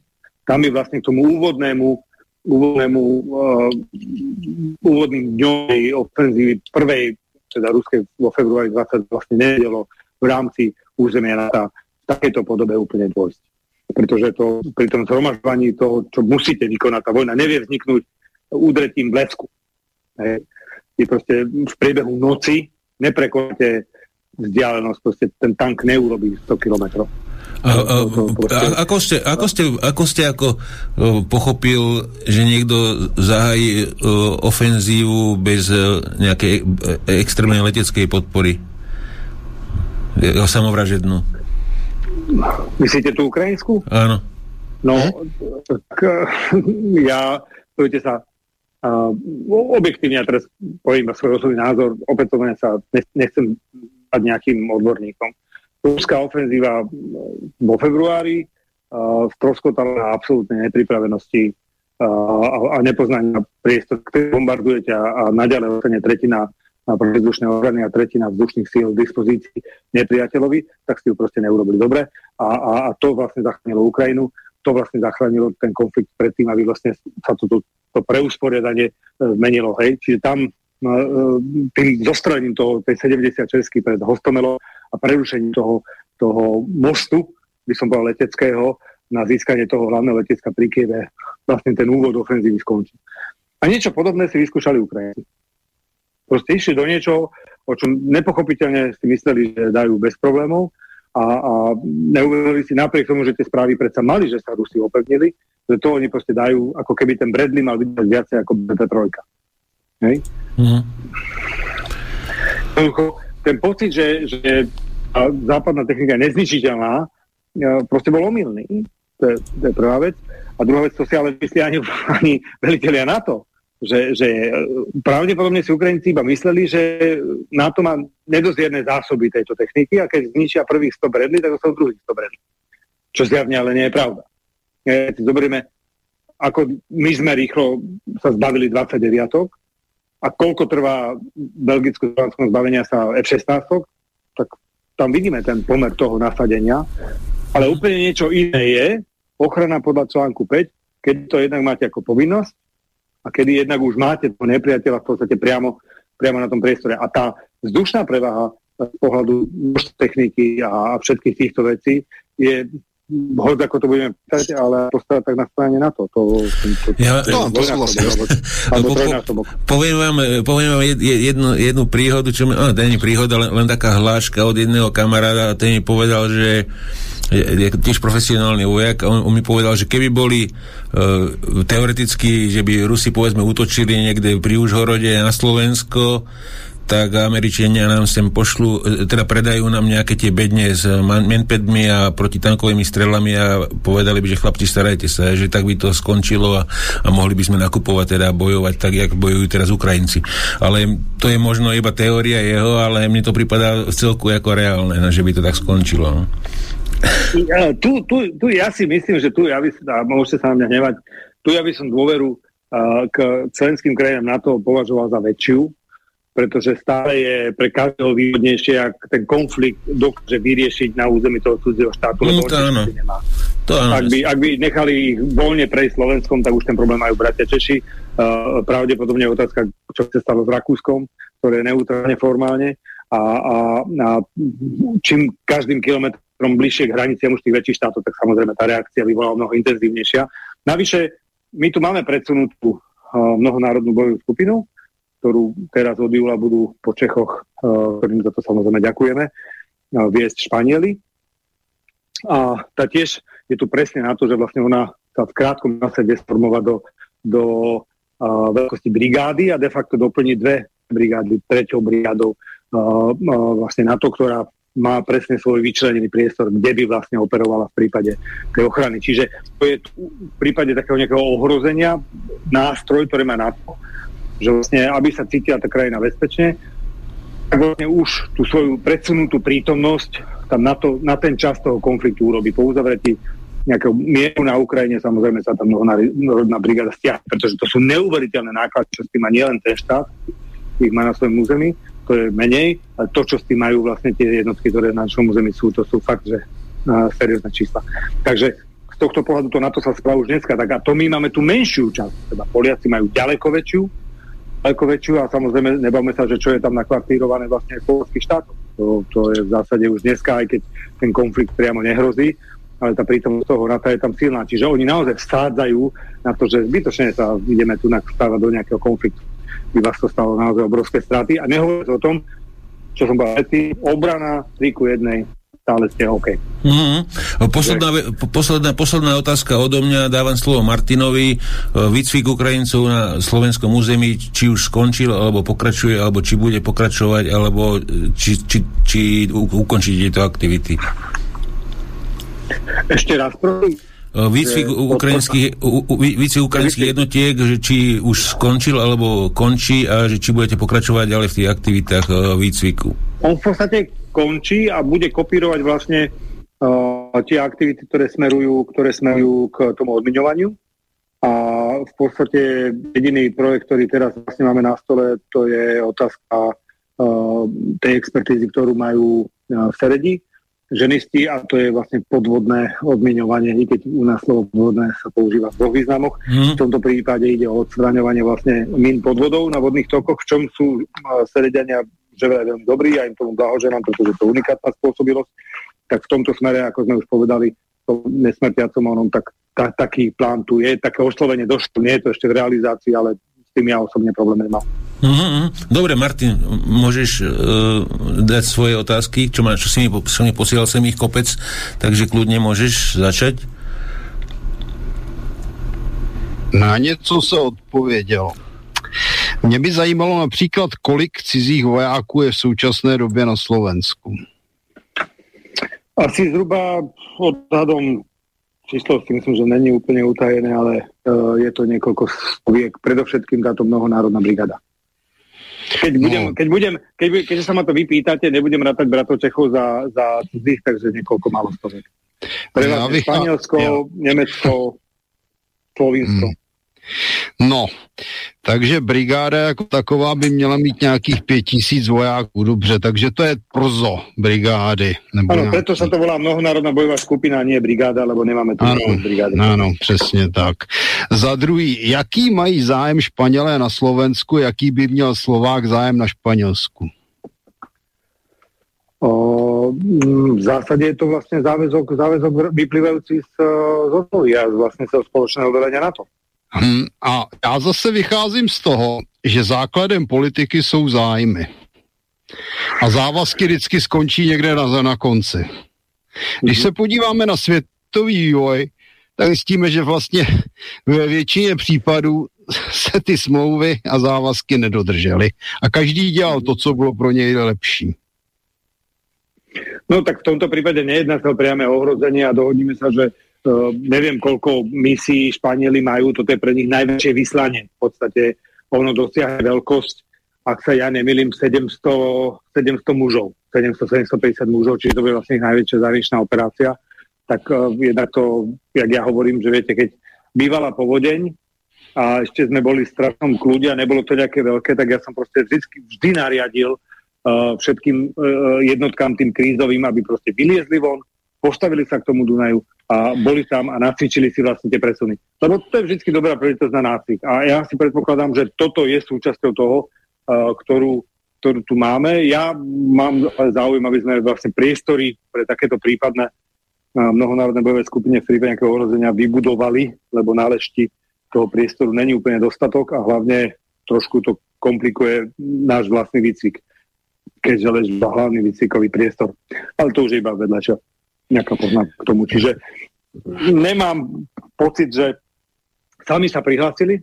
Úprimne posledný styk so Španielskom. Uh, pred uh, týmto nástupom sme mali snáď ešte pred 300 rokmi, keď sme tu mali španielskú princeznú, ktorá sa tu vydávala s Poliakom. to už zachádzam ďaleko. Jo. No ono totiž proč, já jsem se tak zeptal, kdo má na kom zájem. Dokázalo na to někdy vyřešit spor mezi svými členy, konflikt? Nikdy. No tak keď myslíme Turecko v Gréckom, tak nie, to je proste fakt. A, a v zásade uh, väčšinou to boli No, čo ešte tam mali k dispozícii? Island, Británie. Mm-hmm. No. Je to otázka predovšetkým toho vonkajšieho ohrozenia, nejakého vonkajšieho nepriateľa. Aj tá situácia globálna dnes je taká, že jediný nestabilný, nestabilný prvok je momentálne na východ od našich hraníc, bez ohľadu na to, kto je za ňo zodpovedný, kto vyťazí, kto prehráva.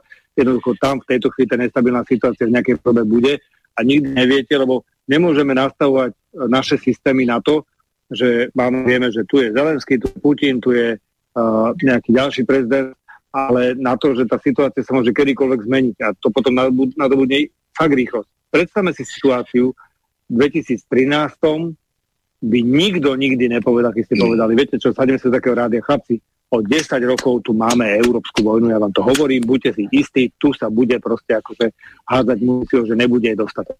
Všetci povedali, jasné, jasné, Nostradamus.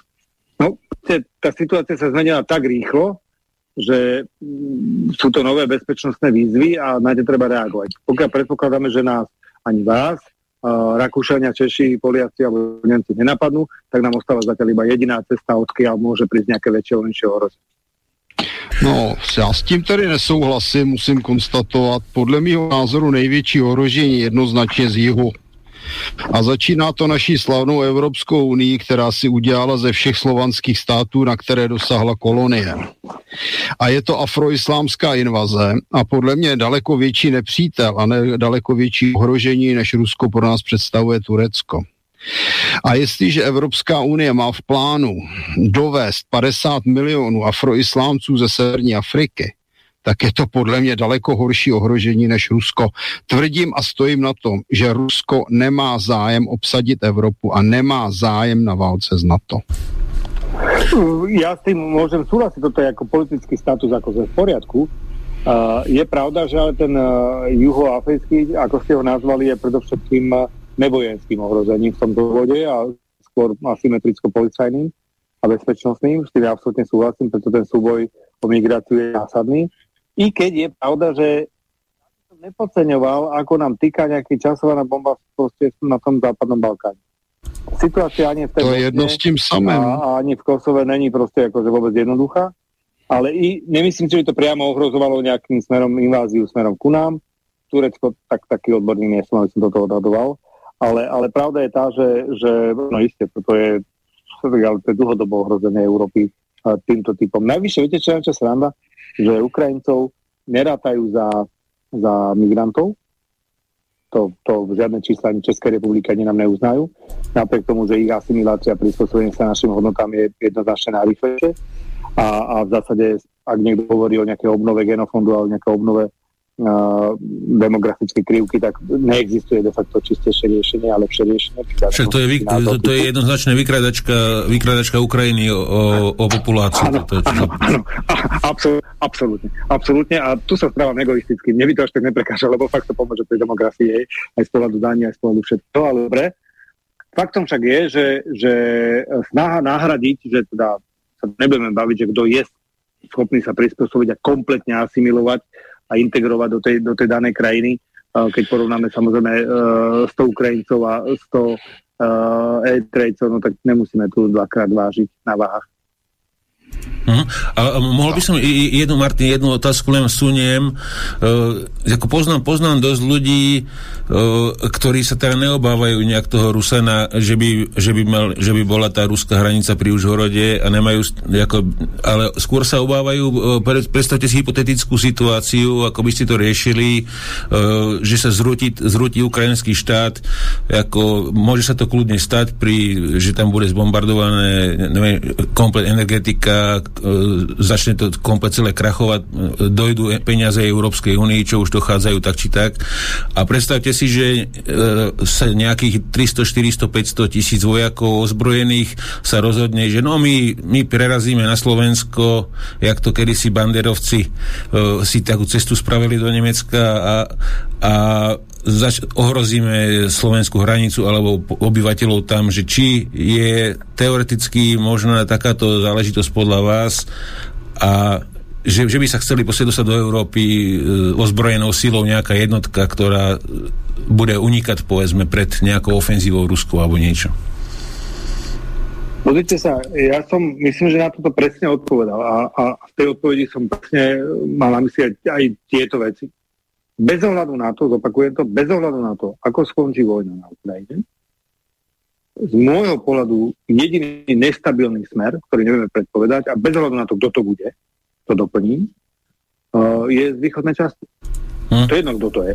Či, či je to no. zvyšok nejakej ukrajinskej armády, alebo to niekto úplne... Ale, ale... Toto v tej chvíli považujeme za najbližšiu, najbližšiu hrozbu, pretože z Maďarska nám možno nehrozí, teda myslím ako Maďarska, z Polska takisto nie až tie už to bôž. To znamená, platí, že, že tá situácia môže byť taká výbušná a to nemusí byť riadené konkrétnou vládou. To naozaj platí, že zoberte si, ako sa Wagnerovci rozhodli na Moskvu, no tak proste existujú vždy ľudia, ktorí sa dokážu zblázniť a dokážu do sebou zobrať niekoľko tisíc ľudí.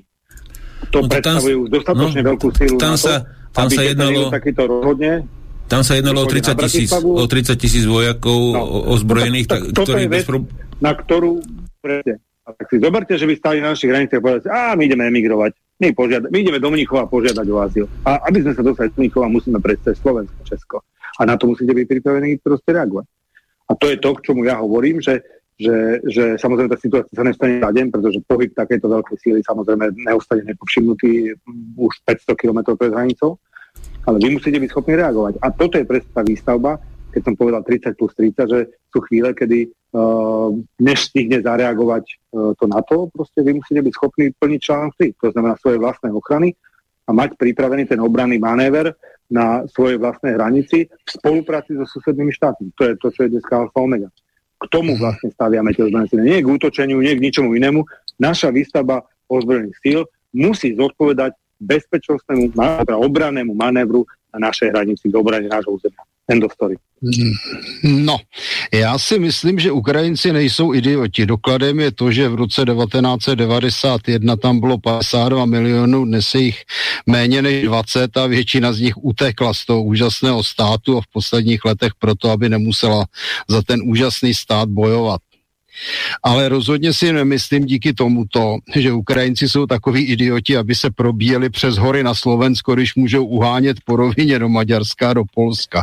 Takže ani z tohoto hlediska bych řekl, že nám no, žádné nebezpečí nehrozí. To, to, preto ten, my, máme, my máme kritický len ten spodok hranice. Už horo dole, ako keď, našu, keď sa na našu hranicu pozriete, a, a, tak v podstate a, tá naša hranica je rozdelená tú hornatú časť, o ktorej hovoríte vy, to je Užhorod severne, tam vlastne je prerezaná dvomi údoliami, teda v, na Ubli a na Uliči. To sú len dve časti, ktorými sa de facto dá dostať na naše územie. A potom až tá Dukla, ktorú vy hovoríte, ale tá je vlastne aj 30 Svidníku, to je 100 km od hranice s Ukrajinou, to je vlastne, to by museli s polským územím.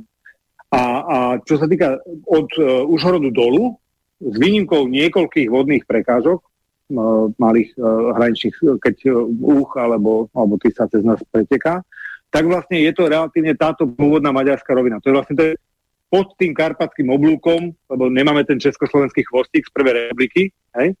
čiže ten karpatský oblúk nekopíruje našu hranicu, ale de facto smeruje do Rumunska, tak po prekonaní toho ešte na ukrajinskej strane sa vám otvára priestor roviny, ktorý je aj maďarský, až časti malý, aj to roh, šťastí slovenský. A to je presne o tom, čo hovorím, že že ten, ten obranný manéver vlastne musí reagovať presne na túto časť. To, čo hovoríte severne, áno, to absolútne platí, tamto krytie je relatívne dobré a ten spodok predsa len pri tej hranici s Maďarskom je, je tá uh, východo, uh, uh, východoslovenská nížina a tá je v podstate rovná. Čiže tam vlastne nejaká tá časť uh, musí byť pripravená. Tam, je, ta, jsou tam nějaké ty řeky a pak kousek dál je Dunaj. Jak, jak říkám, já vidím to, že, že Ukrajinci nebudou utíkat se zbraněmi dobývat Evropu. Ty první, co udělají, jako dělají stále, je to, že ty zbraně odhazují na útěku, anebo že jsou jim sebrány, takže proto se neustále zbraně na Ukrajinu. My slyšíme, že po dlouhodobě propagandu, jak Ukrajinci zase zničili jeden ruský tank, nebo jedno ruské letadlo a na druhé straně se tam neustále valí technika a samozřejmě otázka pro koho teda, a co s ní ti Ukrajinci dělají, teda kromě toho, co rozkradou a rozprodají do ciziny. Takže tam je, tam je vidět naprosto reálně, že Ukrajinci tu válku prohrávají, ne, jak se z hlediska technik, tak z hlediska lidí, ale to není až tak důležité, mají co chtěli. Um, bohužel dělají kanonen futr jiným a válka na Ukrajině není válka Ukrajinců a není to ani válka Slováků, ani válka Čechů, je to americká válka, je to válka NATO, je to válka německých revanšistů proti Rusku a doplatíme na ní především my, protože my už v té Evropě vlastně nemáme co nabídnou dokola a nemáme energetické suroviny a nemáme schopné lidi a nemáme už ani u mnoha lidí ochotu vůbec, aby byli členy té Evropské unie, protože jim stále méně dává, ale to je jedno, to není asi náplní této, této relace. No, ale je tu ještě teda jedna, potom eh, jedna věc, když se vrátím k té Evropské unii, eh, tady padlo slovo o naivním, naivním světě. Já se obávám, že v naivním světě žije Evropská unie. To pan Kaliňák nakonec říkal. Ale to je podle mě naprosto katastrofální, protože tady fungujeme v ideologickém hospodářství.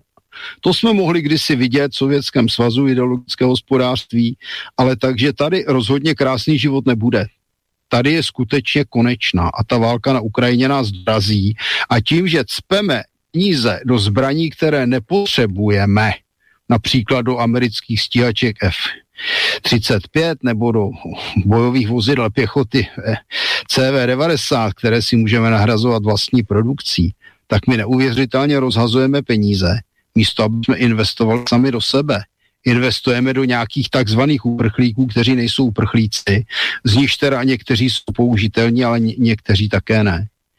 A na druhé straně zanedbáváme základní, základní problém, což je ta obrana směrem na jich a to se nám těžce nevyplatí, protože si musíme uvědomit, že ty, ty ambice z jihu, ty ambice islámu, ty jsou daleko nebezpečnější, protože ti chtějí skutečně obsadit Evropu. Rusové obsadit nechtějí, co by asi měli z té přehlídky států, které jsou zadlužené a zkrachované. co by získali? Takže představa, jenom u i teorie, že by Rusko chtělo napadnout svoje západní sousedy, to, to je naprosto cestná. První je zase v politice jsou zájmy. Jaký by měl Rusko zájem napadat Evropskou unii? Teď tady je každý stát zadlužený až po uši a všichni jsou pomalu zkrachovaní. Teď pro za těch posledních 30 let jdeme od jedné krize do druhé. Teď se podívejme, tady byla krize 2008 až 2013. Pak přišla krátce na to eh, krize migrantská, potom krize covidová a teď zjišťujeme, že jsme v těžké krizi ekonomické, ještě máme válku na krku. To je přece naprosto šílený způsob vedení států i soustátí a my celou tuhle hovadinu ještě posilujeme tím, že vymýšlíme jakýsi klimatismus ta, a místo toho, aby jsme řešili tyto blbosti, které se k nám šíří z Bruselu a z Berlína, tak my cpeme peníze do nákupu cizích zbraní. To je podle mě naprosto šílené a tvrdím, že na to dneska nám nedává vůbec nic. Tahne nás do cizích válek a Evropská unie z nás dělá kolonie a to je úplně špatně. A z perspektivního hlediska jsme v naprosto katastrofální situaci, protože my nesloužíme svým zájmům, ale cizím zájmům. A začíná to tím, že má někdo cizí vojáky na svém území, protože ozbrojený, ozbrojený e, přítel se nakonec vždycky stane nepřítelem. Chcete zareagovať, pán Kaline? Môžem reagovať, veď, ale to je uh, úžasná úžasná výmožnosť tejto našej diskusie, že, že môžeme, môžeme mať na niektoré veci proste odlišný názor a napriek tomu spojíme diskutovať. Viete, mne sa táto kultúra páči extrémne. Si rád vypočujem, čo pán kolega proste povedal a, a mnohé z tých vecí, ktoré hovoria, dávajú samozrejme tú logickú, tá nadväznosť tých argumentov je proste absolútne logická. A, a v zásade ja si takisto nemyslím, že záujem Ruska na obsadení e, Európskej únie nejaký vôbec logický je. Proste naozaj sme, dneska nie sme zrovna kuracie stehno na oberanie, ale, ale napriek tomu e, sa budem odlišovať v tom názore, ktorý súvisí s tým, či mám byť na niečo pripravený. V zásade, ja napríklad dneska, keď sme rozobrali chvíľku tie, tie uh, uh, Vipery, my sme proste mali vybudované nejaké bojové letectvo vo forme Mi-24 bitevníkov. Ja som mal tú čest, že uh, som mal tú možnosť dať našim Mi-24 jedinú bojovú úlohu za ich životnosť ostru, tedy vlastne naozaj ostro nastúpili do nejakej misie a, a naozaj proste vykonali uh, túto operáciu. Operácia sa volá Trafalgar a, bol to prevoz eura v roku 2000, 2009 e, a rozvoz vlastne tuším 7,5 miliardy hotovosti v neoznačených bankovkách po Slovensku. Bolo to naozaj bezpečnostné a dokonca sme mali straty. Jeden vrtulník sme stratili, ak si niekto ešte pamätá, keď padol pri Považskej Bystrici a majstrovský pilot pristál medzi tri mosty v malom trojuholníku do deska, keď tady chodí po dianici, nechápem, že ak to dal nikomu sa nič nestalo bez straty na život a ani dokonca na zdraví. A čo, čo to bol technický, te, technický problém nejaký to bol?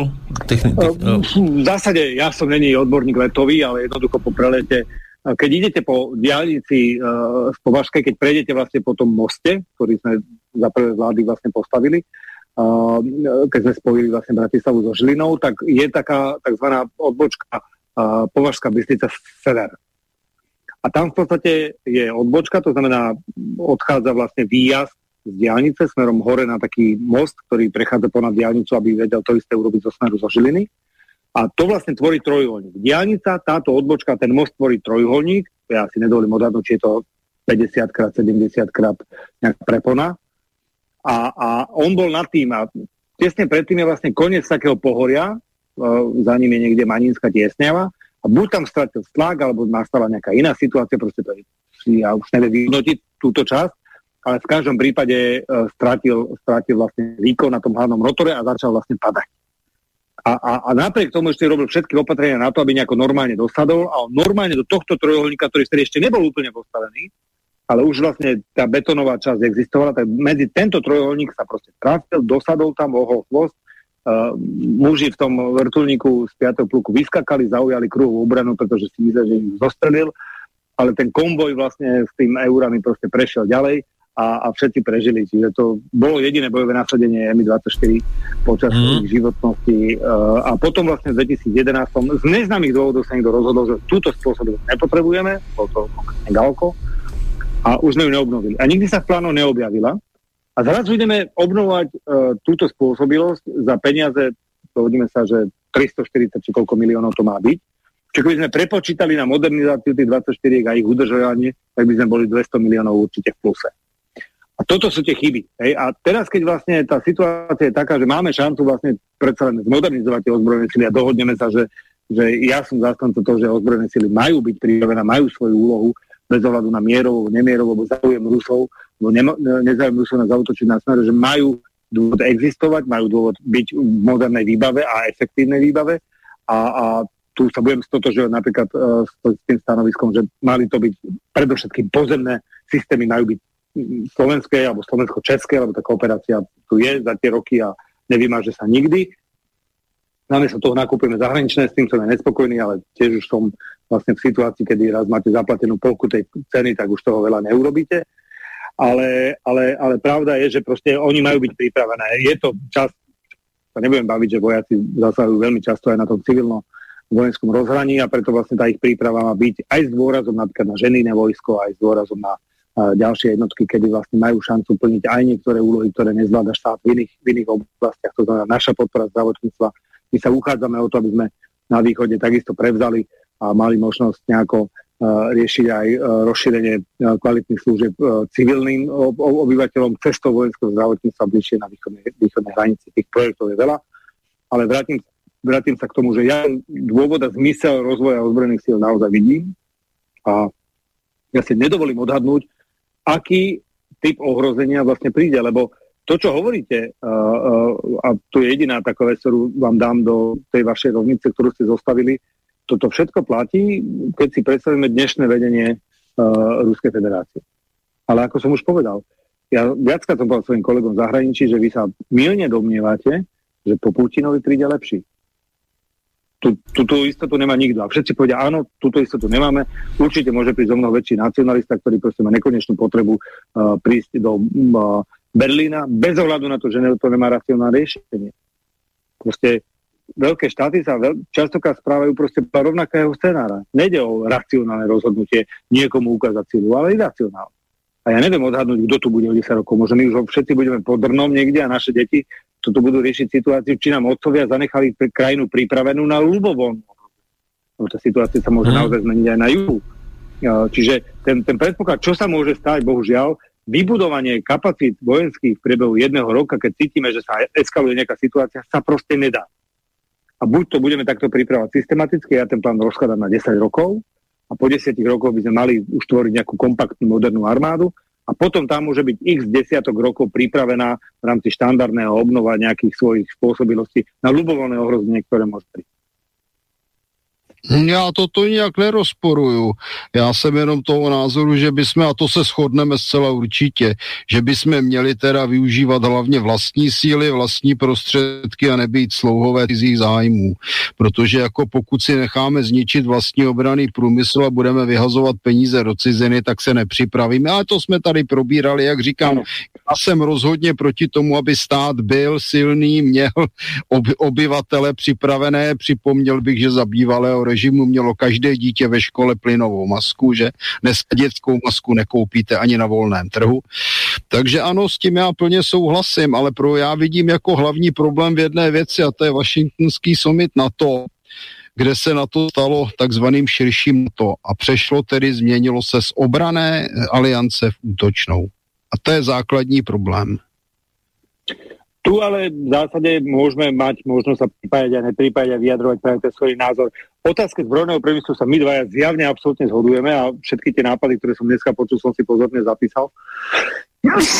toto, toto, ja som na toto naozaj zaťažený a pred právom som mal strojnickú priemyslovku, netvarím sa, že som odborník, ale dnes sa proste ten fortiel, ktorý som ja mal možnosť zažiť, vždy páčil a aj dnes sa mi to páči, že sme schopní proste takéto veci proste pripraviť, až ma to jednoducho prekvapí. Máme dokopy až Českou republikou proste 15 miliónov a, a rozhodne naša schopnosť výroby a produkcie nejakých obranných zariadení je, je, je väčšia ako dáme tomu trojnásobne väčšie Polsko alebo Eh, alebo no, niektoré iné krajiny dokopy. Čiže toto je to naozaj, a ja zo srdca vlastne podporujem to, o tom som ja osobne presvedčený. A, a čo sa týka tých ostatných úloh, ktoré na to v poslednom období plnilo pri rôznych misiách, uh, my sme to tiež vyjadrili. Ak si spomeniete, v 2006 prišla jedno z prvých rozhodnutí, ktoré vláda Roberta Fica urobila, bolo splnenie toho slubu, že sme stiahli vojakov z Iraku, pretože sme považovali tú vojnu za, za, za ropné dobrodružstvo a ja si osobne myslím, že v tejto bol takisto citlivé a tí novinári na nás kopali, útočili všetko, ale o tom to je vlastne suverená politika, že s týmto nesúhlas. A naopak v niektorých iných mhm. situáciách sme súhlasili a, a, a, a išli sme. Čiže toto je proste názor, ktorý môžeme byť konfrontovaný, kritizovaný, že tu áno, tu nie, tam sa vám to páči, tam sa vám to nepáči, ale my sa snažíme dodržiavať a byť konzistentní v tom názore. Ja si myslím, že dlhodobo sme čitateľní v niektorých detailoch sa môžeme líšiť a niekto môže súhlasiť, nesúhlasiť, to, ale bože, však o tom tá demokracia má byť, že, pre, že čím širší názor, tým na konci dňa z nejakej takéto plodnej debaty vyjde vlastne ten, ktorý je najživotoschopnejší. A o to tu vždy išlo, ja som si to vždy vážil. No, dávam takú jednu otázku, že či, či by ste sa s tým stotožnili alebo nie, že, že Európska únia je vlastne konkurentom USA a Spojeným štátom vyhovuje, že sa vycúcávame teraz do nepričetnosti a, prakticky, sluš, slušne na nás zarábajú teda. No takto, Spojeným štátom silná Európa nikdy nemohla vyhovovať. To je ale hmm. fakt, ktorý nemusím hovoriť ja a, a nemusím sa tam stotožňovať. To si myslím, že je, je, je jasné a, a v zásade, uh, keby som sa na to pozrel z pohľadu Američana, tak by som to od svojej vlády americkej vyžadoval aby nedopustila, že tu vznikne proste celo, ktorý je životaschopnejší, väčší a vplyvnejší, ako je moja rodná krajina. Chápete, tí Američania, mm robia presne to, čo majú napísané v ústave a čo od nich ich voliči žiadajú. Ktorí od nich žiadajú, aby proste bola Amerika najväčšia. Maga je to čistým takisto príkladom. Proste uh, make America great again. A, a, a z ich pohľadu je to proste správne riešenie. No ale našou úlohou je im proste povedať, že chlapci, ale odtiaľ potiaľ a tu sú tie hranice a tu sa hráte a tak ďalej, lebo my máme tiež svoje záujmy medzinárodné a chceme ich proste presadzovať.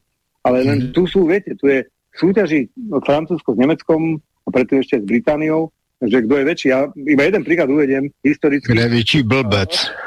Raz som dostal raz som dostal na, na narodeniny výtlačok zo dňa narodenia, teda z 11. maja 71.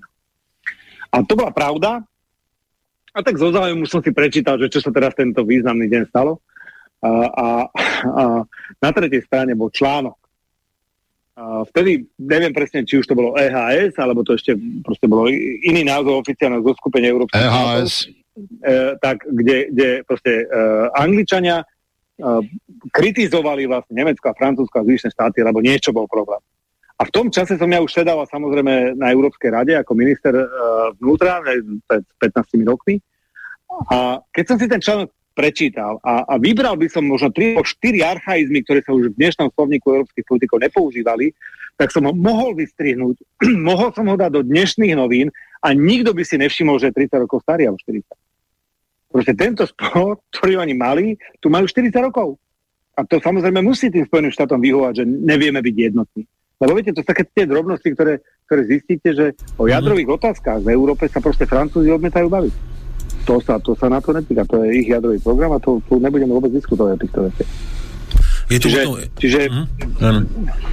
čiže to je tak, no. Proste Jasne. nejednotnosť, bol to ekonomické zoskupenie, úspešné ekonomické zoskupenie a v momente, keď začalo prerastať do politiky a snažia sa diktovať niektorým štátom politiku, tak pochopiteľne to spôsobuje už tenzie, pretože keby to boli zodpovední politici, prosím, ale oni sa boja novinárom povedať pravdu do očí, aby z toho nemali zlé náhodou v budúcich voľbách neboli menej úspešní. To je proste uh, najväčší problém. Hej, že, že to vedenie ide proste tak strašne po povrchu a liberáli neuvedomili, že to, čo ich naozaj zabije, je práve to ich nezriadené presadzovanie LGBTI a, a výsledky volie v posledných voľbách slovenských to potvrdili.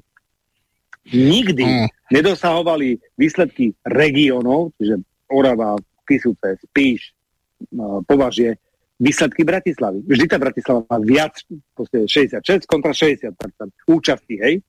A teraz práve z toho strachu, ktorý tu vlastne evidentne sršal z tých uh, narratívov, ktoré mali, donútili tých ľudí sa postaviť a povedať liberálom nie. To nebolo, že áno smeru, to bolo liberálom nie. A to je vec, ktorá mňa teší, že ten národ ešte stále bez ohľadu na propagandy všetkých typov, proste máte svoje zásady, svoje tradičné hodnoty, ktoré, ktorými Slovensko je známe. Hmm, problém je v tom, že evropský liberáli jsou už dneska spíš evropský fašisti, to je první věc, protože dneska ta Evropa připadá svojí buzerací, svým terorem vůči občanům, svým byrokratickým blbnutím, spíš sovětský svaz někdy v 30. letech. Jo, za chvíli nás budou zavírat, zavírat za to, že řekneme svůj názor. To je první věc, takže tady už žádná svoboda a liberalismus vlastně není. V tom, myslím teda především v tom Bruselu, že oni mají pro boha představy, že budou nařizovat lidem nejenom, co smí říkat, ale už pomalu, co smí myslet. A v tom já vidím katastrofu, protože Evropská unie vytváří ideologický blok, a navíc je napojená katastrofálně na pozici Německa a Německo má kancelářský akt, kterým, kterým se z něj stala v roce 4, 1949 kolonie Spojených států. No a to je, to je neřešitelný problém. Proto Evropská unie nemůže uspět. A, stává, a je to skutečně v pozici americké kolonie a pokud vypukne válka na Ukrajině, tak to odnese Evropská unie a především státy směrem na východ od německých hranic. Jo, a to a jsme zase zpětně u té otázky, že na to se změnilo z obrané v útočný pakt. A dobře, to už je jedno, to jsme tu nakonec probrali. Já bych měl ještě jednu věc. A to, co se týče toho přezbrojování. E, osobně jsem toho názoru nedělat to jako v Česku, to znamená ne, nešílet, nespěchat, protože třeba u těch dronů konkrétně stále ještě není vyhodnoceno co a jak a je tam nesmírně překotný vývoj. Takže to chce skutečně odborně připravit a bylo by ideální, opakuju ideální, kdyby se ty drony připravovaly v spolupráci několika států, využili se vědecké kapacity i v civilu, i z civilu a vycházelo se z reálných, z reálných podmínek, které můžou být a musíme počítat s jednou věcí. Vzhledem k rychlosti rozvoje, rozvoje mikroelektroniky bude třeba ty drony obměňovat možná častěji než na za 10 let. No, absolutně souhlas. Tu, tu, to neurýchlíme to je vecou, ktorá, ktorá ide len o to, že musíte postaviť základy toho, aby ste takéto, tento druh vojska mali, tento druh zbrane a potom platí, že čo si vyberiete do toho portfólia, čo by ste chceli vyvíjať. A tu bez toho, aby sme do toho zapojili uh, akademickú obec, to znamená či už naše alebo uh, České univerzity, tak to, to, to je jednoznačne, sa bez toho nepohneme. Oni zažijú ešte vývoj, ktorý, ktorý to, oni, som to chcel povedať, že zažijú vývoj, ktorý my ešte dneska nevieme predvídať. Áno. V podstate ten konflikt na Ukrajine nám ukázal úplnú zmenu taktiky boja a to aj v tom, že to letectvo si netrúfa takým masívnym spôsobom atakovať tú druhú stranu ako, v, v, ako kedysi napríklad Srbsku alebo ne, nebodaj niekde na Blízkom východe, v Iraku a podobne, kde sofistikovaná technika s vynikajúcim spôsobom predávaní dát oproti tzv. sandálnikom si robila, čo chcela. Ale tie drony sú aj novinkou, čiže existujú veľmi krátko, využívajú sa vojensky ešte kratšie ako v civile a spôsobilo to to, že, si jednoducho to letectvo a letectvo bolo doteraz považované ako dve tretiny údernej síly, to znamená bombardovanie, nadobudnutie vzdušnej nadvlády a podobne, si nedovolí vôbec to, ako bolo plánované. Ani Rusi nejak extrémne to letectvo nevyužívajú, pretože vedia, čo všetko by pomocou tej dronovej techniky bolo možné vykonať. Takže to úplne mení spôsob pohľadu na to, akým spôsobom tie bojové operácie budú, aj v blízkej budúcnosti už budú vyzerať a vlastne je to prvý konflikt, dá sa povedať, rovnocenných síl proti sebe od druhej svetovej vojny. Takže A Asi toľko. Ja, ja, ja, ja tu mám jednu neodbornú myšlienku, ktorá ma tak uh, obhríza pravidelne, ktorú by som ma tak do toho dal, že mm-hmm. my sme sa tým, to situáciou na tom bojovom poli vrátili naozaj späť do tej druhej svetovej vojny. Pretože ja si první, veľmi dobre pamätám... No první svetové ja si, vojny. Okay. Uh, ja si veľmi dobre pamätám, ako ma ešte pred desiatimi rokmi presvedčali, keď som bol ešte tých funkcií som ja vymenil v tej politike chvíľu, niektorí presvedčia, že to, to žiadne delostredstvo tu už nebude, žiadne, žiadne tanky, netreba, veď preto tie obrovské zníženia tankových vojsk. To všetko vybaví vzdušná nadvláda. A táto vojna ukázala, že žiadna vzdušná nadvláda, pretože obidve strany vlastne si posilnili PVO a tým pádom naozaj nebudem dávať 100 miliónový stroj do ohrozenia no, nejakej 100 tisícovej rakety. A vrátilo sa teraz späť delostrelectvo, tanky a pomalé lietadla druhej svetovej vojny. Hej? lebo však tie drony lietajú plus minus od 200 do 600 km za hodinu. Ako je teda, že sú menšie, ak tie lietadla v druhej svetej vojne. Čiže opätovne sa vráta, vraciame aj v tej PVO ku kanonovej protivzdušnej ochrane, pretože to je jednoducho lacnejšie. Akurát teda je tu výhoda tej modernej technológie, že máme nejaké programovateľnú muníciu a tie drony zase majú nejakú nejakú umelú inteligenciu, že vlastne si budú meniť ľubovoľne podľa seba tú dráhu letu, čiže veľmi ťažko ťažko predpovedateľné, už pomaly nikto nebude lietať po balistických krivkách. Čiže ja len to som sa povedal, že vrátili sme sa svojím spôsobom do typov zbraní, ktoré boli najsilnejšie v druhej svetovej vojne počas eh, studenej vojny a že tie lietadla naozaj strátili v podstate uh, v zásade nejaký význam. Ako náhle máte plus minus slušnú PVO, tak v zásade hm, žiadna nejaká veľká pomoc, či už bojových vrtulníkov, alebo tých stíhačiek nebude. Že naozaj tie F-16 sa budú používať iba na air policing a nejaký priamy airstrike a, a plus minus na odpalovanie možno raket do letu, ktorý je ďalej ako má ku mne dosah uh, nepriateľská PVO. Nespiechejte nespěchejte, ono se to zase otočí.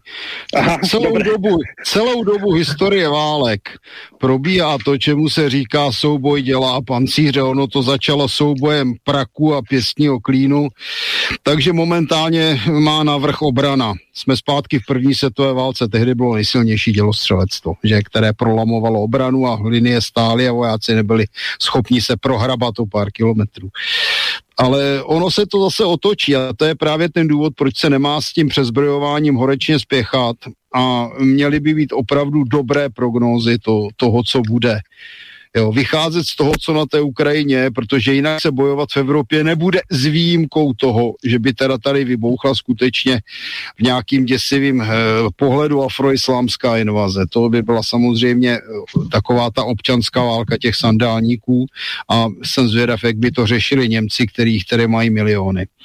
Ale jak říkám, nespěchat, eh, držet se odborníků, a to je naprosto zásadní fakt. A když se podíváme na pracoviště, nevím, jak je to na Slovensku, ale obávám se, že to bude podobné, tak my jsme se většiny odborných pracovišť zbavili. V Česku určitě. Aha.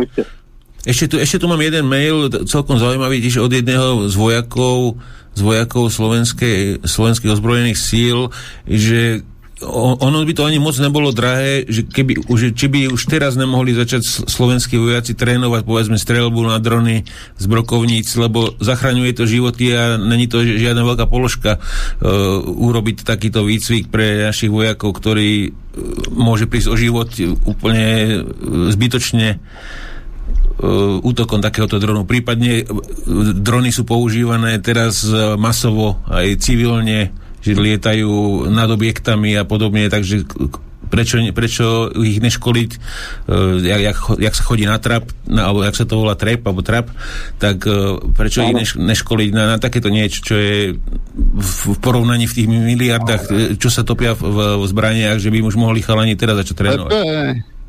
Pepe, Pepe, se to na to může vyrobit simulátor. Pe, může začít Peťo dělat místo leteckých protidronové simulátory. Ano. No. Však máme na, Sloven- máme na Slovensku firmu, ktorú som kedysi zakladal dokonca, ktorá by toto mohla vyvinúť. A prečo neučiť ešte aj tých vojakov používať tie drony, čiže jedna skupina by s nimi akoby lietala a druhá by bola proti ním.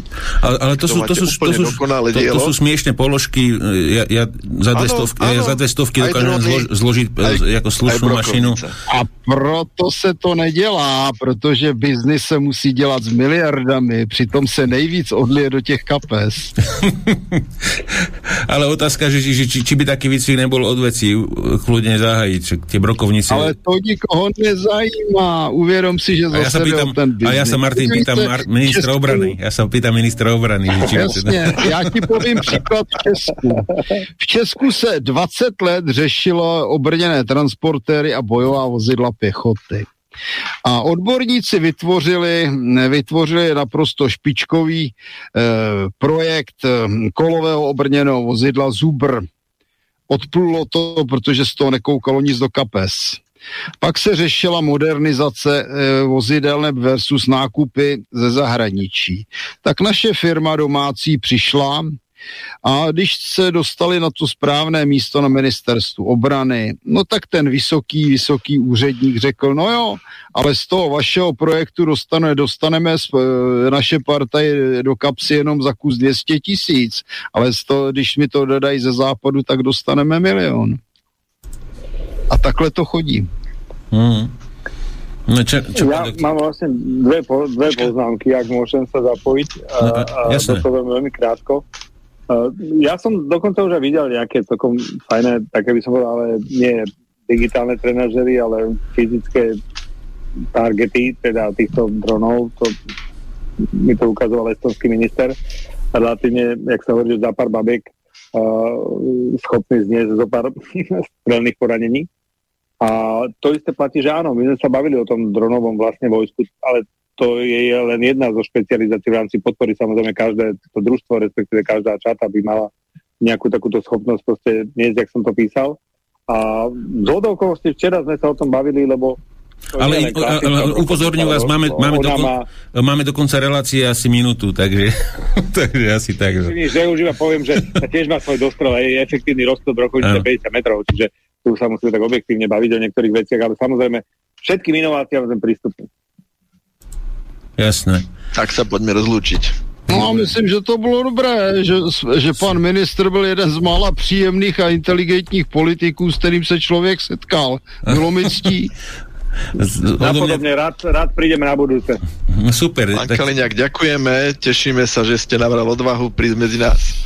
Kedykoľvek, kedykoľvek aj v budúcnosti. Chalani... Všetko najlepšie prajem a drži, držím vám palce vo vašej práci. Takže ďakujeme veľmi pekne, že ste boli s nami. Ja sa niekedy e, e, za čas sa ozvem. Ak, ak budete mať čas, tak budeme radi, keď s nami strávite zase Samozrejme. Už, už menej hodín ako dneska. dneska sme vás okay, podržali 4 hodiny, tak na budúce slúbujem, že to bude kratšie. Ďakujem Dobre, veľmi pekne.